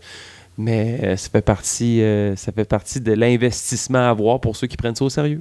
Tu sais, tantôt, tu parlais du, euh, justement du cardio et tout ça. Je me rappelle une anecdote avec le Big Show. Oui. À l'époque, le Big Show était dans le WCW. The Il Giant. quitte- ouais, le, le- le- le- Paul Wright. Et le Big Show quitte euh, la WCW pour s'en aller dans la WWF. Oui. Alors, bien sûr, Vince lui dit, la première chose, on va tester ton cardio. Big Show dit, ah, pas de problème, de toute façon, je suis en pleine santé. Trois hommes dans le ring pendant, je pense, c'était une heure, une heure et demie. Et euh, Big Show est sorti de là en disant, et moi qui pensais qu'il était en santé, et moi qui pensais qu'il avait un bon cardio. Euh, parce que euh, je fais juste penser à un autre exemple que je donne, Shawn Michaels et Bret Hart. Oui. Parce que Shawn Michaels a gagné son premier titre de champion du monde. Un match qui a duré 70 minutes. Oui, ça a été un, un Ironman match de Ouais. 60 minutes. Mais, Il y a eu une prolongation. Oui. Et euh, pensez-y, là, 70 minutes, ça n'a pas ralenti, ça courait, ça sautait, ça... Puis juste, parce que c'est beaucoup d'efforts, juste même quand tu tiens un lutteur par la tête, même si des fois tu forces pas autant, c'est quand même un effort physique. Donc, même quand tu es en mode repos, ton, tu demandes à ton corps quand même de fournir de l'énergie. Tu peux pas t'arrêter pour boire, tu peux pas t'arrêter pour manger. Non. Euh, fait que, quelque part, c'est énormément d'endurance physique et, euh, et oui, il faut que les gens soient prêts à ça, malgré que je pense pas que dans la, dans la North Shore Pro Wrestling, qu'on ait des matchs de 1 heure, 1 heure et demie là, par un lutteur. Ça arrive Non, non, non, ça, Non, c'est ça. c'est- Ça arrive pas. Le maximum qu'on peut avoir, comme en fin de semaine, on a eu un combat, c'était une stipulation assez spéciale. Euh, c'était le, un- le 3 mars dernier, un Carnival Den match entre Marcus Burke et Sin Body, qui est un ancien de la WWE, qui s'est entraîné avec Edge, Christian et, et compagnie. Puis euh, c'était tout à fait spécial. Ça a duré 45 minutes. Moi, mon combat a duré 22 minutes en fin de semaine. On avait moins de combats sur la carte, donc à ce moment-là, on pouvait se permettre Ah de faire des combats plus longs. Qu'est-ce qui est le fun là-dedans? C'est qu'on peut mieux raconter une histoire. Mhm. Comme mon adversaire au début, c'est un Américain, euh, Dylan Bostic. Il se fait appeler le Justin Bieber de la lutte professionnelle parce qu'il est un peu body boy, il a les, les cheveux blonds sur le côté, puis il est extravagant, puis les gens le détestent. Fait que le fait qu'on ait plus de temps, on a pu construire une histoire au début en, en prenant le micro, puis lui il voulait pas se battre, puis euh, if you don't uh, if you don't stop calling me Justin Bieber, I'll go back to the United States of America. oui, là, bien sûr, oui, qu'on a pu raconter plus une histoire. Fait que c'est ça qui est le fun des combats plus longs, mais c'est important de bien gérer son énergie. Si on revient sur l'exemple de Shawn Michaels de Bret Hart pendant une heure de temps, oui, il va y avoir des rest hold qu'on appelle, c'est des prises où ce qu'on justement on va permettre à son adversaire et même à soi-même de reprendre son souffle.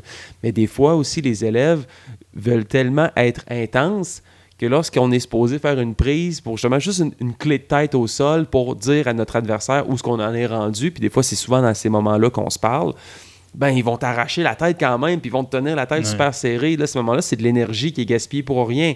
Lorsqu'on fait un tombé pour le compte de 3, le but d'un match de lutte, c'est de gagner. Il y en a qui sont tellement intenses qu'ils vont t'écraser pour de vrai. Puis tu dois vraiment forcer pour tasser ton adversaire. Ah, mais non, c'est supposé se faire en équipe. Oui. C'est comme, c'est comme la danse. Mm. S'il y en a un qui te pile sur les pieds ou s'il y en a un qui te fait tourner trop vite ou trop fort, ben à ce moment-là, ça va être tout croche. La lutte, c'est un beau travail d'équipe, c'est une danse, puis il faut savoir canaliser ses énergies pour rester intense du début à la fin, parce que sinon, ben, comme je l'ai mentionné un peu plus tôt, ça devient que c'est plus crédible Ouais. comme spectacle. Moi, je veux commencer dans la lutte professionnelle. Mhm. Euh, avant de commencer à penser à m'en aller dans une école, comment je peux me préparer pour me rendre là? Ah, faut écouter la lutte. OK. faut être une tête de lutte. faut euh, connaître sa lutte. faut connaître aussi le. le- connaître, ben, pas nécessairement connaître le, le territoire québécois, c'est pas nécessairement important, mais juste être un passionné, juste connaître des prises de lutte, juste euh, être au courant un peu comment ça se passe, un peu une petite historique de lutte. Si on- il y a quelqu'un qui me dit. ben, de toute façon, je pense pas que quelqu'un qui a écouté la lutte pendant deux semaines puis s'est dit Ah, je veux essayer ça. euh, il va vraiment s'attendre à. Il risque plutôt d'être surpris ou peut-être être déçu par, euh, euh, par l'illusion de la lutte, mais je pense que être une bonne tête de lutte. Ben, de toute façon, je pense que déjà, les personnes qui tentent leur expérience ont déjà vu plusieurs galas, ont déjà vu plusieurs euh, événements spéciaux de la WWE, ont déjà été voir des galas de lutte, puis ils se sont dit hey, j'aimerais ça essayer ça. C'est vraiment d'être d'être connaître ça. Puis après ça, nous autres, on va prendre la personne, puis on va lui montrer réellement c'est quoi. Et oui, effectivement, au début, c'est très, très, très physique. Des chutes, on va en faire des dizaines, c'est pas des centaines, avant de faire une première clé de tête. Parce que c'est important, c'est la base de tout. C'est- C'est comme un cascadeur, s'il n'est pas capable de faire une roulade par en avant ou s'il n'est pas capable de faire une chute convenable, Il fera pas une longue carrière. Il fera pas une longue carrière. Donc, l'important de la lutte, puis c'est pour ça que moi j'en fais encore après plus de 19 ans, c'est que mes amis, eux, se garochaient sur le béton, faisaient des combats avec des chaises, des tables, des armes, des échelles. Moi, pendant ce temps-là, j'étais un peu plus relax, je me concentrais plus sur mon personnage de l'homme au mille sourires, puis ben moi, je lutte encore aujourd'hui. J'ai pris ça un peu plus relax. Tu la as eu la chance d'aller en plus dans le professionnel, parce que si je me trompe Oui. pas, tu as fait le Ring of Honor. Ring of Honor, ouais. C'est quand même quelque chose, là. Oui, je suis allé faire des- justement aller pousser ma formation un peu plus loin. Puis ça, c'est ce que j'encourage aussi les, euh, les jeunes lutteurs à faire, c'est de suivre des séminaires. Il y en a toujours un peu partout en province. Euh, ou des fois de s'exiler. Comme justement la Ring of Honor vont offrir des week-ends de formation avec leurs euh, leurs analystes, leurs experts. Comme moi, j'ai eu la chance de côtoyer Kevin Kelly, Jim Cornette, qui m'avait adoré, qui avait fait une, une promo, qui avait pris le micro comme si c'était moi. Il dit, Puis oui, you should sound like this, and I'm the man of a thousand pipes. C'était Jim Cornette, le Oh oui. gars, avec la raquette. Oh oui. là, c'est wow, je capotais. Euh, des, des anciens lutteurs de la WWE qui étaient là également. Fait que j'ai beaucoup appris dans ces séminaires-là. Fait que c'était c'était vraiment une très belle expérience. Fait que c'est une- aussi une belle façon. C'est comme des compléments d'information, comme dans n'importe quel domaine où on va aller suivre un séminaire, on va aller suivre une formation euh, le temps d'une fin de semaine. Donc, ça se passe aussi dans la lutte professionnelle. Mais euh, ça fait partie euh, des, des- sacrifices à faire. Là. Si je reviens à la base, les chutes, parce que ce qui est important pour pas se blesser, c'est de. Il y a tellement de, choses à penser. Quand je disais que dans, Ouais. un, dans un ring de lutte, il y a tellement de choses à penser, autant des expressions faciales, de qu'est-ce qui s'en vient, de la sécurité de notre adversaire, mais de bien tomber, c'est la base de tout, de répartir son poids avec ses mains, avec ses bras, de lever le bassin pour pas tomber sur le bas du dos, parce que sinon, le bas du dos, c'est assez fragile. Euh, les épaules, c'est plus solide avec le haut du dos, euh, lever la tête, parce que sinon, si la tête snap en arrière, tu vas voir des étoiles, puis ça aidera pas pour ton combat. Ton pied également, le- la plante des pieds au sol. Avec tout ça, ça fait comme une belle table, puis ça va amortir le choc. Fait que manger une souplesse de la troisième corde, puis à ce moment-là, ça va être beaucoup plus agréable euh, à, à l'arrivée que si jamais on arrive sur le bas du dos ou si notre tête, elle va snapper Oui, par en arrière. Donc, il y a- il y, a plusieurs techniques à savoir, puis c'est là-dessus qu'on va vraiment insister au début. C'est des chutes, des chutes, des chutes, des chutes, des chutes. Il y en a qui vont avoir mal à la tête la première fois, il y en a qui vont avoir des mal au dos parce que les cordes, c'est pas nécessairement évident. Euh, donc, aspirine, beaucoup d'eau, puis il faut arriver Ben, reposer. Il y avait un documentaire que j'écoutais. Ben, c'est pas un documentaire, en fait, c'est Holy Foley. Oui. Où est-ce qu'à un moment donné, Mick Foley doit prendre sa fille Noëlla puis lui montrer la lutte. Puis, euh, justement, c'est ça qu'il a fait. Les premiers temps, c'est juste comment tomber, juste des chutes sur le Mhm. dos, puis il a fait volontiers ça, jusqu'à un moment donné où il monte sa prise de finition, où il a fait monter sa deuxième corde. Puis là, il a fait sa prise de finition qui est comme le Noël beau, Ouais. qui était belle idée, mais elle s'est euh, comme euh, blessée aux côtes, juste la veille de son, euh, de son try-out dans, dans, dans WWE, ce qui était qui a pas bien à donner, mais juste pour donner, dire comme quoi que tu n'es jamais à l'abri d'une blessure. Jamais. euh, C'est ça. Jamais. Puis il y en a beaucoup, euh, comme tout récemment, il y avait un, un try-out du côté de NXT, qui est le Ok, club oui. école de, de la WWE. Puis il y a un gars de, de- du côté de Shawinigan, euh, Doom Boulanger, qui était là-bas. Puis aussi un autre, euh, un autre lutteur que je connais, ben, la- mon adversaire en fin de semaine, euh, du 3 mars dernier, devrais-je plutôt dire, là, Dylan Bostic, qui était là du côté de NXT. Puis il m'a confirmé que ce qu'ils font en grande majorité, c'est que des drills, que du cardio. Ouais. Ils vont essayer de pousser la personne jusqu'à la limite pour voir, mettons, qu'on te demande 9 répétitions, essaye d'en faire 10. Tu sais, D'arriver Ouais. là, puis les gars sont vidés. Il y a même euh, Doom Boulanger me racontait en fin de semaine qu'il y avait un, un Marine qui était là. Un Marine! Les gars sont entraînés pour faire la Ouais. guerre. Ben, après une journée, il est parti en ambulance. Il était plus capable. Il vomissait sa vie. Ils l'ont brûlé, brûlé, brûlé, brûlé. Tu vas pas là pour faire de la lutte. Tu vas pas là pour apprendre comment faire une clé de bras. Ils savent que tu es capable de faire une clé de bras. Ils veulent juste savoir jusqu'où tu peux aller. C'est quoi tes limites. Puis les vrais vont rester jusqu'à la fin. Physiquement, euh, quelqu'un qui veut commencer, mettons, dans la lutte, avant de rentrer dans une école, il faut qu'il fasse un, un entraînement particulier? Ben, Oh non. le cardio, tout ça, est-ce qu'il se fait directement à l'école quand vous commencez avec lui? Mettons que moi, j'arriverais là demain matin et puis mon cardio est zéro pin bar.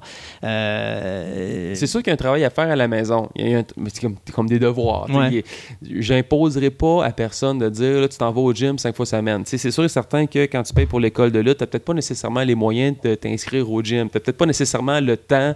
Euh, tu sais, ton, ton, ton petit loisir, mercredi soir, tu viens faire les cours de lutte, tu es avancé, tu as du fun, puis une fois par mois, ben, tu vas lutter dans un gala. Il y en a que ça va se tenir à ça parce que les autres jours de la semaine, ils ont le blonde, ils ont leurs enfants, ils ont leur occupation. Tu sais, ce sera jamais des lutteurs professionnels. Les autres, ils vont faire ça pour se faire du fun et puis se tenir en forme. Tu sais, c'est comme il y en a qui vont aller faire du Zumba ben, puis tu sais, une fois par semaine. Si tu veux aller plus loin, à ce moment-là, ceux qui veulent se donner une chance, ben, ils- vont déjà au gym. Mais c'est sûr et certain que moi, je leur, je, leur, force beaucoup à faire du cardio. J'ai beaucoup d'exercices, des drills qui vont courir dans les cordes à relais, puis esquive la corde à linge, esquive le coup de coude, euh, deux fois, à peu près ça, tu sors du ring, il y en a un autre qui va rentrer. Fait que ça leur donne juste, juste les amener un petit peu plus loin. Puis on se fait des petites compétitions aussi à l'interne, parce que j'ai une séquence avec des roulades par en avant, saute sur euh, le bord du ring, tu reviens, tu fais une roulade par en arrière, il faut que tu fasses le ça en le moins de temps possible. Puis euh, c'est moi qui ai le record jusqu'à présent. Donc euh, je salue les étudiants de la North Shore Pro Wrestling de continuer à travailler pour me battre mon record, mais euh, c'est- des petites affaires comme ça pour les amener à se dépasser. En plus, après ça, ben là, on fait un peu psychologie de ring, on fait un peu le toi contre toi, monte dans le ring, go! Ah ouais, on fait un combat là, là. Fait que là, les gars ont rien préparé, fait que c'est de prendre le temps de, de bien faire leur prise, de bien discuter entre eux dans le ring pour savoir qu'est-ce qui va se passer. C'est-tu beaucoup d'improvisation? Euh, à l'école de lutte, oui, on en fait beaucoup, mais sinon, dans un, dans un gala, euh, il n'y a pas beaucoup d'improvisation. Comme euh, le 3 mars dernier, j'étais dans un combat triple menace. Là, on est trois dans le ring. Euh, en combat un contre un, il peut y avoir de l'improvisation. On peut, le, le- le méchant peut dire OK, là, il va se passer telle affaire, telle affaire, je vais te faire ci, je vais te faire ça, reste dans le coin. Il peut y avoir beaucoup d'improvisation. Puis moi, ben, j'ai assez d'expérience pour prendre mon temps, l'écouter, puis d'aller me placer correctement pour qu'il soit capable de faire ce qu'il aimerait me faire. Mais sinon, pour être certain que la danse se déroule convenablement, ben en fin de semaine, comme on était trois dans le ring, ben à ce moment-là, c'était planifié de A à Z. On a juste pris notre temps entre les séquences, justement, pour prendre le temps de vendre, ce qu'on appelle, vendre pour montrer euh, à la foule qu'on a mal, montrer, tu sais, qu'au moins que la prise que j'ai man- que j'ai prise il y a quelques, quelques secondes, ben au moins que, que j'ai le temps de récupérer de ça pour pas me lever puis Ouais, non, ça n'a pas fait mal, il vient de se lever de ça. là. Non, non, non, c'est qu'on a pris le temps, tout ça, mais sinon, il y a- le- l'improvisation, il y en a quand même beaucoup, mais euh, dans un combat comme en fin de semaine, là, non, non, euh, on prend plus notre temps. Euh, Quelqu'un qui veut commencer, faut qu'il commence à se préparer un personnage ou c'est quelque chose qui va se monter à l'école ou qui va se monter avec le temps? Est-ce qu'il faut qu'il sache un petit peu où il veut s'en aller ou ça va être vraiment à l'école qui va. Ils peuvent, ils peuvent arriver. Tu sais, des fois, il y a des gens qui m'écrivent. euh, euh, je m'en souviens, un, un- petit gars qui m'écrivait il Hey, J'ai mon nom de personnage, j'ai ma toune d'entrée, j'ai ma prise de finition, j'ai mon idée de costume, tout ça. Oui, ça peut être bon. Mais il est arrivé à l'école de lutte, puis il n'a pas fait deux semaines. Ouais. parce qu'il était pas il était pas prêt à, à vivre ça. Puis c'est sûr et certain que des blessures ça peut arriver au début quand tu n'écoutes pas le professeur puis si tu veux aller trop vite puis tu veux faut que tu respectes tes limites. Puis finalement le petit gars ben il s'est tanné puis il est pas revenu. C'est dommage mais Ça arrive. idéalement venez faire un tour faire quelques chutes puis après ça, si vous aimez ça, ben on va commencer à travailler un peu plus euh, la psychologie de ring, savoir comment bien se positionner, la psychologie, et après ça, éventuellement, ben, si tu un personnage, ben oui, ça, ça, aurait- ça pourrait être un plus sur les autres, mais viens faire tes preuves avant. Yannick, je suis la moitié d'un ancien Jim Cornette, dans le temps qu'il n'y avait pas de bedaine de bière. Euh, je suis gros comme un doigt ou une allumette. Je veux m'entraîner pour devenir manager. Oui. Mais j'ai pas le choix, je pense, de savoir comment tomber aussi, parce qu'un manager mange probablement, sinon plus de raclés qu'un Oui. lutteur. Euh, ça peut être quelque chose qui se fait encore aujourd'hui, parce qu'on en voit de moins en moins des managers. À l'époque, il y en avait beaucoup. Là, aujourd'hui, on dirait que c'est quelque chose qui s'oublie, c'est plus nécessaire. Euh, Est-ce que c'est encore quelque chose qui se fait? Y a-tu des jeunes qui peuvent arriver, mettons, dire hey, Je suis pas gros, mais j'aime tellement la lutte, j'aimerais ça, mais je veux pas être lutteur, mais j'aimerais ça être sur les bords du ring, puis euh, OK, je suis pas une poupoune, mais bon, je suis bonhomme. Je, je- tu sais, un Colonel Parker ou justement Ouais. Jim Cornette, chose genre. Ça se fait-tu encore? Euh, y a-tu un gros entraînement pour devenir un manager et tout Ah, ça? Normalement, un manager, c'est beaucoup un naturel. C'est euh, parce qu'à la base, un manager, il va accompagner un lutteur Mm. qui euh, n'est pas très bon au micro, n'est pas, n'est pas très bon pour se faire valoir. Donc, à ce moment-là, on va lui mettre une personne qui va parler pour lui. Qui Comme va, Paul Heyman avec, comme- euh, Brock Lesnar. Brock Lesnar ne parle pas. Paul Heyman parle pour lui. Mm. Brock Lesnar, c'est le champion, c'est le porte-étendard de la WWE à l'heure où on se parle. Et Paul Heyman fait toute la job pour lui. Paul Heyman peut se présenter à la place de Brock Lesnar, puis ça va être crédible, ça va offrir une présence. Malheureusement, il n'y en a pas assez. On dirait que les jeunes ils veulent dire OK, moi, je vais être lutteur, puis j'ai pas le goût d'être sur les lignes de côté.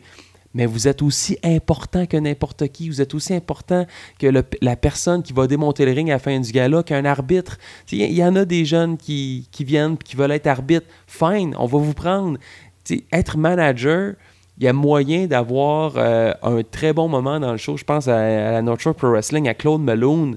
Le gars, tu sais, il est tellement divertissant. Il va porter des costumes flam- flamboyants pour accompagner son équipe Kicking and Stompin', qui sont une équipe de redneck. Puis là, lui, il est là, puis il va faire le show, il va enlever sa chemise, avec sa grosse bedaine, puis il, va faire des simagrées, tout ça. Il va donner un show, mais c'est aussi important que les lutteurs qui sont dans le ring parce que, tu sais, il y a beaucoup de gens qui vont, qui vont parler souvent de Hey, Claude Malone, c'est un maudit malade. que Il est aussi important que les lutteurs principaux dans le show. Fait que chacun a son rôle à jouer, mais il en faudrait plus de ça, effectivement. Mais c'est sûr que si on prend un lutteur qui est capable de, de bien parler, capable de bien s'exprimer, n'a pas besoin d'un faire-valoir en plus.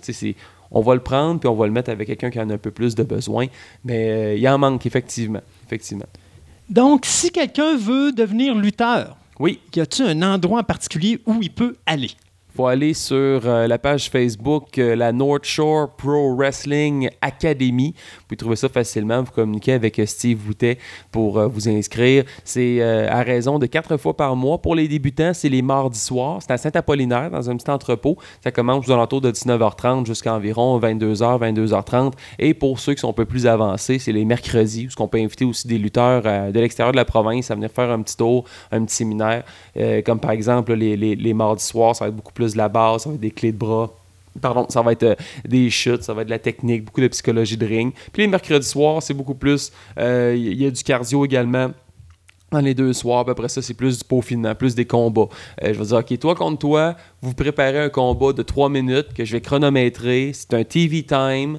À ce moment-là, le TV time, c'est précieux. Tu peux pas dépasser, puis tu peux pas faire en dessous parce que c'est précieux du temps de téléviser. Donc à ce moment-là, là, je chronomètre, là, je leur dis, OK, il vous reste 30 secondes, il reste 15 secondes. Là, ils font le tomber. Les gars, vous avez 10 secondes, euh, il, manque, il manque 10 secondes. Fait que le combat d'après va avoir 10 secondes. C'est que c'est plein d'affaires comme ça. Puis Après Ok. ça, je vais aller faire les debriefings. OK, ça, t'as fait ça, ça, t'as fait ça. Euh, pourquoi t'as fait face au mur quand tu faisais ta clé de bras? Les... Nous autres, on était là, puis on regardait. Euh, Il y avait un gars qui, son personnage, c'était euh, un russe. Je disais, OK, là, ce soir, là, c'est un 2 contre 1. On est à Moscou. Les deux jobbers contre le russe. Puis finalement, ben, ils ont fait de quoi? Parce que les deux jobbers ont sacré une volée aux Russes. Puis j'étais comme, mais non, on- vous avez pas compris, là, on est à Moscou. Là. C'était pas une joke. Là. Le russe doit sortir fort puis doit sacrer une volée aux deux jobbers. Vous avez pas écouté pas tout ce que j'ai fait.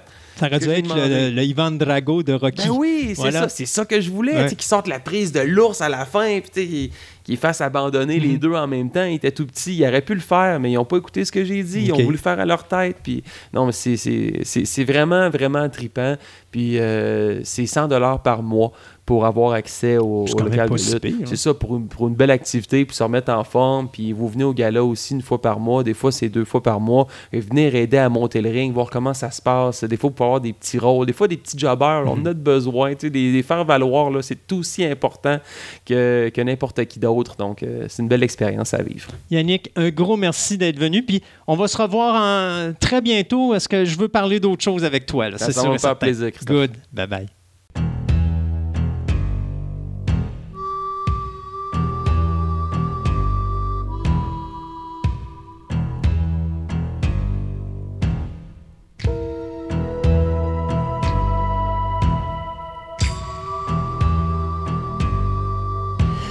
Alors, c'est la table ronde. On va parler des Oscars et euh, des euh. Euh, je le sais. Parce que tantôt, on rigole parce qu'on chicane en, en dehors des ondes. En dehors des ondes, on Oscars, s'est mais- chicané, on a sorti Écoute, méchant. on va, garder la on va garder la chicane tantôt. On va parler des Razzies. Les Razzies, c'est quoi? C'est un événement qui existe depuis 1991 où on donne les meilleurs prix pour les pires films de l'année. Moi, je trouve ça bien, mais. J'adore les Ouais, Awards. Et euh, des fois, il y a des Tom. Cruise est abonné. là. Ouais, ben oui. sa carte de- sa carte de Ben, membre. Lui et Michael Bay sont abonnés. Ouais. D'ailleurs, cette année, euh, Michael Bay a battu un record pour le film qui a eu le plus de nominations au Radis, mais qui n'a rien Il ramassé. y a rien, pour une Euh, pff, puis, mais sincèrement, il aurait dû ramasser. Alors, on va aller vite euh, parce que, comme tu disais tantôt, il nous reste cinq minutes. Ben, c'est ça. Euh, le pire film de l'année, bien, c'est Emoji de, The Emoji Movie, les affaires des- des- d'émoticônes. Donc, il a gagné le prix du pire film de l'année, le pire réalisateur, le pire combo, euh, c'est-à-dire le, le- le couple, et le pire scénario. Personnellement, je suis pas d'accord avec les Radis cette année parce que juste le pire scénario, pire réalisateur et pire film, je l'aurais donné à Michael Bay pour son euh, Transformers de Last Night, qui était vraiment de la cochonnerie, mais pas à peu près. Là. Tu sais, j'ai de la misère. C'était Ah, j'ai pas été deux capable heures- moi. deux heures et demie les plus longues de ma vie à écouter. là. D'ailleurs, je sais pas comment j'ai fait passer à travers. Emoji Movie, j'ai quand même eu un fun à l'écouter. Je trouvais que c'était cute. C'est pas le meilleur film d'animation, mais Ben non. il s'écoute bien pareil. Fait que, tu sais, je sais pas. Moi, je pense qu'ils ont fait ça juste à cause que c'est une promotion pour Facebook, puis les, les affaires de démo- d'émoticons, puis tout le kit. C'est mais- possible. là. Il trouvait que le sujet était con. Là. Bien sûr, on disait tantôt qu'on avait Tom Cruise qui avait sa Ah, ben oui, carte Tom Cruise, il a d'abonné. encore gagné. Alors, il a encore gagné le pire acteur de l'année dans sa prestation de Nick Morton dans Da Mommy, puis il la mérite. Ah oui, Euh, oui, totalement. La meilleure actrice, c'est Tyler Perry pour Boo 2, euh, Madea Halloween. Faites-moi confiance, euh, tout dans ce film-là est mauvais.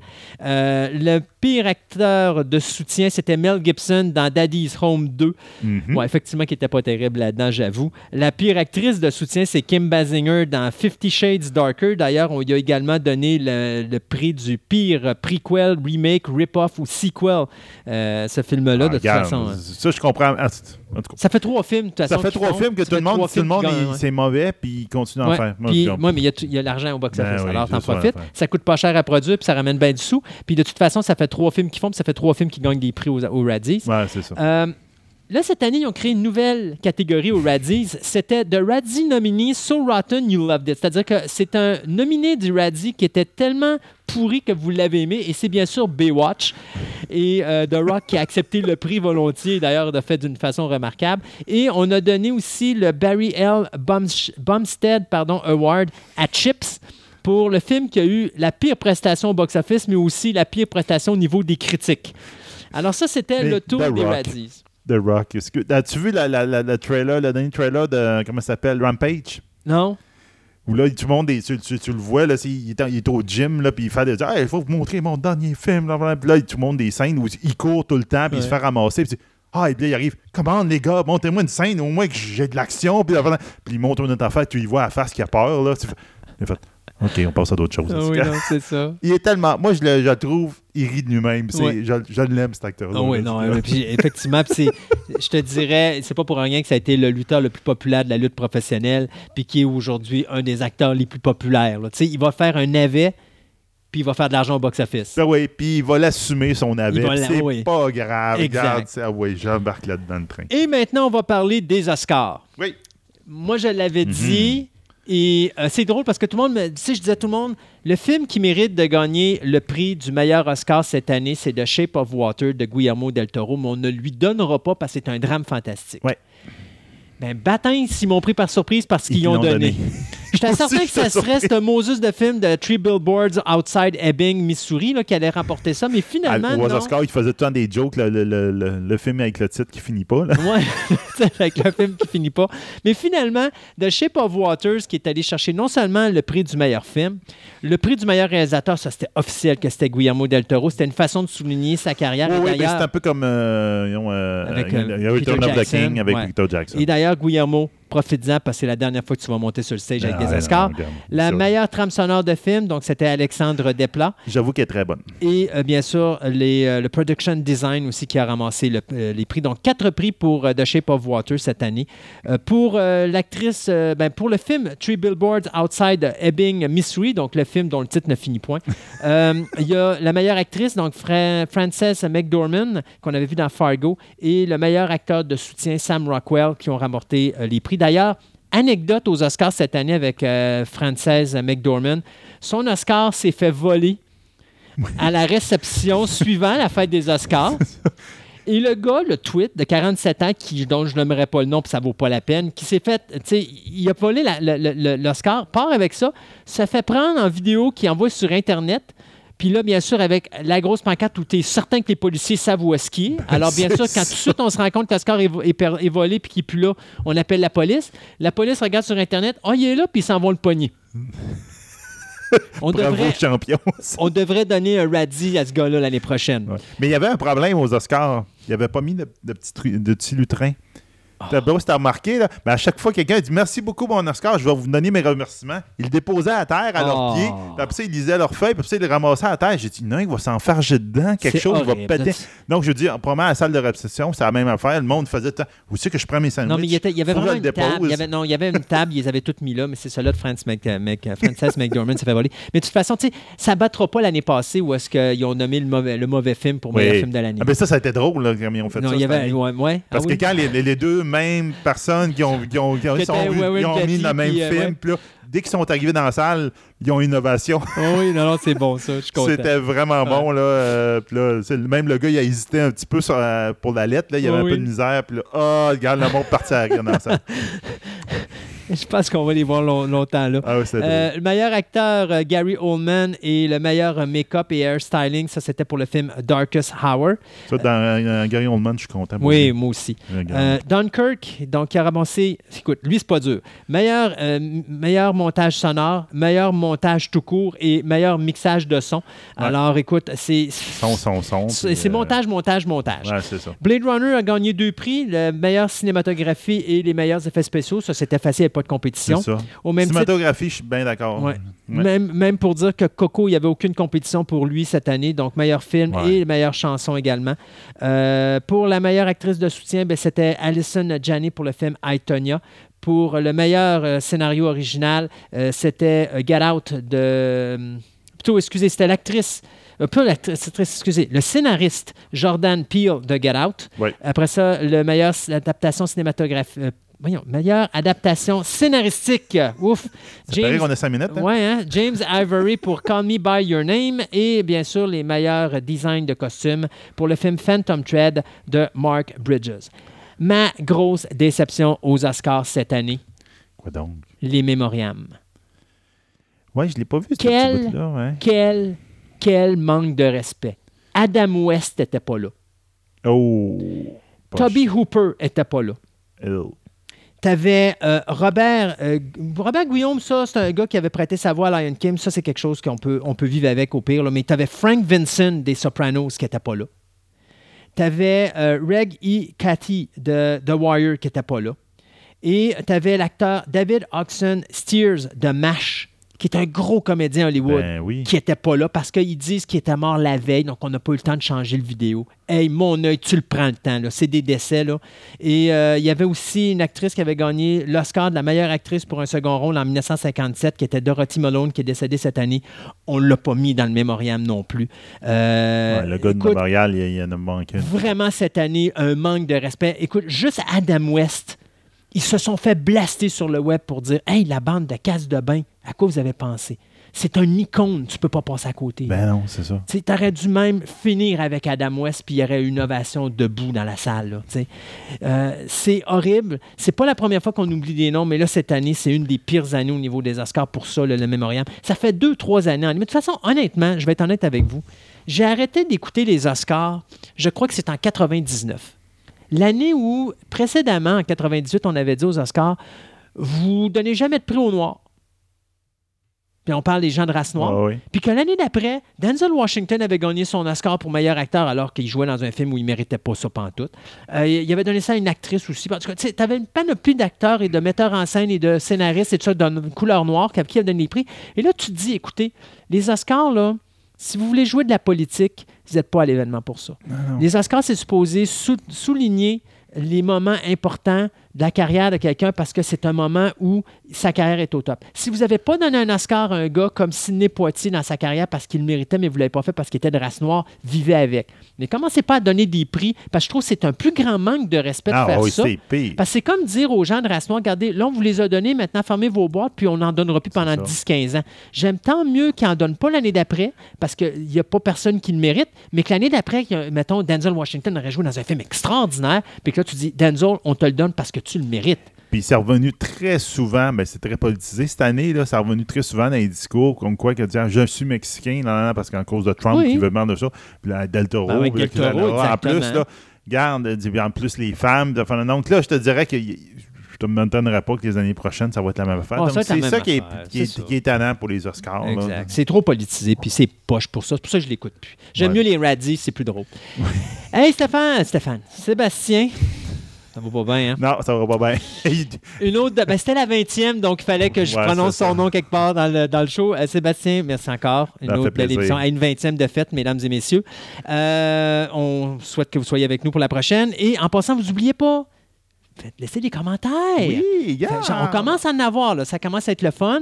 Euh, vous pouvez mettre des j'aime aussi sur les chroniques que vous aimez. Oui. Euh, c'est toujours Des bien j'aime, apprécié. des commentaires, vous avez d'autres idées, n'importe Puis quoi. vous n'êtes pas obligé juste de le mettre sur la page Facebook. Vous pouvez aller sur RZO, sur Balado Québec, les endroits où on est posté à droite et à gauche, de façon à ce que les gens qui voient, ils nous voient passer mais qui ne savent pas de quoi euh, on parle ou si c'est bon ou pas bon, ben, s'ils voient des bons commentaires ou ils voient des gens, ben, déjà, ça peut leur donner le goût de dire hey, peut-être c'est pas mauvais, ça, on va peut-être l'essayer, puis à nous donner un peu plus d'achalandage Ben pour vous donner plus, de Plus de chroniques chroniques. et ben, plus de chroniques, ouais, et surtout plus de surprises qui s'en viennent dans les prochaines Ben émissions. oui, ça serait bien. Alors, encore une fois, merci beaucoup d'avoir été avec nous. Et puis, on se dit à la prochaine émission de Fantastica.